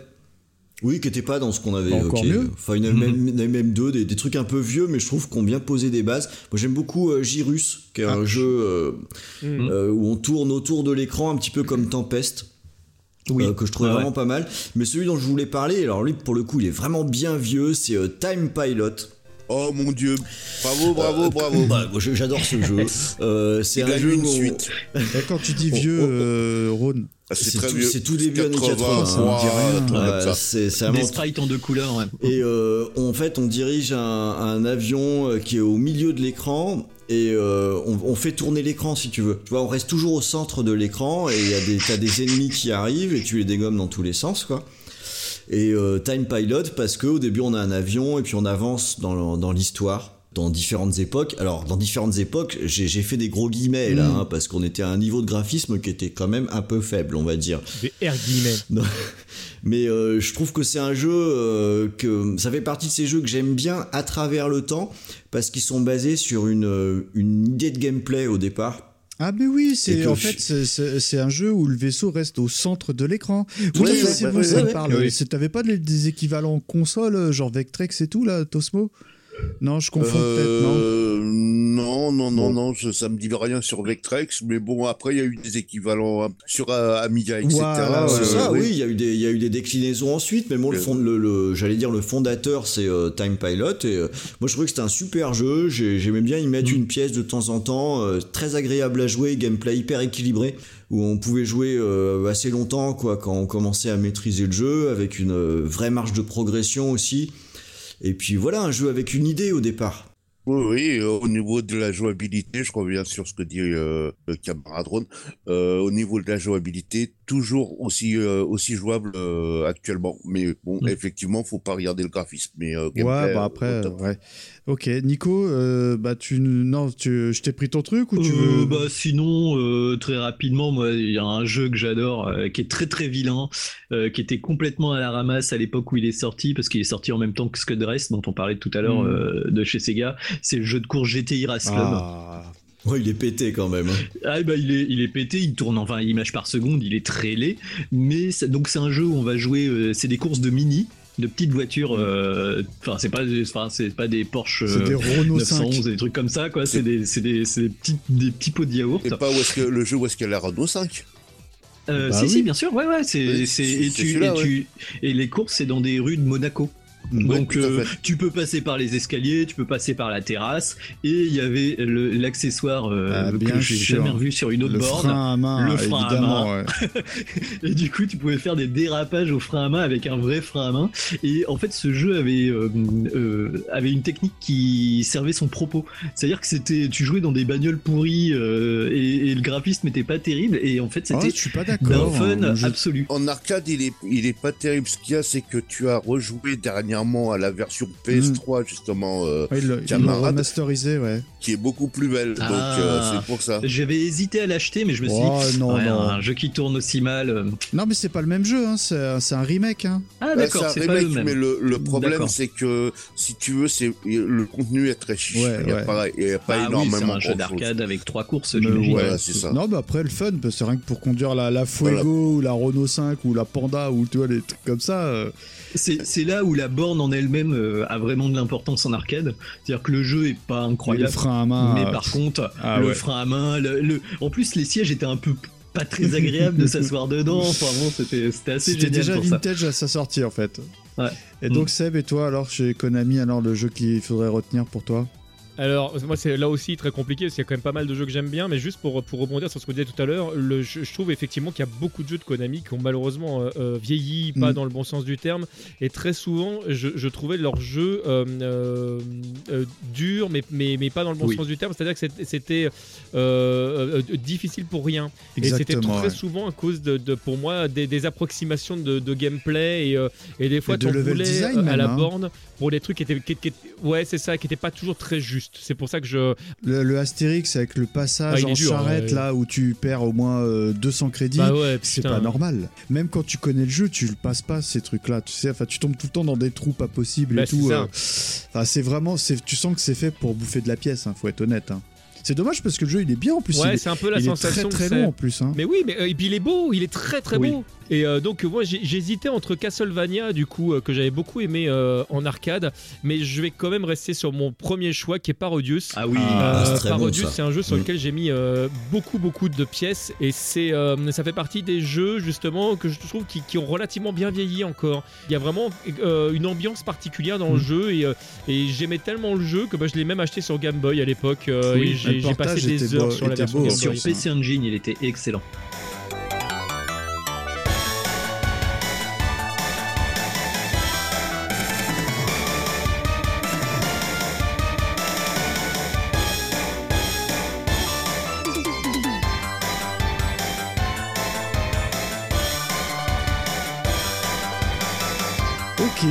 Ouais. euh, d'accord. Donc sinon, dans les autres constructeurs, on aurait pu euh, euh, citer Irem, Jaleco, Ah, R-Type, Irem, Ouais, R-Type, IRM, c'est dur de passer. R-Type, Ouais, Kung euh, Fu Master. Bon, ok, qu'est-ce qu'on fait les amis? Ouais. On enchaîne sur Bon, ok, notre ok, dernière j'arrête. partie Bon, enfin, R-Type, quand même, c'est un- chaud, quoi. Très rapidement, je parlais de Gaelco parce que c'est un, un- un développeur très très particulier parce que dans tous les développeurs dont on a parlé, c'est tous des japonais. Mm. Et Gaelco, en fait, c'est un développeur euh, espagnol de Barcelone. Toute petite équipe, ils ont fait des jeux euh, pendant 20 ans. Et il y a un jeu que vous connaissez forcément de Gaelco parce qu'il était dans toutes les bornes de France, dans toutes les salles de France, c'était Radical Bikers. Est-ce que ça vous parle? Ouais, ça. Oh, pas- moi, C'était non. un jeu de livreur de pizza Ah oui, oui, oui, oui. où tu avais le- en fait le- la manette c'était une petite mobilette, un petit truc de mobilette, ouais. fallait Ah mettre bon, les on y a fr- joué euh, au Marathon Cast, les amis. Et elle y était la borne. euh, Oui, et même, tout à euh, fait, ouais, mais elle fonctionnait pas. Ouais, elle- Malheureusement, ouais. Ah, c'est dommage. Et donc, euh, bah, en fait, ce qui était génial dans ce jeu-là, c'était on avait un guidon. Le, le graphisme, pareil, il était vraiment en retard par rapport à ce qui se faisait à l'époque, mais euh, t'avais une musique super entêtante. Et en fait, pour moi, c'est un des rares jeux en arcade qui était un jeu indé en fait. C'était euh, l'équipe devait être assez réduite, le matériel Mhm. était euh, fait maison et par contre il y avait une bonne humeur qui se dégageait de ce jeu. Euh, regardez les vidéos sur YouTube, c'est c'est génial, c'est une sorte de Crazy Taxi euh, Exactement, euh, ouais. fois, fois 100 quoi. Enfin, Ouais, c'est- genre- Par contre, il est, il est pas très très beau. Hein. Tu sais, c'est Ah les non, premiers c'est pas 3D. joli. hein, ouais. Ah non, mais c'est pas des premières 3D malheureusement. La borne, moi chez moi, elle- enfin à la salle où j'allais, elle était à côté d'un Scudresque, elle était à côté d'un Daytona 2. C'était un jeu de la fin des années ouais. 90. Mais Clairement. eh ben on mettait quand même la pièce parce que le jeu, euh, bah déjà on jouait avec la petite mobilette et c'était super fun quoi. Et je Mm. trouve que ça c'est un truc euh, qui est assez unique. Euh, euh, je voudrais rajouter un petit truc sûr, pour euh. Gaelco. C'est, je sais pas si vous connaissez World Rally. Oui, c'est bien, c'est un jeu vu Du, du du dessus. Euh, C'est le jeu que tu, euh, que tu m'as montré là Oh là Et là justement, ce jeu-là, donc présenté, euh, il, est, bien, il est en 3D iso- isométrique. C'est un jeu de voiture avec euh, un volant, un pédalier, une boîte. euh, Il est debout, hein. Voilà, c'est un, c'est un debout avec euh, donc une vitesse petite grande. Particularité de ce jeu-là, c'est qu'en fait, ta voiture, tu prends des virages en tête d'épingle à fond les manettes Mm. en 3D i- ISO et t'as vraiment la sensation que la bagnole Ah est, ouais. est- est chasse. Et quand tu sais jouer, tu prends un kiff d'enfer parce que moi, je, moi, c'est avec des potes, on, on, on se faisait des, des concours et on était là, ouais, ça chasse, vas-y, vas-y, c'est bon, ça chasse et tout. Et c'est vraiment un jeu que j'adore encore jouer dès que, dès que je le vois. Ah, mais alors là, si je peux me faire, euh, si je peux me permettre, parce que bon, on refait une fois encore une- la pub pour le marathon cast, mais euh, vous l'avez entendu, c'était quand même une, une- une opération noble. Et en plus, ils avaient vraiment assuré. L'association Games Co avait mis plein de bornes à dispo, dont celle-ci que évoque Mm, Tosmo. mm, mm, mm. Je suis ah, je le connais, j'y jouais celui-là. Euh, évidemment, premier virage, le Mikado il se plante. Mais il est pas facile à prendre en main. Il y a le Tosmo, il arrive, il pose son demi, il pose sa clope sur le bar, il fait tranquille, il me parle en même temps et il a fini la course. La clope Il sur le coin de la bouche. C'est ça, il l'a, il l'a, comme on dit dans le jargon, il l'a one cred. Ah ouais. Il l'a one Non, pas one cred, mais euh, la, la, Ah, ah, mais la course, oui, je l'ai fini euh, la première, c'est les doigts dans le nez, oui, bien sûr. Ah bah moi la première j'ai fait euh, à fond à fond dans les graviers. hein. Seb, allez, un petit dernier pour la route comme on dit dans le jargon. Très vite, moi je voudrais parler de Ban, de Ban Presto, qui, qui est un, un éditeur en fait qui a développé euh, plein de jeux qui sont pas tous euh, arrivés euh, jusque chez nous. Il, a, il, a, il a eu des licences qui étaient quand même très connues parce qu'il a fait du Dragon Ball Z, il a fait du Macross Plus. Oh, ça sent, ça sent, je sais que ça sent. Oh là là. Tu, tu sais, tu sais pourquoi j'en parle toi-même. bah voilà, vous savez tous, je pense déjà pourquoi j'en parle. C'est parce qu'en fait, il a sorti un jeu qui s'appelle Mazinger Z, Oui. et Ah. où on va retrouver dedans notre Grandizer, notre Goldorak national. Et, et ce jeu est vraiment sympa. Alors, c'est Il est c'est- pas bien qui- ah, il est pas, il est pas excellent. Ouais, il on est est d'accord. C'est pas un c'est bon fan shoot, mais service ultime. hein. c'est- mais c'est ça. C'est c'est un jeu, Mm. c'est un jeu. auquel- franchement, c'est un shoot que je, je relance très très Moi souvent aussi. parce que euh, c'est Goldorak et, euh, et voilà et, euh, et c'est un des d'ailleurs un des rares shoots que j'ai complètement fini à la- à l'instar de, de Gunbird 2 qui sont pas des jeux qui sont qui sont très très durs mais mais ça fait partie des jeux que j'ai fini alors je suis content moi quand il y a un, un- justement un jeu de shoot que j'arrive à finir je fais oh putain je l'ai fini donc voilà c'est pour ça que je, je, je t'ai obligé de parler de cet éditeur Non mais tu me fais plaisir parce que tu sais alors là euh, tu places du Goldorak c'est bon là tu as réveillé le Mikado là. En plus je crois que le boss de fin c'est le le, bah, le fameux gorille en plus il me semble de mémoire non? Enfin, euh, il est- euh, je sais plus si c'est le boss de fin fin parce Bon, que tu là, vas les retrouver à plusieurs moments en fait. euh, mais il est là, ouais. Bah, objectivement c'est pas un- c'est pas un grand jeu c'est un par contre c'est un jeu de fans pour enfin pour fans clairement. Ouais, et puis il est propre. C'est ça. Ouais. Et est-ce que tu sais qu'il existe, est-ce que tu sais qu'il existe un hack où euh, t'as un type qui s'est amusé à remplacer euh, les voix japonaises de, de, de Grandizer par celles de Goldorak? Ah, sérieux? Oh. Oui, j'en connais un qui va le chercher. Ah bah là Tosmo il va mettre ma recall box à jour là on évoquera un, petit peu le dossier parce que bon il y a, euh, il y a- mais oui je, je serais très curieux de voir ça très, hon- euh, très honnêtement.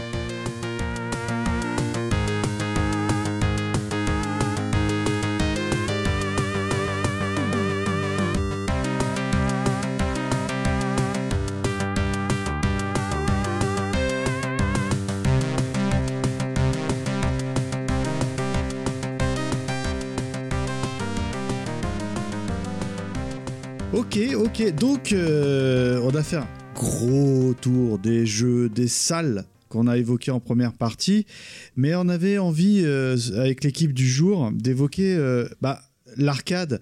C'est quand même une, une gloire des années 80-90, et on est tous d'accord pour dire que bah, à la fin des années 90, ça s'est complètement effondré.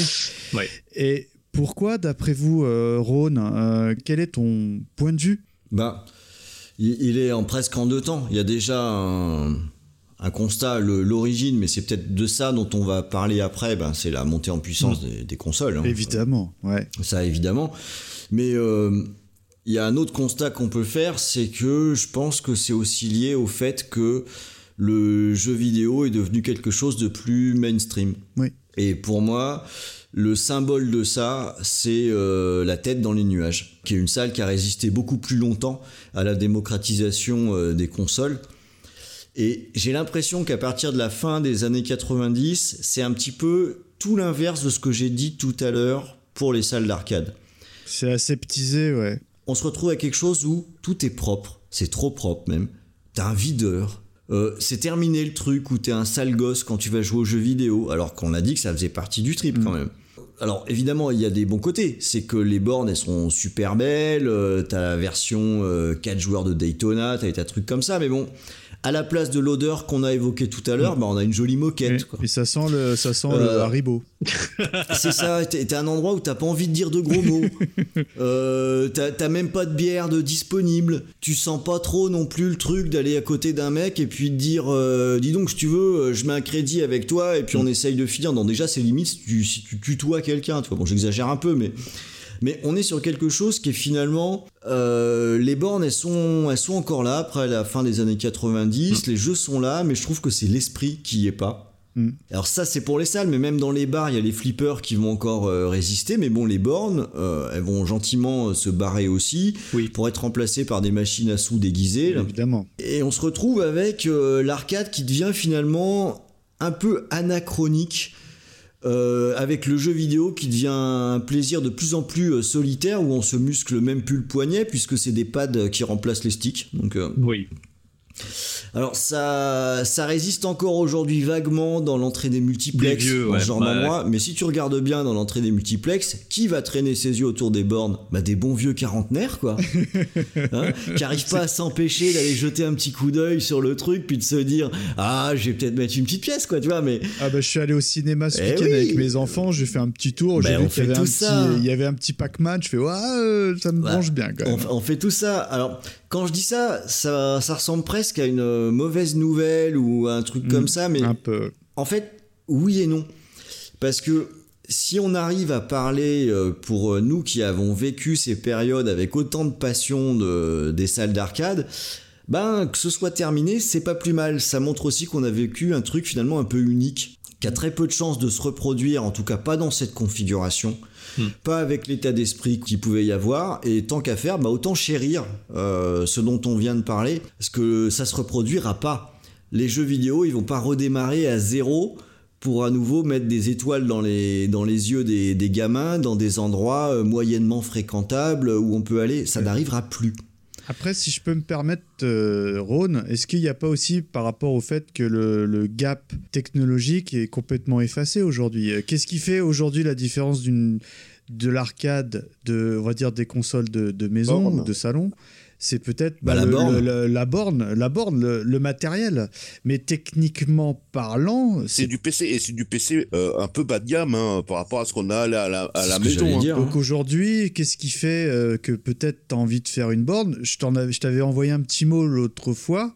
Les bornes actuelles, tu sais, elles sont clinquantes, elles sont. euh, bah, tu Ouais. peux difficilement reproduire ça chez toi. Bah, le seul truc qui peut te donner envie, c'est les jeux où t'as des flingues, où t'as des volants. Où Bah t'as. Mais, mais il faut du matériel que tu peux pas reproduire chez toi, parce que Ou, sinon. ouais, ou difficilement, ouais. Sinon, t'as pas intérêt. Surtout avec le- les tarots qui sont pratiqués. Euh, si tu dois mettre une partie, je sais pas, à 2 à 5 euros, faut pas déconner. Aujourd'hui, tu joues sur des, chez toi à des jeux qui sont techniquement plus évolués euh, pour 4 balles, quoi. oui, puis euh, l'aspect social a vraiment disparu pour moi. Et l'aspect social a disparu aussi, ouais. Totalement. Les euh, maintenant les, les, les gamins, c'est plus le, limite le high score, ça ça les intéresse pas. Et pour enchaîner sur ce qu'on est en train de dire, et je vais essayer de ne pas paraphraser Ron parce que je suis vraiment totalement en accord avec, euh, avec ce qu'il vient de dire. Un jour, j'avais une conversation en fait sur la, différence entre l'arcade et le cinéma parce qu'on se disait qu'il y avait quelque chose d'assez similaire. En fait, pour de vrai, ça n'a strictement rien à voir. Parce que si les gens vont euh, moins au cinéma parce que tu as Netflix ou parce que tu vas pouvoir euh, télécharger de manière parfois illégale le- un film qui vient de sortir, il y a quand même toujours des gens qui vont faire la démarche en fait de se déplacer pour aller voir un film parce que tu es sur un grand écran et que ça va t'offrir une sensation que tu ne retrouves pas chez toi. Mais effectivement, aujourd'hui, au niveau de l'arcade, ça devient euh, compliqué de proposer quelque chose que tu n'as pas chez toi du tout. Et l'aspect social ne rentrant pas du coup dans notre culture vraiment en compte, euh, bah, c'est quelque chose en fait qui ne joue pas en fait sur la différence qu'il va y avoir entre ce qui se passe chez toi et ce qui, se passe dans la salle d'arcade. Ce qui est un peu triste quelque part, mais ce qui est, euh, ce qui est logique. Et du coup, le public est évidemment pas tout à fait le même. Il y a des gens qui sont nés avec le jeu vidéo. Tout à l'heure, on disait que c'était, voilà, c'était démocrat- démocratisé entre guillemets. On a gagné la guerre. Ça y est, le, le jeu vidéo, il est, euh, il est partout. Il y a, il y a- y a plus de discussion à avoir. Et même les gens, des fois, qui disent moi je joue pas, jouent quand même, que ce soit sur leur téléphone ou, euh, ou sur une console portable, ils se rendent pas compte qu'ils jouent à un jeu vidéo. Mais si, c'est du jeu vidéo et la, la- la chose ne se discute plus. Et euh, c'est vrai que à moins d'amener quelque chose de, re- de relativement neuf avec le matériel ou de proposer quelque chose de différent en termes de gameplay ou avec le nombre de personnes qui vont jouer, en soi, l'arcade n'a d'intérêt que parce que tu vas faire euh, un jeu tous ensemble, comme tu vas faire un laser quest ou comme tu vas faire euh, un paintball, tu vas avoir une sensation qui est différente que quand tu es sur ton canapé. Et comme on a une société qui est là-dessus, et c'est ni un mal ni un bien, c'est un constat qui est de plus en plus individualiste où tu as tendance à privilégier des, des- des petits plaisirs personnels, ça devient difficile de trouver de la place pour ça. Et là où je rejoins Ron également là-dessus, c'est que je pense qu'il y a eu un âge d'or du jeu, du jeu vidéo, comme il y a eu un âge d'or avec la musique. C'est pas parce que euh, il y a eu un âge d'or de la musique qu'il n'y a plus rien Mm. maintenant, mais c'est autre chose. Euh, on fait autre chose maintenant et le jeu vidéo est passé dans une autre autre ère, quelque chose de plus mercantile. Et c'est ni bien ni pas bien, c'est qu'on vit autre chose. Et j'avoue que je suis très content d'avoir vécu ça. Oui, et puis il y, a il y a un autre truc Mhm. aussi. Vous parlez de l'évolution des joueurs et de la démocratisation du public. Les jeux que nous on a connus et euh, auxquels on joue, Mhm. ce n'est plus les mêmes types de jeux qui sont à l'honneur actuellement. Bah d'ailleurs, tu n'as plus de jeu type arcade. Du, du- du jeu type arcade, du shoot, etc. Tu vas en avoir sur Steam, mais ça va faire, euh, c'est pour les euh, les otaku entre guillemets quoi, si tu veux. C'est c'est Pour les hardcore. Voilà, c'est pour le pour le hardcore. Je suis pas tout à fait d'accord avec ça. On a, j'ai j'ai l'impression moi que le, alors là pour le coup, moi je suis un joueur euh, console. Mm. Voilà, j'ai un Game Pass, j'ai des jeux qui arrivent toutes les tous les mois, etc. Et ce que je vois avec un certain plaisir, c'est que grâce à la scène indé qui est Ah, poussée c'est marrant, c'est exactement sur, ce que j'allais sur dire. la scène console. Moi, je retrouve du plaisir à revoir des shoots, à oui, mais revoir. t'en as euh, beaucoup du- moins. Ça reste de la Mais, niche. mais oui, mais mais tu sais qu'à un moment donné, t'en avais plus du tout, hein. En fait, et là où je, suis, je, je, rejoins Ron là aussi, c'est que euh, euh, Nintendo, il y a un truc qu'ils ont bien compris là-dessus en sortant la Switch, c'est que tu remarqueras qu'il y a des gens qui jouent des fois avec quatre, alors que c'est vraiment, c'est pas pratique à jouer. hein. Le, Joy-Con quand tu l'utilises un seul euh, Joy-Con pour jouer, je trouve pas ça très pratique. Mais le fait est que tu vas trouver plein de gens qui vont jouer sur un tout petit écran, alors que c'est vraiment moins confortable qu'une bande d'arcade. hein. Mais tu les vois dans un train, dans un truc, ils sont en train de jouer à 4, ils vont faire un Bomberman, ils vont faire, en fait, et là tu dis putain, mais c'est en fait c'est les jeux auxquels je jouais euh, euh, en arcade aussi. C'est et tu, tu, te dis, mais c'est un, truc de malade. Et en fait, effectivement, la scène indé amène des gameplays qui sont clairement type arcade, que tu vas pas retrouver dans des jeux plus classiques, et avec une console qui copie, entre guillemets, qui imite en petit ce qu'on va trouver dans, l'arcade. Et c'est quelque part les sensations sont pas totalement mortes mais par contre effectivement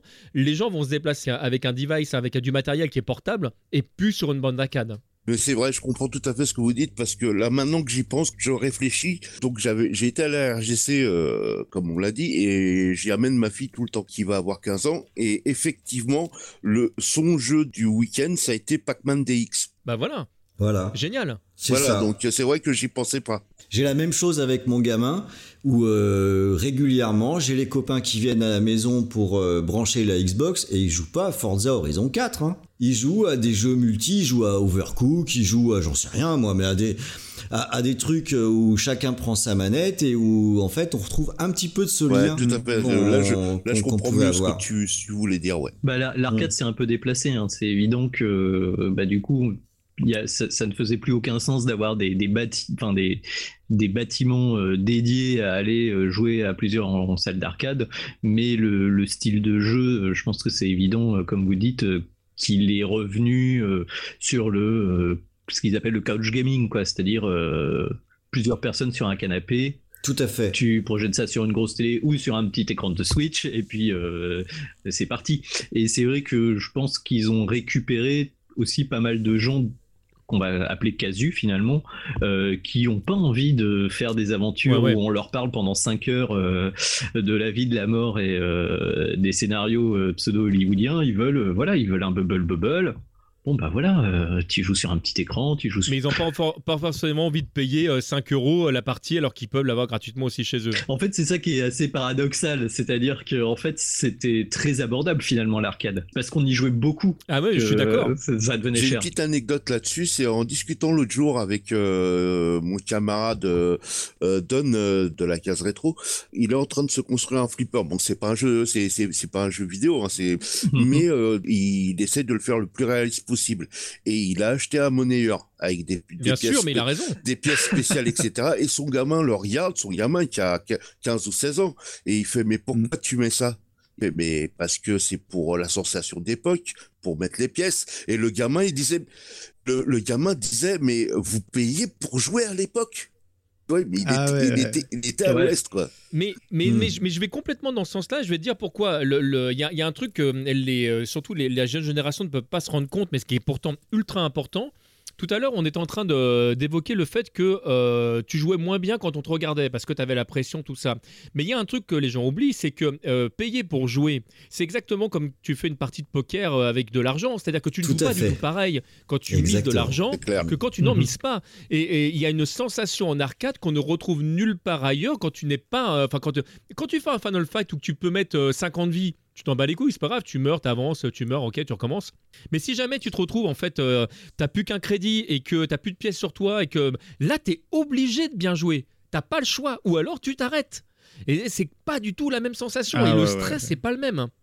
C'est c'est- vrai que c'est un stress différent parce que tu te doutes bien que quand j'y joue avec mes enfants, euh, on, a- on met euh, 99 crédits. Tu sais, la, frus- la frustration du, Mais du normal, qui avait pas assez de pièces à l'époque.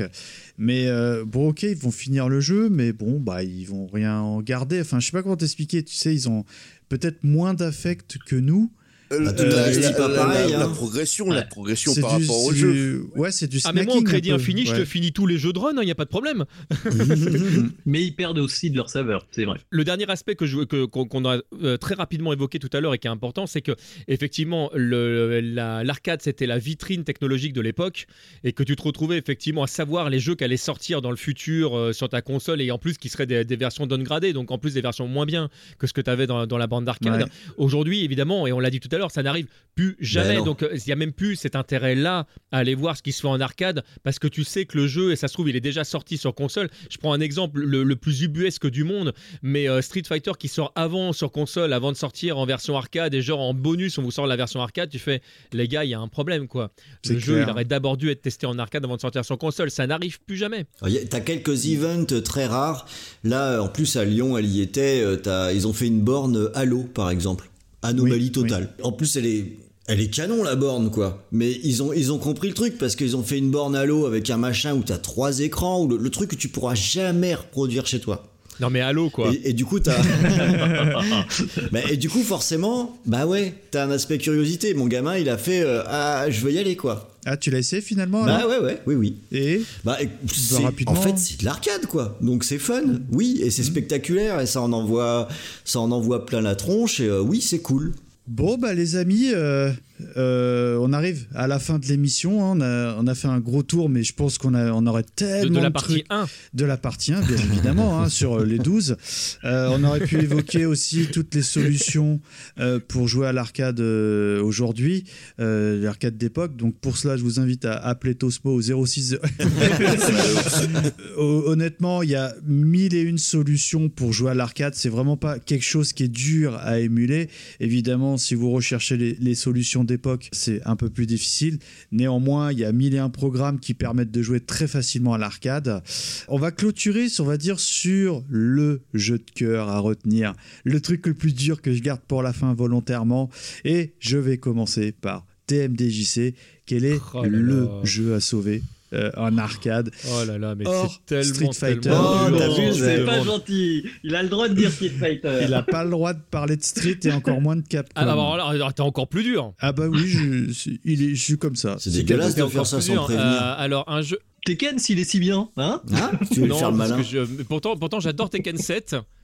Bon, non, mais pourtant, j'attends Tekken 7. En plus, il y a Akuma dedans, donc ce serait facile pour moi de, de le placer. Mais euh, non, euh, si je devais. Alors, euh, aucun, aucun des jeux Capcom Mhm. et aucun Street, Mm.